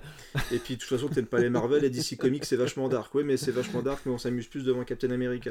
Et, et ça tourne sur Twitter H24. Tout ce que je vois passer, c'est uniquement ces trucs-là. On ne voit. On voit, c'est concentré sur euh, le dernier Batman, et euh, si tu dis que c'est nul, bah t'es un enfoiré. Si tu dis que c'est bien, t'es un gros bâtard. Enfin, voilà, c'est, ça cristallise l'attention. En Et moins, l'avantage, c'est- qu'à un moment donné, tu perds les. Si c'est une bataille de plateformes, tout le monde n'a pas toutes les plateformes, alors que les salles sont accessibles à tous. Tout à fait. Donc, euh, à, à minima, ça éparpillera les débats. Oh, c'est déjà ça. Mais... Et non, mais ouais, moi, je- ouais. moi, très franchement, je le vois pas bien. Voilà, Euh, je sais que du coup, c'est pas une fin très heureuse, mais quelque part, je le vois pas bien, oui et non. Parce qu'à un moment donné, euh, je l'ai évoqué plusieurs fois, il y a toujours des logiques de cycle dans, Mm. dans- ce qu'on voit. Et dans le cinéma, il y en a eu plein. hein. Il suffit de voir comment la 3D, elle est venue, elle est repartie, elle est Mm. revenue, elle est repartie. Enfin, t'as as, des cycles comme ça qui se font. Si on a envie à un moment donné euh, d'avoir un petit coup de pied dans la fourmilière pour peut-être rebondir vers, euh, vers, vers autre chose, euh, pourquoi pas arriver à une situation finalement assez critique? Parce qu'il y a un truc qui se perdra jamais. Alors là, ça va être ma foi dans l'humanité qu'on peut avoir. Mais tu as, toujours des gens quelque part, tu as toujours des hommes et des femmes qui auront envie de créer.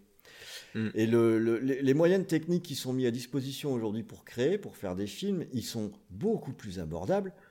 Aujourd'hui, un putain de téléphone portable te permet d'avoir des résultats d'une caméra RAID euh, il y, a, euh, il y a- il y a quelques années, tu vois. Enfin, je veux dire, Mm. à, à un moment donné, euh, le, je pense que la, la création, elle trouve toujours son chemin vers, vers, vers le public. Et si ça doit être vers un circuit de salle, un peu comme on disait, peut-être uniquement pour des personnes qui ont envie de l'expérience salle. Peut-être, peut-être que tu as un truc qui reprendra euh, autre part, que ce sera un autre mode de consommation. Peut-être qu'il y aura un gros trou, un, gros creux avec des salles qui ferment, des machins, etc. Et que ça rouvrira de plus belle parce qu'il y aura une demande qui arrivera. On n'en sait foutre rien. Mais le, cycle actuel, euh, comme je le vois, et si ça se trouve, je me plante, hein, euh, mais voilà, moi je le vois pas bien parce que je le trouve super fragile, super dépendant de deux studios en fait. Hein, et que c'est super dangereux. C'est des studios qui ont des intérêts contradictoires avec leur plateforme privée et directement adressée euh, au, public euh, via la, le, streaming. Voilà, c'est des intérêts contradictoires. je, si j'étais à la place de, Disney, au passage qu'il crève, ça fait longtemps que je ne l'ai pas dit, le, si j'étais à la place de Disney, c'est exactement ce que je ferais. Ils ont fait des tentatives, ça, ça va, ça arrivera peut-être à terme, mais tu vois qu'ils tentent, ils tentent régulièrement de se prendre une petite exclusivité pour voir si, comment les gens, si ça augmente les abonnements, si ils les attendent gens de, Ils attendent de voir pour y aller sur un gros coup pour te dire que ce sera le Docteur Strange 3 ou je sais pas quel ou le Star Wars machin mm. euh, ou qui sortira carrément pas au cinéma et qui sera que sur parce la plateforme. Parce que mine de rien, on voit aussi que Netflix est un peu en souffrance en ce moment. Ils ont beau faire des projets de peut-être que les gens se désintéressent effectivement des, des, réunions de casting 4 étoiles avec un avec un résultat assez assez débile derrière et tu vois qu'ils ont du mal à gagner des nouveaux abonnés. Euh, il faut quand même avoir un, sacré système derrière pour tenir ces budgets-là, parce qu'ils dépensent beaucoup d'argent avec des gros auteurs, avec des gros films. Mais il faut voir sur la durée si effectivement ces plateformes vont être viables euh, mm. pendant, pendant un bon moment. Quoi. C'est pas dit non plus que ces films-là rapportent autant hein. d'argent que ça. Hein. Mm. Donc euh, on est sur un truc qui est quand même relativement récent.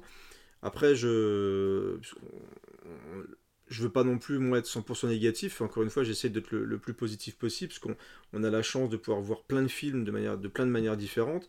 L'apport principal pour moi de la, de la salle, c'est qu'au niveau de l'expérience, ça va rester le, côté pour moi le plus, plus, plus, plus pour profiter du film. Mais on a quand même une chance monstrueuse de pouvoir découvrir euh, euh, un peu facilement, quand même, même beaucoup de films, parfois même très obscurs. Euh, je vois des, as des plateformes comme Shadow Z ou même, des fois je parle de MyCanal, tu as des films qui sortent de nulle part, euh, qui permettent, là je suis retombé même sur un vieux film de Jet Li sur euh, Amazon Prime, tu vois, c'est des trucs qu'on aurait pu voir à une certaine époque dans certaines salles, pas dans la meilleure qualité possible, mais on, a quand même une sacrée chance maintenant de voir des films. Après c'est aussi à nous, et c'est aux spectateurs ou aux gens qui se déplacent dans les salles de décider ce qu'ils veulent voir ou pas. c'est bien beau de râler, de, de chigner, c'est que voilà, bah non mais c'est ça, le problème il est là, c'est que Bien sûr, et je l'ai dit tout à l'heure, c'est très bien que des gens aillent voir Spider-Man et que ce soit des milliards et de dépasser Avatar, c'est génial, ils ont battu Avatar, euh, parce qu'on parle beaucoup d'argent et les gens s'amusent, tant mieux, c'est très très bien. Ce qui est juste dommage, c'est qu'ils vont souvent voir que ça. Et qu'il faut absolument parler de ça. Il faut l'avoir vu, il faut communier uniquement autour de ça, et qu'après, s'il y a autre chose qui sort un petit peu à côté, ça. Ah, on va pas le voir. Donc, Ces films, ils, ils font pas office de porte d'entrée vers autre voilà, chose. Exactement. C'est une, entrée, une entrée sur une pièce fermée. Euh, on, est, on reste dans, une espèce de, de, de, de microcosme. Ça n'éveille pas la curiosité. Mais en, même temps, la forme des films n'est pas faite non plus pour que ça éveille la curiosité. Bah, oui et non, si tu découvres ça quand tu es plus jeune, mais qu'on te pousse à. Moi, j'ai commencé, c'est un peu comme la musique, tu commences par un truc très facile d'accès le fait que tu regardes le premier Spider-Man de John Watts, c'est loin d'être le meilleur film du monde, c'est pas non plus le pire film du monde que j'ai vu. Et tu te dis, quand t'es gamin, tu découvres Spider-Man avec ça, bah c'est bien, ça peut être une porte d'entrée pour découvrir d'autres films. Et tu vas voir euh, d'autres films d'action, d'autres films de super-héros, peu importe. Ce qui est dommage, c'est que, soit ils sont pas accompagnés, ou soit ils s'en branlent, ils ont le droit de s'en foutre complètement. Mais ce qui est, dommage, c'est que ces films Marvel qui peuvent être une petite porte d'entrée dans le cinéma d'action euh, euh, pour des plus jeunes, ça devrait logiquement les emmener vers d'autres choses. Et c'est pas forcément le cas, quoi. C'est, ça amène juste avec le clin d'œil final d'aller voir le prochain film qui va leur rappeler le truc. Donc c'est, ils sont un peu enchaînés à série, C'est, dommage que c'est, c'est, à la base le cinéma populaire c'était quand même quelque chose de qui était fait pour justement plaire au plus grand nombre, mais ça t'empêchait pas d'aller voir d'autres choses. Dire, on, le dit souvent, mais un True Lies ou un Terminator 2 ou, d'autres films, d'autres blockbusters, ça ne les empêchait pas d'être bien foutus et de, de prendre des grosses claques, quoi. Euh, et c'est un peu ce qui manque là, c'est qu'on enchaîne les blockbusters à 12 milliards de patates et que c'est plus en plus de plus en plus des films de feignants avec des fonds verts euh, où, euh, où, les mecs euh, se, vraiment se cassent pas, se calent pas le cul pour créer un plan. C'est un peu dommage. Alors, je veux pas non plus dire généraliser. C'est de- là où je voulais, où je voulais en venir quand je disais comment c'est fait pour servir de porte d'entrée. Parce qu'à un moment donné, le, le cinéma, c'est aussi un langage, c'est aussi quelque chose qui a du sens. Mm. Et Mais t'apprends pas, ça. que t'es pas obligé d'intellectualiser. Hein, mais Ah non, pas euh, du tout. avoir de la bonne cam, ça- ça fait pas mal. C'est ce qui permet te pousser. Euh, c'est Puis même au contraire, normalement c'est ce qu'on recherche. Enfin c'est pas. parce Ouais, mais c'est pas voir un- nécessaire. C'est la, la structure des Je- films. Pour falloir on Je suis d'accord que c'est pas du sujet, mais nécessaire, mais, mais bon. Ouais, les structures aussi hein. bien les, les structures visuelles que, que, que, que narratives ne vont pas vers ça. Elles sont sur. Il faut un- pas, un- ouais, il un faut pas que de serial, l'esbrouf. en fait. Il faut pas que de Tout à l'esbrouf. fait, mais bon. C'est- Ça c'est. Et donc voilà, mais malheureusement, on a les choses en main. Donc c'est vrai que des fois, quand on râle, c'est de dire que oui, effectivement, je suis à la maison, je suis bien, je suis mieux tout seul, bah, ça fait peut-être une entrée de moins aussi en salle, donc c'est dommage, mais les salles donnent pas forcément envie d'y aller. Donc ça, c'est un cercle qui fait que euh, c'est très compliqué. vertueux, ouais. C'est c'est compliqué, mais c'est vrai que moi j'essaie de faire des fois l'effort euh, d'aller en salle, mais à aucun moment je ne jugerai quelqu'un qui me dira non, je veux plus aller en salle, c'est pas pour moi, je préfère être seul chez moi avec mon Blu-ray. Pas de problème, t'as acheté ton Blu-ray, à la limite, au moins t'as donné de l'argent au film et ça peut donner une seconde vie au film aussi. Donc tant qu'on consomme le film, quand on en a envie, c'est bien quoi, mais euh, je vais pas aller juger la façon de voir un film par telle ou telle personne. Ok, bon. Donc, euh, eh ben, c'est euh, Sauf euh, Nico qui va voir euh, Alien Covenant. Exactement. Ouais, tu, tu me l'ôtes de la bouche. Je me disais quand même, Nico, on peut le juger, quoi. Bien sûr, Ah, nous on peut se juger entre nous parce qu'on se connaît. bien sûr. D'ailleurs, c'est que des d'ailleurs, je pense euh, que c'est une, une utilité majeure de, de ce podcast. Si parfois vous avez des complexes à juger quelqu'un euh, sur ses goûts, vous pouvez vous en prendre à Nico. Euh, N'hésitez pas. Il est, il est aussi là pour ça, hein, pour recueillir un petit peu le, tout, tout le mépris de l'univers sur ses goûts cinématographiques. C'est un Exactement. peu notre, notre Jésus-Christ à nous. hein. Il prend tous nos péchés. Imaginez les longues soirées où il hésite entre lancer Alien Convenant et Max Payne. c'est chaud, c'est Ouais, chaud. Exactement. Et des fois même, je me fais des doubles programmes avec Max Payne et Alien Covenant. Mon dieu, quelle triste vie. Oh là. dire que t'as des enfants, Euh, juste un dernier point de- avant de nous quitter. Si vous êtes anglophone et que vous comprenez bien l'anglais, je vous conseille d'écouter le podcast Pure Cinéma. Donc c'est un podcast qui revient euh, tous les mois sur la programmation du New Beverly, où euh, même euh, Tarantino intervient régulièrement et où ils vont parler des films qui sont diffusés chaque mois sur le au cinéma. Donc si vous êtes, si vous comprenez l'anglais et que ça vous intéresse et que vous ne savez pas quoi écouter, je vous conseille de jeter une oreille, c'est toujours intéressant. Et ben merci messieurs, ce fut un, ce fut un plaisir de, de faire cette émission avec vous. Alors c'est pas forcément évident, évident étant donné que vous êtes euh, tous les deux des pipelettes et que vous partez un petit peu à droite à gauche, mais ça Surtout va. Mathieu, quand même. T'as de mais, la chance, euh, j'avais rien préparé. Heureusement que tu n'avais rien préparé. Euh, voilà, mais ça m'a fait plaisir en tout cas de parler cinéma Et de pareil. déclarer un petit peu notre amour de la salle de cinéma. C'est vrai que on en parle très peu et pas forcément tout le temps, donc ça fait du bien un petit peu en ces temps un peu troublés. Où, euh, Ouais, c'est une bonne idée. Franchement, Mm. j'avais un peu peur au début, parce que déjà, parce que ça venait de toi, et j'avais pas sûr. confiance. mais mais c'est vrai que le, fait de pouvoir parler un petit peu de, des salles de cinéma et de notre rapport avec ça, surtout que c'est différent, on le voit d'une personne à l'autre, c'était cool parce que ouais, c'est c'est le bon moment, je pense, qu'il y a vraiment entre le, le confinement, tout le bordel. On sent vraiment que la, le- ce que ressentent les gens pour la salle de cinéma a vachement changé et, et ça a un petit peu évolué grâce, à cause, grâce ou à cause des plateformes euh, de VOD de SVOD. Ah, comme on a dit, hein, c'est comme acheter des, des DVD, des Blu-ray, c'est presque un acte militant maintenant d'aller au cinéma. Oui. Donc, euh, Bah Voilà. oui, on met de l'argent dans ce, que, ce en, en quel on croit et on a envie de, re- Mm. de continuer de voir. Donc, euh, tout à fait. c'est si on veut voir un bon film d'horreur, faut aller voir des bons films d'horreur. quoi.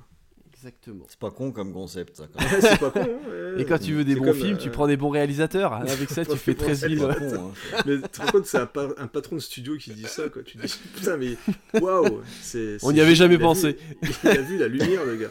Après, en plus, il parle pour un film qui est pas forcément hyper bien foutu. Quoi. Mais voilà. Mais tu Oh dis, là là, on va avoir des problèmes. t'es- Mais non, mais enfin, à un moment donné, il faut arrêter de déconner. Quoi. Exactement. Mais oser dire ça quand t'es patron de studio, c'est chaud. Quoi. C'est chaud quand même. hein. Ah ouais. Ça te, ça te montre le nivellement par le Peut-être que bas. la semaine prochaine, il va réaliser que ce serait une bonne idée de prendre des bons acteurs pour jouer les rôles, je sais pas. C'est- faudrait qu'ils aillent jusqu'au scénariste un jour. Bon, et ben merci messieurs, et puis eh ben on se retrouve bientôt sur les ondes de VHS. On a encore quelques petites idées de programmes à vous proposer. Euh, donc euh, surtout n'hésitez pas à nous faire vos, vos retours si vous avez euh, vous aussi des salles de cœur, si vous avez euh, des choses qui, euh, que vous aimez, si vous avez euh, des problèmes avec les salles de cinéma. vos meilleures séances, vos pires séances. N'hésitez pas à revenir vers nous. Et euh, on se retrouve bientôt sur les ondes de VHS. A plus Salut tout le monde À bientôt.